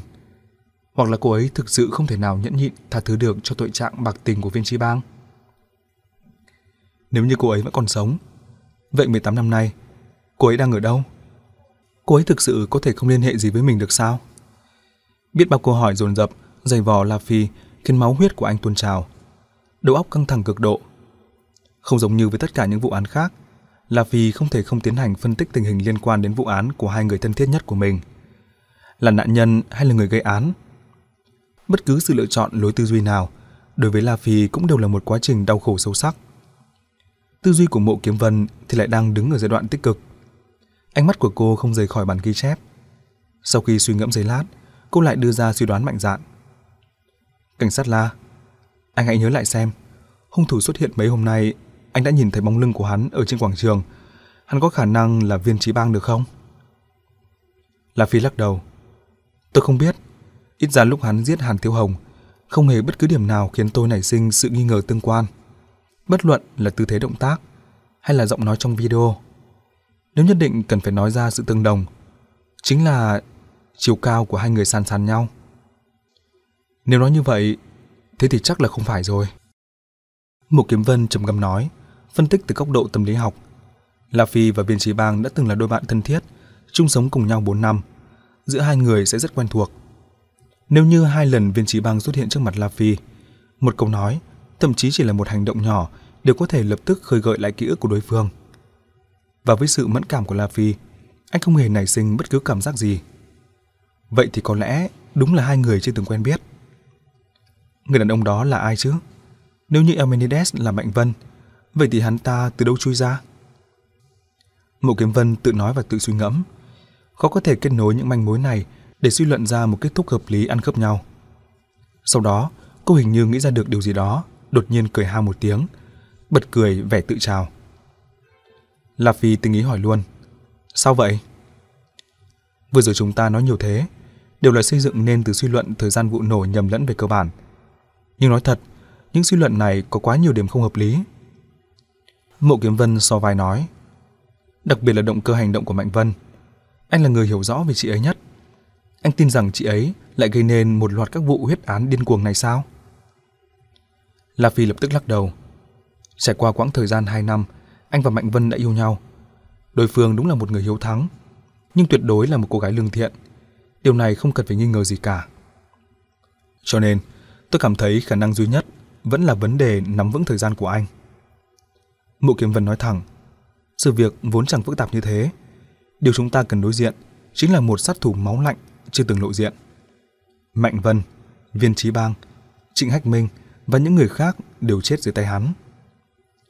Đúng vậy, thời gian chênh lệch 2 phút, điều này có thể có bao nhiêu giá trị tham khảo chứ? Tổ chuyên án năm đó, những người cảnh sát hình sự với bao năm kinh nghiệm dày dặn như vậy, chưa ai băn khoăn lâu về chi tiết này. Sự việc đã cách 18 năm. Giờ nói ra câu hỏi này, dùng từ chuyện bé sẽ ra to cũng không phải là nói quá. Nhưng giọng nói của La Phi vẫn rất kiên định. Không, ở trong đây chắc chắn là có vấn đề. Cô cần phải tin tôi. Trong cuộc sống của tôi, sự sai lệch dù chỉ nửa phút cũng không nên xuất hiện mới phải. Đối diện với sự cố chấp của La Phi, Mộ Kiếm Vân lần này chỉ thoáng mỉm cười. Muốn thay đổi suy nghĩ của anh, thực ra cũng rất đơn giản. Tôi đang nghĩ đến một người. Không cần đối phương nói thêm nữa, La Phi cũng biết người đó là ai rồi. Hoàng Thiếu Bình, người đàn ông may mắn sống sót tại hiện trường vụ nổ. Lời kể của anh ta lúc xảy ra vụ nổ gần giống y hệt với tình hình mà La Phi nói trong máy bộ đàm. Điều này đủ để chứng minh giữa hai lần nổ vốn không thể nào tồn tại cái gọi là chênh lệch thời gian. Nhưng Mộ Kiếm Vân vẫn không thể nào thuyết phục được La Phi. Anh đứng bật dậy, nói quả quyết. Chúng ta cần phải đến thăm Hoàng Thiếu Bình lần nữa. Rõ ràng là anh ta đã nói dối cảnh sát. Mộ Kiếm Vân khẽ thở dài. Sự tự tin của người đàn ông này rõ ràng đã đến độ cố chấp. Trong quan niệm của anh, chỉ cần lấy chi tiết nào đó khác với sự phân tích của anh thì nhất định là có vấn đề. Tại sao anh lại không thể tiếp nhận? Có thể là sự phân tích của anh có vấn đề chứ?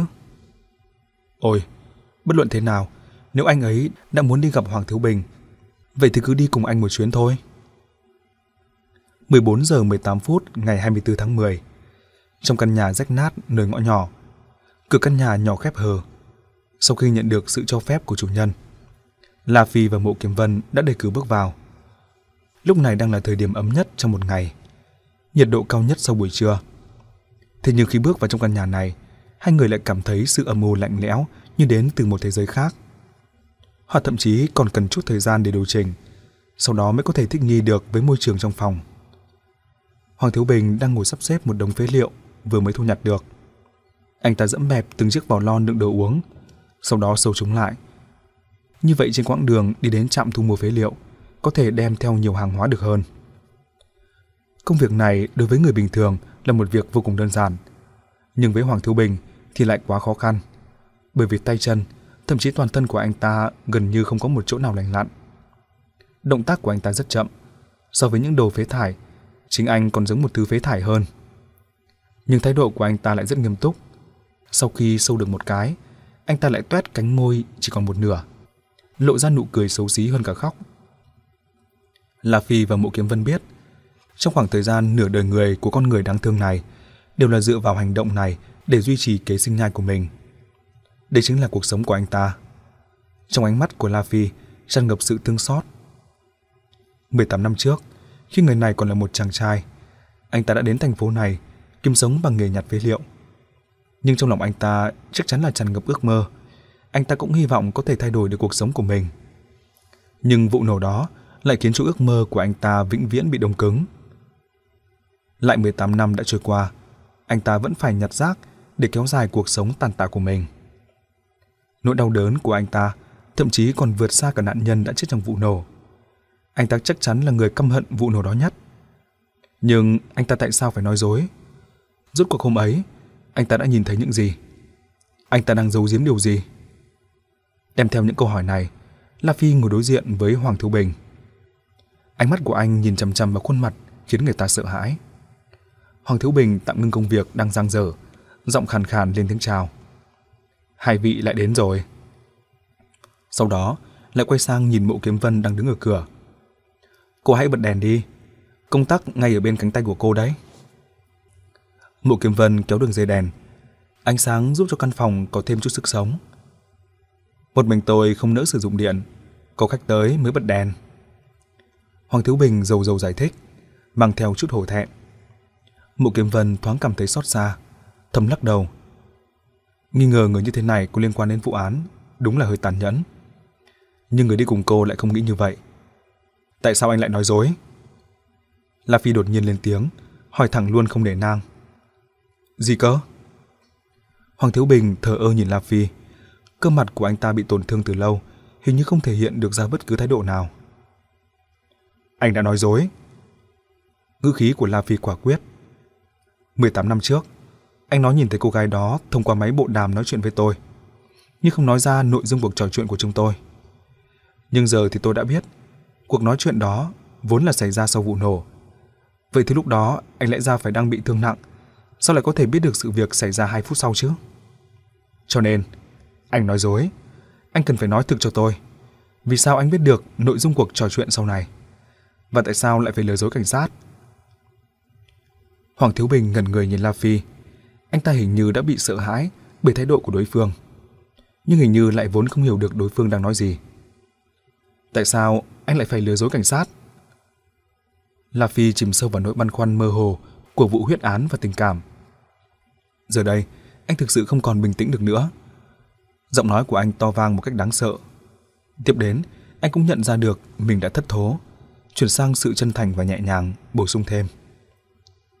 Hôm đó rốt cuộc đã xảy ra chuyện gì? Xin anh hãy nói với tôi. Hoàng Thiếu Bình vẫn trợn tròn mắt nhìn La Phi, hình như vẫn chưa kịp định thần lại. Mộ Kiếm Vân khẽ thở dài. Một con người đáng thương như thế này thì liệu có thể cất giấu được bí mật gì chứ? Cô thậm chí còn cảm thấy La Phi có phần ức hiếp người quá đáng. Nhưng giây lát sau, suy nghĩ này của cô đã triệt để đảo lộn. Bởi vì trong yết hầu của Hoàng Thiếu Bình khó khăn thốt ra mấy chữ. Đúng vậy. Tôi đã nói dối. Mộ Kiếm Vân lộ ra nét mặt kinh ngạc.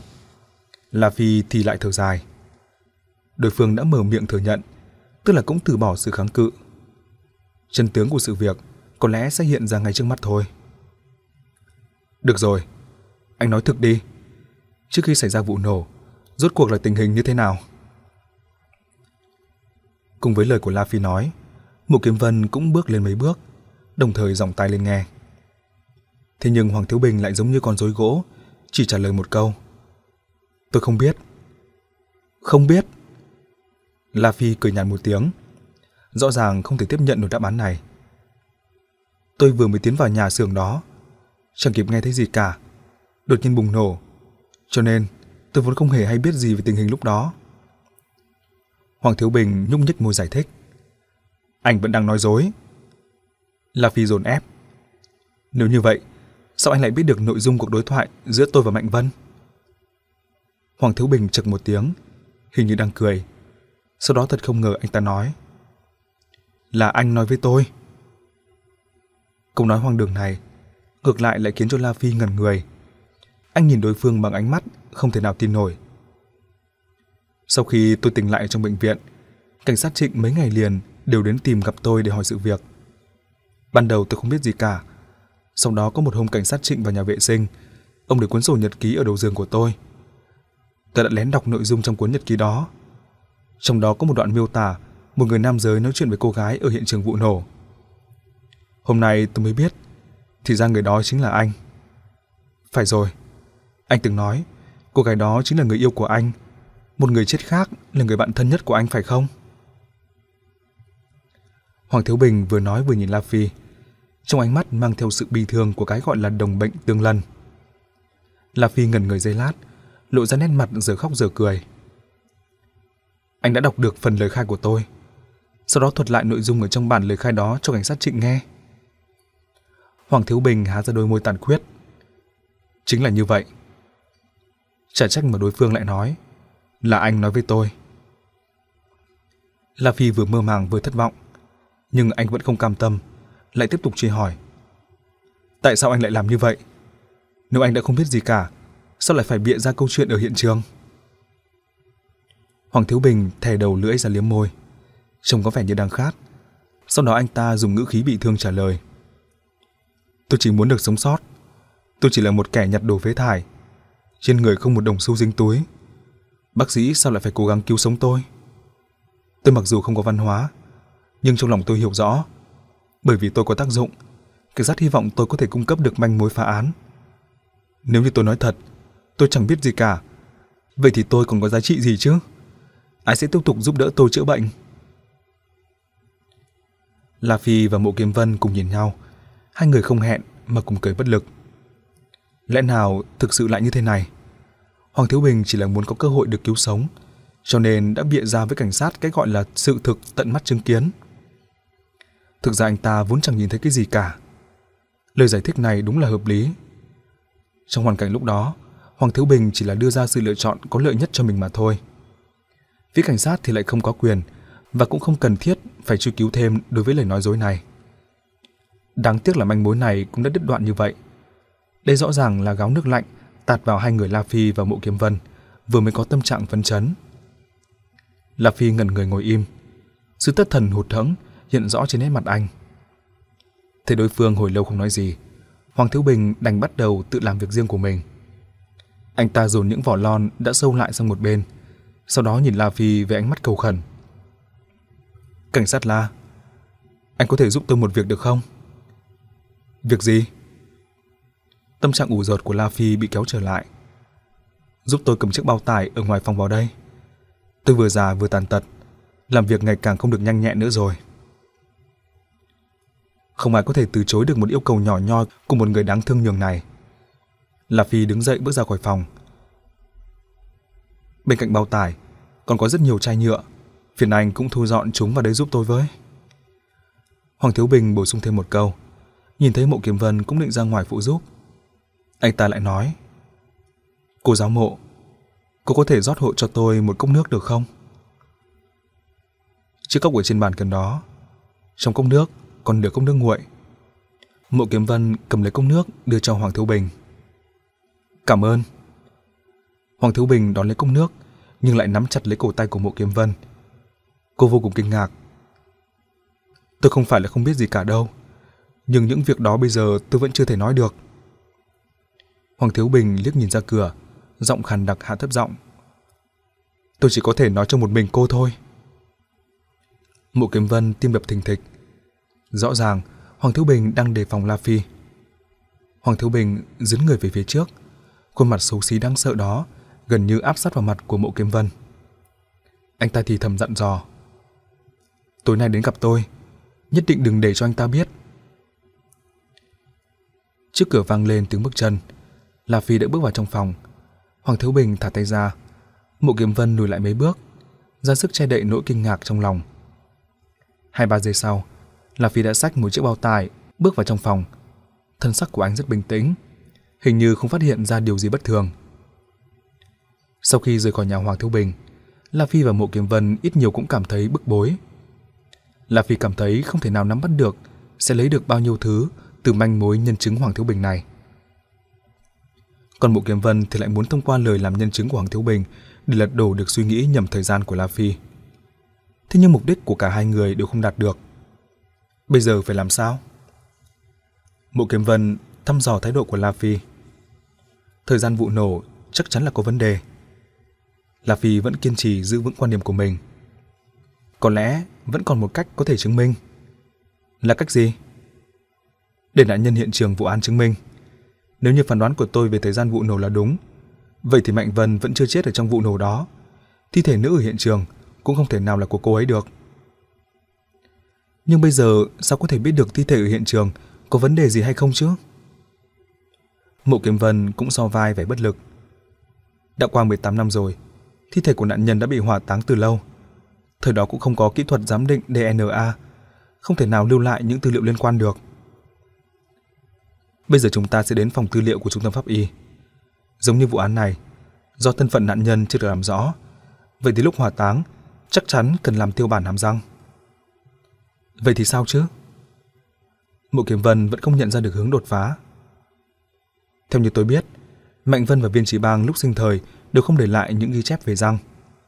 Cho dù chúng ta có lấy được tiêu bản hàm răng, thì anh sao có thể biết được đó có phải là hàm răng của họ hay không? Tôi có cách của tôi. Sau khi trầm mặc giây lát, La Phi dầu dầu trả lời. Một giờ đồng hồ sau, La Phi và Mộ Kiếm Vân đã đến được phòng tư liệu của trung tâm pháp y. Sau khi nhận được sự phê chuẩn của Hàn Hạo, nhân viên quản lý đã đưa cho hai thành viên của tổ chuyên án 4.18 những tư liệu y học liên quan tới vụ huyết án năm xưa.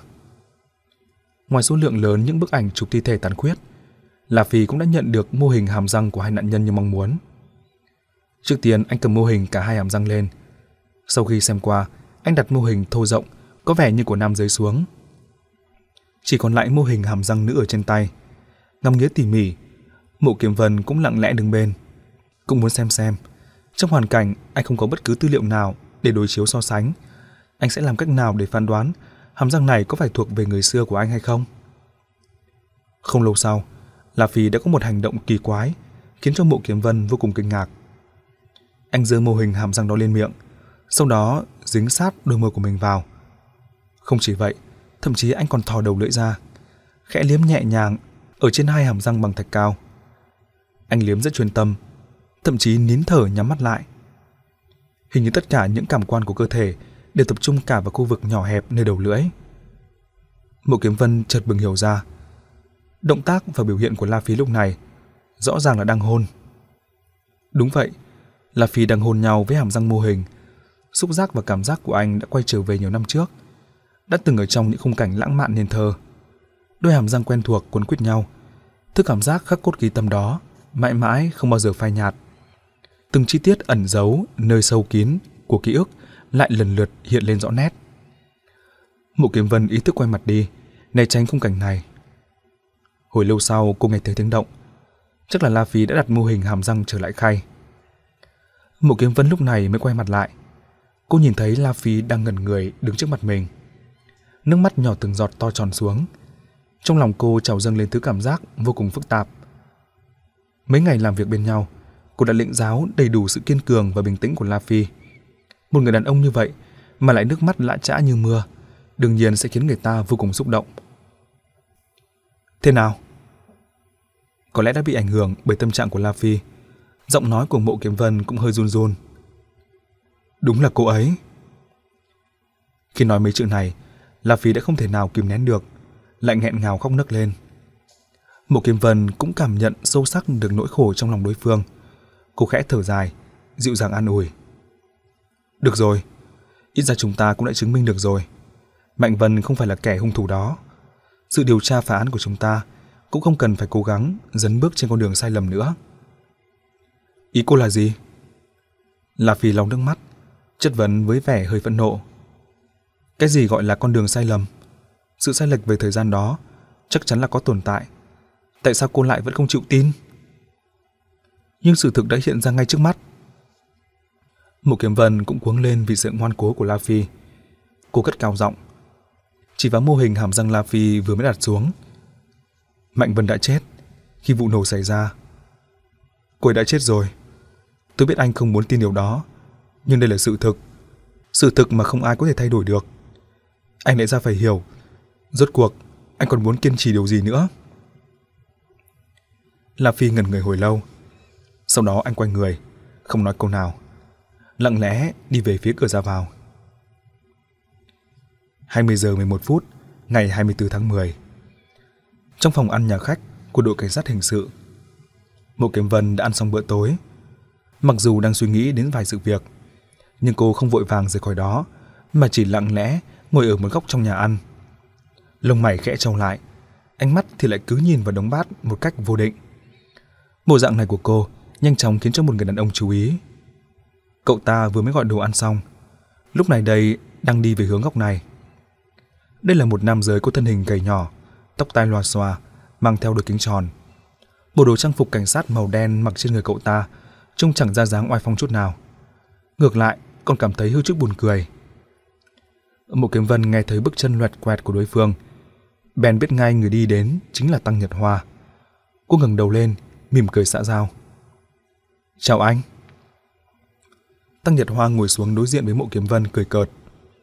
Người đẹp chỉ có một mình sao? Để tôi ngồi ăn cùng cô nhé. Mộ Kiếm Vân đã quen với thói cợt nhà của đối phương, cũng tỉnh bơ hàn huyền. Sao ăn muộn thế? Làm việc đấy, thật là đau đầu quá. Tăng Nhật Hoa đung được cái đầu, cầm đũa trộn đều đồ ăn trước mặt, rồi lại ủ ê bổ sung thêm một câu. Chẳng có tiến triển gì cả. Đối với vai trò là một nhân viên chuyên về IT, Tăng Nhật Hòa cũng bị loại khỏi nhóm tổ bốn người hành động, đồng thời cũng không trực tiếp được tham gia cuộc đối đầu thứ hai cùng với Amenides. Nhiệm vụ chủ yếu hiện nay của anh chính là tiến hành tìm kiếm và kiểm tra loại trừ đối với tất cả những nhân viên có khả năng liên quan trong hệ thống máy vi tính. Việc này cũng là một trong những phương pháp thường dùng trong việc phá những vụ án lớn của cảnh sát. Mặc dù có mang theo hương vị của việc mò kim đáy biển, nhưng chỉ cần làm tỉ mỉ, thường thì cũng luôn có được những thu hoạch khá khá. Năm kia trong vụ nổ lớn ở Thạch Gia Trang, người chết và bị thương hơn 100 người, chấn động toàn quốc.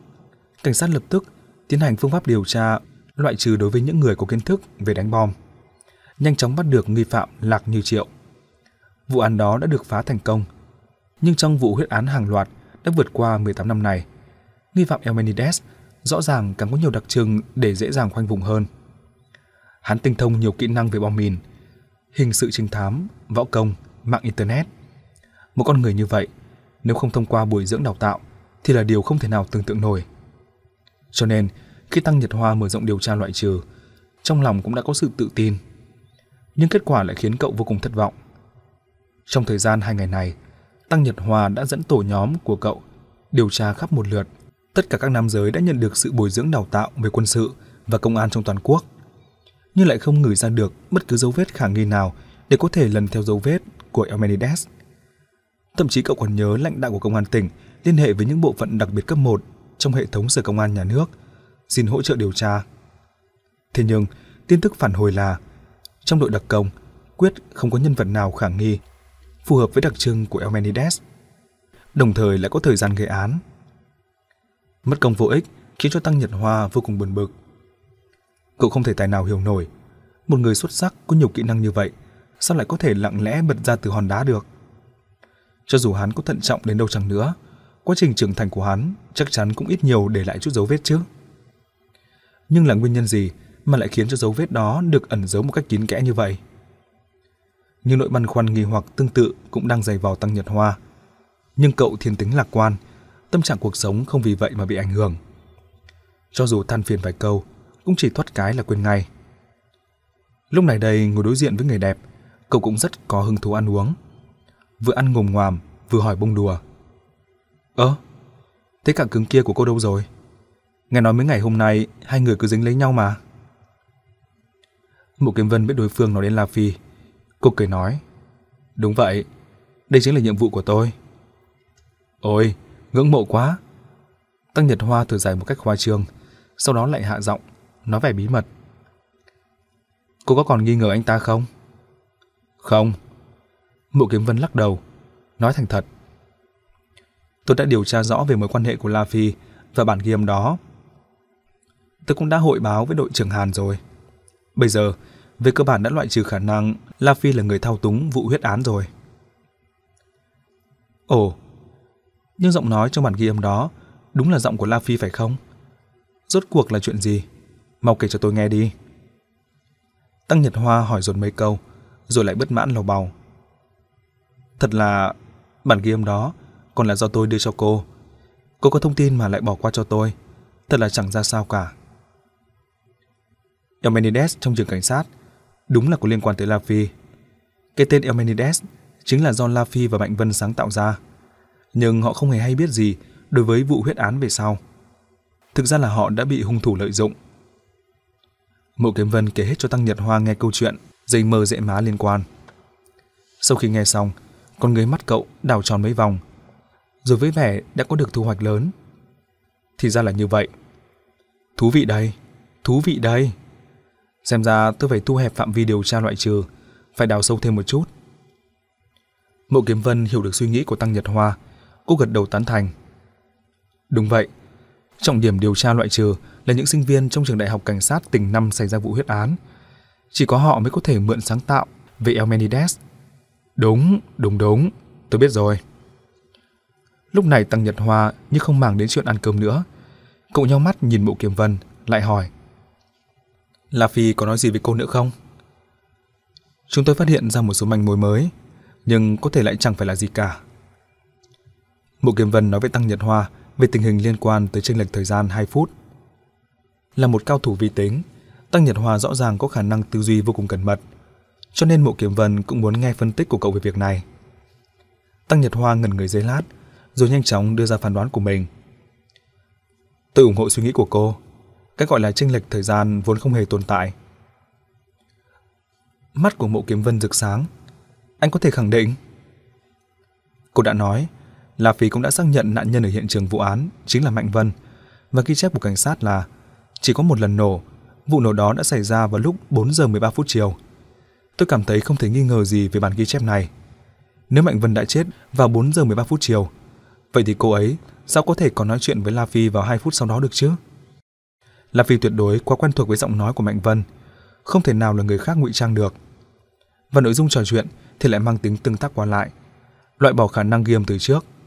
Cho nên, nếu như tồn tại sự chênh lệch về thời gian, chúng ta phải đối diện với sự suy đoán, tất nhiên là nói chuyện với người chết. Tốc độ nói của Tăng Nhật Hoa rất nhanh, phân tích mạch lạc và có ý. Người chết nói chuyện, đương nhiên điều này không thể nào xảy ra được. Mộ Kiếm Vân cũng từng phân tích cho La Phi đạo lý này, nhưng La Phi lại có một cách nói khác. Điều này không thể nào xảy ra được. Đó chính là điểm then chốt trong cả quá trình tư duy. Chúng ta buộc phải đưa ra một sự giải thích hợp lý cho sự việc này. Khi mà giải thích được sự việc này, thì chúng ta không còn cách xa chân tướng vụ án bao xa nữa. Đối mặt với sự cố chấp của La Phi, một Kiếm Vân đúng là giờ khóc giờ cười. Lời giải thích hợp lý, cô cảm thấy lời giải thích hợp lý nhất chính là sự nắm bắt về thời gian của La Phi bị sai lầm. Hai phút thực sự là quá nhỏ bé, bất cứ ai cũng có thể xuất hiện sự sai lầm như vậy. Nhưng vì sao La Phi lại tự tin đối với mình như vậy nhỉ? Mục Kiếm Vân nhớ lại một giảng viên đã từng dạy mình một câu hỏi. Câu nói này luôn luôn đúng trong những trải nghiệm sau này của cô. Khi một người đưa ra sự lựa chọn mà bạn không tài nào giải thích được, bạn không nên chỉ thở dài ảo não đối với sự cố chấp của anh ta, mà bạn nên suy nghĩ trong đáy sâu tâm hồn của anh ta, liệu có phải đang cất giấu một bí mật nào đó mà bạn chưa khám phá ra được? Nếu như lần theo suy nghĩ này, vậy thì La Phi liệu có phải anh ấy vẫn còn giấu giếm điều gì? Thậm chí cái gọi là sai lệch thời gian này cũng là anh cố tình kiên trì để tung hỏa mù. Mục đích của anh là gì chứ? Mộ Kiếm Vân thử đặt mình vào vị trí của La Phi để suy ngẫm những vấn đề này. Đây chính là việc mà cô đang làm khi mà Tăng Nhật Hoa bước tới. Tăng Nhật Hoa cũng nghĩ cùng hướng với Mộ Kiếm Vân. Đạo lý đơn giản thế này, La Phi lẽ ra càng phải biết rõ hơn chúng ta chứ. Nếu như anh ấy cứ kiên trì khoảng chênh lệch thời gian này, cô cần phải xem xét liệu anh ấy có đang lừa dối cô điều gì không. Bỗng nhiên anh chàng thốt ra câu nói này, và giọng điệu của cậu như thể đã nắm chắc vài phần. Mộ Kiếm Vân bị điểm trúng điều suy nghĩ trong lòng, dướn mày hỏi. Anh muốn nói đến những việc nào? Ví dụ như cái chết của Mạnh Vân, cô có thể chắc chắn rằng La Phi nói thực không? Mộ Kiếm Vân khẽ giật mình, cô hiểu rất rõ ý tứ của đối phương. Mạnh Vân là người yêu của La Phi, tình yêu này có lẽ vì biến cố năm đó mà trở nên càng sâu sắc hơn. Nếu như Mạnh Vân vẫn chưa chết, vậy thì không còn nghi ngờ gì nữa, cô ấy sẽ trở thành nghi phạm của vụ án. La Phi sẽ không vì vậy mà giấu giếm sự thực này. Ảnh hưởng tới tầm nhìn của cảnh sát để bảo vệ người yêu của mình, hoặc là anh ấy hy vọng sẽ giải bí mật một mình. Suy đoán này khiến cho Mộ Kiếm Vân cảm thấy hưng phấn. Đúng vậy. Trong trung tâm vật chứng, nước mắt của La Phi khiến cô tin tưởng rằng Mạnh Vân đã chết. Nhưng bây giờ hồi tưởng lại, những giọt nước mắt đó biết đâu lại chính là tâm trạng xúc động của La Phi khi hay biết rằng người yêu của mình vẫn còn sống chứ. Mộ Kiếm Vân thấy hơi hối hận. Lẽ ra lúc đó mình không nên quay mặt đi, nên đã không nắm bắt được phản ứng đầu tiên của La Phi. Đối với anh chàng La Phi này, cô vẫn cần phải lưu ý hơn mới được. Tăng Nhật Hoa nhét đầy đồ ăn vào miệng, giọng nói trở nên hàm hồ. Con người này biết đâu lại là điểm đột phá của vụ án. Nhưng anh ta thực sự là một người không dễ đối phó chút nào. Mộ Kiếm Vân gật đầu. Hy vọng tối nay sẽ có được một phát hiện lớn. Cô lẩm bẩm một câu. Tối nay? Tăng Nhật Hoa lúc lắc đầu, nuốt đầu ăn xuống. Ý cô nói là bọn Hàn Hạo à? Không, tôi vẫn còn một manh mối, là manh mối có liên quan đến La Phi. Diễn biến gì tiếp theo sẽ xảy ra đây? Mời các bạn đón nghe. Đừng quên đăng ký kênh, bật thông báo để được đón nghe sớm nhất. Còn nếu các bạn thấy hay, thì hãy chia sẻ và donate ủng hộ để có kinh phí duy trì việc đọc. Thông tin donate thì có để ở dưới phần miêu tả. Xin cảm ơn các bạn rất nhiều.